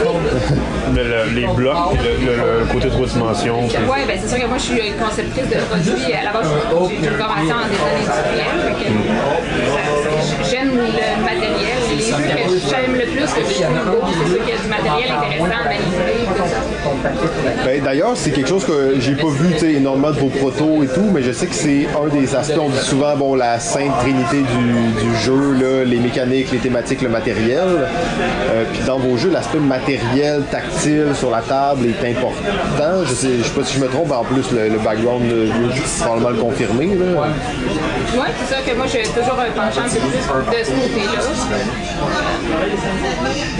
Salut. Ben, Étienne, il aime beaucoup aller travailler comme les mécaniques, le côté thématique, aller chercher toute l'histoire. Avec sa maîtrise dans l'histoire, il va aller tout le temps aller chercher le- plein, plein, plein d'informations autour de la thématique. euh, si on a une thématique qui est définie. c'est pour ça que c'est le fun qu'on travaille ensemble. Dans le fond, on a chacun vraiment nos forces, puis on n'est pas à la même place, fait qu'on se complète vraiment bien. C'est vraiment ça qu'on sent, c'est pour ça qu'on a du plaisir. C'est pour ça que Pascal a dit tantôt, moi je designerais pas tout seul. Honnêtement, je, pense pas non plus que je serais capable. tu m'avais dit d'ailleurs en que tu avais comme essayé, qu'il y avait des projets que tu faisais un peu seul, mais au final, ça. Ben non, c'est- ça finit toujours que j'ai des amorces, puis euh, mais je- on dirait que j'arrive vite moi, au pied du mur, puis à faire comme je sais pas quoi faire, mais c'est super facile, c'est ça qui est génial. Moi j'en parle à puis là, on sort plein d'idées, puis ça repart. Des fois ça ben, c'est correct, plein d'idées, des fois il y en a des moins bonnes, mais quand, quand, quand il y a un, quand y a un sens derrière ça, ça va super vite, puis ça pop, puis euh, donc euh, je, je sais pas comment les gens font faire ça tout seul. C'est ça. Ben, déjà, juste le fait, bon, vous êtes un couple, ça, mais de te créer à deux, t'as toujours quelqu'un pour tester ton jeu qui est motivé par le projet. Euh, mine de rien, euh, ça a quand même de la valeur. Hein? Euh, tu peux accumuler pas mal plus de tests que si t'es tout seul. là. Tu fais un jeu qui se joue à deux. Ouais, ouais. Ça- ça rebondit sur ce que Thomas disait tantôt. Exact. Dans le fond, c'est- c'est son goulot d'étranglement. Je me- En l'entendant, je me disais, mon Dieu, qu'on est privilégié. Parce que oui, on peut faire ça. Après ça, c'est sûr que quand un bon jeu qui marche à deux puis qu'on veut le faire deux à quatre joueurs, ben là, là, on, on est comme lui, là, on cherche puis on, appelle les amis, la belle famille, puis des groupes de tests. Mais il reste qu'on veut l'avoir déjà. mais c'est ça, on l'a on l'a vraiment bâti déjà. On sait que ça marche quand même. Après ça, il faut voir si c'est équilibré aussi à plus de joueurs, mais c'est quand même bien différent. Puis on est privilégié. Là, euh, tu sais, Quatul, c'est un, si je me trompe pas, un des premiers projets sur lesquels vous avez vraiment travaillé. fait que c'est très rare qu'on va parler à des auteurs qui vont dire le premier jeu sur lequel on a vraiment travaillé a été édité. Euh, et la question que je me pose à ça, c'est comment est-ce qu'on on bascule d'avoir fait un peu un, un hit à son premier jeu? Et là après pour enchaîner les prochains projets, est-ce que vous avez comme un espèce de moment où vous cherchez la prochaine bonne idée, est-ce que vous explorez plusieurs idées en même temps? On a, euh, un comme 7-8 idées en jachère, qui avancent un peu, qui arrêtent, qui repartent d'un autre bord, puis des nouvelles qui tentent vraiment développer pendant un je pense qu'on a comme d'horaire avec ça, de, de missions, d'objectifs spécifiques. On avance. Si on fait ça pour le fun, Quatel, on l'a fait pour le fun. On n'a jamais fait ça pour, euh, pour la gloire, euh, pour avoir euh, des sous, peu Ça a marché comme on est vraiment content. mais- Ouais, c'est pas une- ça, ça vous aurait pas empêché d'en faire d'autres si celui-là avait pas été. C'est sûr qu'après, c'est toujours le fun aussi de- d'être naturellement, d'avoir un pied dans la porte de l'industrie, d'avoir accès à des, à des, à des éditeurs et des choses comme ça. là. Ouais, de- d'aller rencontrer quelqu'un et on a un jeu à, faire, à, à te faire essayer. Il nous connaît déjà, ça, ça, part, ça part bien. Ouais, puis d'ailleurs, à un certain point, les éditeurs viennent te voir pour te demander des commandes, c'est ça? ben là, pas, pas, pas tant, mais effectivement, avec quoi je comprends ce que tu où tu t'en vas, mais avec quoi ça, dans le fond, euh, euh, c'est sûr qu'on regarde comme ça allait bien, puis tout ça, ben, quand nous a, nous a proposé de, ah, on pourrait essayer de ben, élargir la gamme, euh, ou de même, on faire peut-être un jeu de cartes, parce que nous, on lui parlait peut-être d'une extension, je sais pas trop. Fait que là, il dit, ah, c'est mieux, il y a peut-être autre chose, un jeu de cartes, et tout ça. Puis, mais tu sais, c'était flottant un peu, c'était pas une commande pure et dure. C'était plus une discussion. Il faut dire que Quatel est sorti pendant la pandémie. C'est un jeu qui a une belle présence portable. Il n'a jamais pu être dans les conventions, Mm. tout ça. Je pense qu'il cherchait un peu une idée euh, Pour le ramener. Tu sais, sans ramener un vieux jeu, mais si tu ramènes un, un petit verre, ben, ça fait comme un peu sortir. Absolument. Fait qu'en pensant à ça, dans le fond, à un moment donné, euh, c'est arrivé je sais que on, ben, on, on connaît hein, les forces et les faiblesses de notre jeu, puis on sait très bien que bon, il n'y a pas beaucoup d'interaction, euh, euh, puis on c'était assumé moment donné. Oh, c'est pas une sorte de faiblesse, c'est plus un aspect. Non, non, c'est ça, un aspect, effectivement, mais après ça, dire, euh, bon, on pourrait faire autrement. Fait que là, c'est là qu'est venue l'idée de, ah, on pourrait le faire en jeu de cartes, mais après ça, amener autre chose complètement. Donc, avec le même concept, la, ouais, la même colonne vertébrale, après ça, ajouter euh, une, autre, une autre avenue. Avec le même serpent.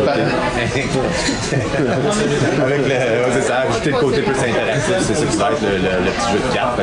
Ça, c'était, oui, c'était- super le fun, puis effectivement, je dirais que notre parcours, il est facile, là. on est chanceux, puis on s'en rend compte, là, on le sait. Dans le fond, euh, faire un premier jeu, tu l'as dit, puis après ça, ben, ah, on en fait un deuxième parce que, parce que ça va bien, puis on est dans... Ouais, après, il faut que ces jeux-là, ils, ils soient bons d'une certaine façon. Peut-être partir d'un jeu qui existe déjà, puis en faire une version qui est comme pas la même chose, mais qui ressemble un peu. C'est pas nécessairement un exercice facile. J'imagine que ça demande euh, de la réflexion beaucoup plus que. C'est pas nécessairement l'instinct naturel de on se lève un matin, on a une idée, puis on l'essaye. C'est comme on s'assoit, puis on y pense. là. Là, comme ce- celui-là, ça vient d'une demande, ben, on- toutes les autres idées qu'on a sont mis, sont, euh, sont un peu beaucoup mis de côté euh, depuis qu'on travaille dessus parce que ben, lui, on, a, on a quelque chose à, à livrer. Ah, c'est ça le plus dur, je trouve, dans le fond, là-dedans. On n'a pas plus de temps pour le faire. là. Ouais. On a le même temps en fin de soirée, même que les enfants vieillissent parce qu'ils se couchent plus tard. Mais ils peuvent commencer à tester, non? Ça se fait-tu, ça? ou- Ben, oui, euh, mais pour certains jeux, c'est ça, oui. Mais euh, nos enfants ont joué à, euh, c'est sûr, à- aux jeux de cartes. euh, surtout, ma- mais dans le fond, on a, on a trois enfants, puis c'est celle du milieu qui est, qui est plus, euh, qui est plus gameuse, là, malgré que sa sœur est plus vieille. euh, c'est elle qui, qui teste un peu tout, puis qui aime ça. Mais euh, dépendamment évidemment du type de jeu qu'on a, puis de comment il, où est-ce qu'il est rendu, parce que c'est sûr que tester pour un enfant, tester un, un concept, je dirais, c'est trop difficile. Il faut qu'il y ait quelque chose de plus concret quand même. là. Mais une fois que c'est fait, oui, les- oui, ils vont jouer, c'est sûr. Fait que, outre ce jeu de cartes, qu'est-ce que vous nous parlez de des petites idées cool que vous avez dans votre euh, dans votre atelier? Dans notre atelier, ben, euh, il y a déjà la, la, la Pampa que vous connaissez, La Pampa, dans les, les finalistes au photo de l'année l'année passée. On n'y a pas retravaillé depuis, fait que c'est en jachère, mais on a un petit nouveau. Il n'y a pas de nom encore, on avait-tu non, on n'a pas de nom. Puis on espère que vous allez pouvoir euh, vous prêter au jeu tantôt. Ah, vous l'avez apporté pour On le tester. Ah, mais là, en plus, nous, on a malheureusement raté le proto de Nicolas Cage. Fait que là, on va se comprendre avec votre proto, c'est bon? Ça? Euh, en plus, euh, c'est un jeu vraiment très, très. Tu sais, il est poussé, là. On a pensé à ça hier soir. Ah, ok, ok, ouais, la bonne idée, là. non, mais c'est vrai pareil, là. Mais il est malade, ce jeu-là. Il est malade. Fait que ça, ça va être excellent pour J'y crois de même. Mais il reste que c'est ça pareil. Ça, ça fait-tu partie de ta démarche que quand t'aimes quelque chose, t'aimes ça intensément? Ouais, intensément. Mon Ouais, tout est intense. C'est le meilleur jeu. Tout est intense. là. J'ai dit à Thomas qu'il serait numéro 2 sur les jeux de party BGG. Fait que- Oh, ok, ok, il y a une rivalité qui se fait. euh, Non, non, non, non, ça. Ah oui, oui, le nôtre serait numéro 2, ouais, quand même. quand Ok, même. ok, que le vôtre serait Absolument, numéro 2. absolument. On visait pas le numéro 1 par respect quand même. Tu sais, Thomas s'en s'en plaindrait pas, de toute façon. Il aime pas ça se vanter. Non, Thomas, il est tellement humble. Ben là, d'ailleurs, vous, vous arrivez dans une génération, on va dire, post des cryptos. hein. on pourrait parler de ça, cet événement ma- majeur dans les, les jeux au Québec. J'aime bien poser aux auteurs, autrices, une question euh, que vous n'aurez peut-être pas la réponse, que je vais vous laisser cogiter par la suite. Mais euh, C'est qui le meilleur auteur? c'est qui? C'est qui le top dog dans l'histoire? Euh, L'identité ludique québécoise. Euh, Est-ce que vous considérez que vous en faites partie? Comment vous, vous mettez une pièce dans ce puzzle qui est cette identité ludique? Euh, comment vous la percevez? Comment vous vous inscrivez à l'intérieur de, de ce concept? Ben, la négociation, je dirais, c'est pas. C'est sûr, ça sera jamais à nous de, de- de répondre, tu sais, si on fait partie de l'identité ludique, mettons, du Québec. C'est- pas, pas, aux auteurs de dire ça, c'est au, public. Ça, c'est sûr. Une fois, que, une fois que tu lances ton jeu, il est pas à toi. Ah, c'est humble, hein? Mais euh, après ça, euh, l'identité publique, l'identité ludique québécoise, euh, c'est comme, j'imagine, c'est vraiment très, très euh, embryonnaire, je dirais. Puis, euh, en ce moment, ça se concentre, j'ai l'impression, sur ce que c'est capable de faire. C'est-à-dire, je m'explique, euh, des gros jeux, des jeux lourds, des jeux, des jeux plus intenses, euh, il n'y en a pas beaucoup, très peu au Québec. Puis parce qu'en fait, il n'y aurait pas tant de débouchés pour ça pour l'instant, à moins d'aller à l'international, ce qui est d'autant plus difficile. Fait qu'en fait, c'est sûr que l'identité ludique, selon moi, va être un peu plus, euh, bon, euh, peut-être portée sur des jeux plus légers, plus euh, légers moyens, on va dire, moi, léger moyen, je dirais, ou même un jeu de party. Mais à ce moment-là, est-ce que c'est ça l'identité ou c'est parce qu'en fait, on est, en développement, puis l'identité n'est pas, encore, encore juste. Ah, c'est intéressant euh, que tu parles de ça parce que moi j'ai toujours vu le- le- le- les Québécois aussi comme des gens qui étaient, on va dire le terme patenteux, là, et ingénieux avec ce qu'ils ont. Euh, fait tu au-delà de qu'est-ce qu'on va pouvoir faire plus tard, d'après moi ça va ressembler à qu'est-ce qu'on peut faire maintenant parce qu'on aura d'autres choses, mais je trouve ça intéressant comme, euh, comme vision des choses. Ça s'inscrit totalement. C'est vraiment en évolution, en fait. C'est ça, le point. Fait que, si, ça, si ça participe à ça, euh, on, on en est fiers. Mais après ça, euh, c'est pas. euh, Non, non, soyez fiers. Faites bien d'être fiers. Euh... Dans le fond, c'est ça que Simon voulait avoir comme réponse. Voulais dire, nous sommes l'identité ludique québécoise, euh, nous sommes meilleurs que bien du monde. euh, c'est ça que je veux entendre. là, moi, des- des- On est, on est capable de faire des livres de jeux avec des roll and write dedans. ouais, on est capable de tout faire. On est capable de faire ça. Euh, fait que là, ben, ok, vous nous avez parlé un peu de qu'est-ce qui s'en vient pour vous. On voit que la création, vous n'êtes pas un, un- un one hit wonder. Là, euh, c'est quelque chose qui vous passionne, que vous allez continuer de faire jusqu'à découvrir euh, peut-être. euh, je sais La pas. prochaine passion. Ouais, j'allais dire le, le vélo électrique en tandem ou quelque chose comme ça. Je sais pas ton mot. On va essayer ça. Ouais. Fait que, mais euh, on est content de savoir que vous continuez de travailler sur d'autres projets, que vous en avez plusieurs euh, sur la table et j'ai hâte d'essayer le prochain. Là, vous nous avez ri- les gens qui ont écouté sont comme ouais, ils ont parlé de leur proto, mais ils ont rien dit là. Au moins un petit un- phrase là-dessus. Ah, ah, tu me laisses parler, non? mais- Ben, on sait que c'est un jeu de party. C'est un jeu, c'est un jeu de dessin, en fait, coopératif. Euh, Tu peux jouer à deux. tu peux jouer à deux. Pour ça, par contre, euh, ouais, ça. Ok, ben déjà là, là, vous, vous avez je pense la curiosité des gens, c'est parfait, excellent, dis- dis-en pas Là, plus. depuis hier soir, on l'a testé ensemble. On a eu beaucoup de plaisir. On l'a testé avec notre fils de 4 ans. C'était très amusant. Notre fille de 7 ans. C'était très, très plaisant. La 11 ans, elle n'a pas joué, mais, Ben, mais elle a a participé en essayant. Du bout des lèvres. Du bout des lèvres en regardant un peu. Quand je, voulais, quand je voulais valider le fait que, voyons, il est clair mon dessin, mais que Pascal comprend pas. Non, non, je vais valider avec celle de 11 ans, il me semble que c'est clair. Elle répond la bonne réponse, je fais, voilà, c'est moi qui avais raison. Parce que c'est pas vraiment Ouais, il descend, dessine comme quelqu'un de, donc, De quatre ans. Ah, de 4 ans. Excellent. Je veux gagner pareil. Ouais, c'est important de gagner, ça c'est toujours important. Fait que là, on arrive euh, à la portion. Moi, vous- avez-vous quelque chose, euh, avez-vous un compte TikTok où les gens peuvent vous suivre ou euh, un compte euh, non, ok. On va être déçus aujourd'hui, hein? Carcajou, euh, Instagram, vous pouvez les suivre là-dessus. Euh, si vous voulez voir la création de leur atelier, euh, ils font plein de. Vous mettez que vous mettez les photos de votre Mais prototype. sans blague, on a encore, euh, il n'y a plus rien sur Cacajou, mais on a encore la page Facebook Quatul. Ok, c'est pas mal auteurs euh, qu'on a appelé pour pas que ça, ça, ça aille en compétition. Mais c'est, Mais on n'a pas parlé des là-dessus. Non, c'est ça. Mais c'est la seule place pour parler. On a posté quelque chose une fois dans les quatre derniers mois. Ah, ok. Très actif. Bon.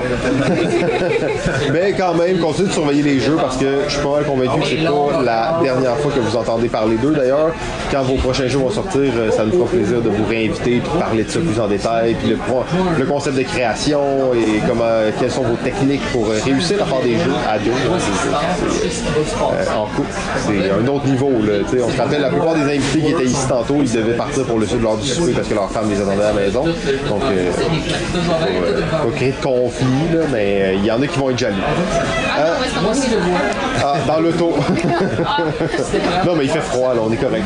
Euh, donc, on, on- on conclut cette saison avec le, le thème de la saison qui était les jeux, les 50 jeux les plus influents des 50 dernières années. Et on a posé la question à tout le monde qui est venu au micro, à savoir quel était pour vous le jeu le plus influent des 50 dernières années? Je ne savais pas s'il fallait la poser individuellement ou ensemble, mais euh, on va vous la poser de même puis vous déciderez comment vous répondrez. Mais tu sais, bon, non, mais tu sais, bon, non, mais c'est. Non, mais tu me regardes, mais. Ben, en fait, on a un peu répondu tantôt. C'est-à-dire que pour nous, on s'entend qu'on va pour nous, là, je veux dire, s'il faut vraiment choisir parmi l'ensemble des jeux le plus influent des 50 dernières années, ben, on se tourne vers euh, Pierre qui est à côté de nous, puis on, on écoute. Je veux dire. Tout le monde a dit ça à date. Tout le monde a dit ça. Oui, euh, on a tous Sauf moi, là, mais. Surtout, oui, c'est ça. Mais là, si on demande à Simon, il va répondre Terraforming Mars, ça marche pas. Ah, on a Enfin, quelqu'un qui a compris. Il connaît, il connaît la chose. C'est bon, excellent. Mais euh, fait, donc c'est évidemment donc des jeux qui nous ont amenés au hobby. Puis euh, on a nommé tantôt dans le fond c'est Carcassonne, c'est les aventuriers du rail. Puis après ça, ben, c'est les découvertes qu'on a faites au Randolph. Là, nous autres, on allait là avec les beaux-frères, belles-sœurs, on était six tout le temps. Puis on arrivait là, puis on se demandait à quoi on peut jouer. Puis on s'est fait proposer Seven Wonders, Elfenman. C'est toutes des choses honnêtement que après ça on achetait. Bonanza, euh, euh, bon il y a Dixit qui avait pas passé avec notre groupe, je sais pas pourquoi. Power Grid, euh, ça avait pas bien passé, c'était trop long, puis trop, trop, euh, on l'avait même pas bien joué, c'était un peu décevant. C'est Pierre qui vous l'avait expliqué ça aussi? Non, non, non, Ah, là, ok. c'est. Il y avait euh, Between Two Castles, euh, non, Between Two Cities, pardon. ce genre de jeu-là. Fait que ça, ça, ça a fait tout passer, puis on a, on a vraiment aimé ça. Après ça, on a été plus vers Five Tribes, des choses comme ça. Puis sinon, moi, dans mon cœur, ben, il y a, il y a Citadel là, qui reste, qui est un jeu que, je sais pas, je suis pas capable de m'en départir. Les autres, tu sais, maintenant, ils ont fait leur temps, puis vendu, là, ma collection, euh, la garde quand même relativement euh, allégée. Mais, euh, tout est relatif. Mais euh, elle a moins de sens.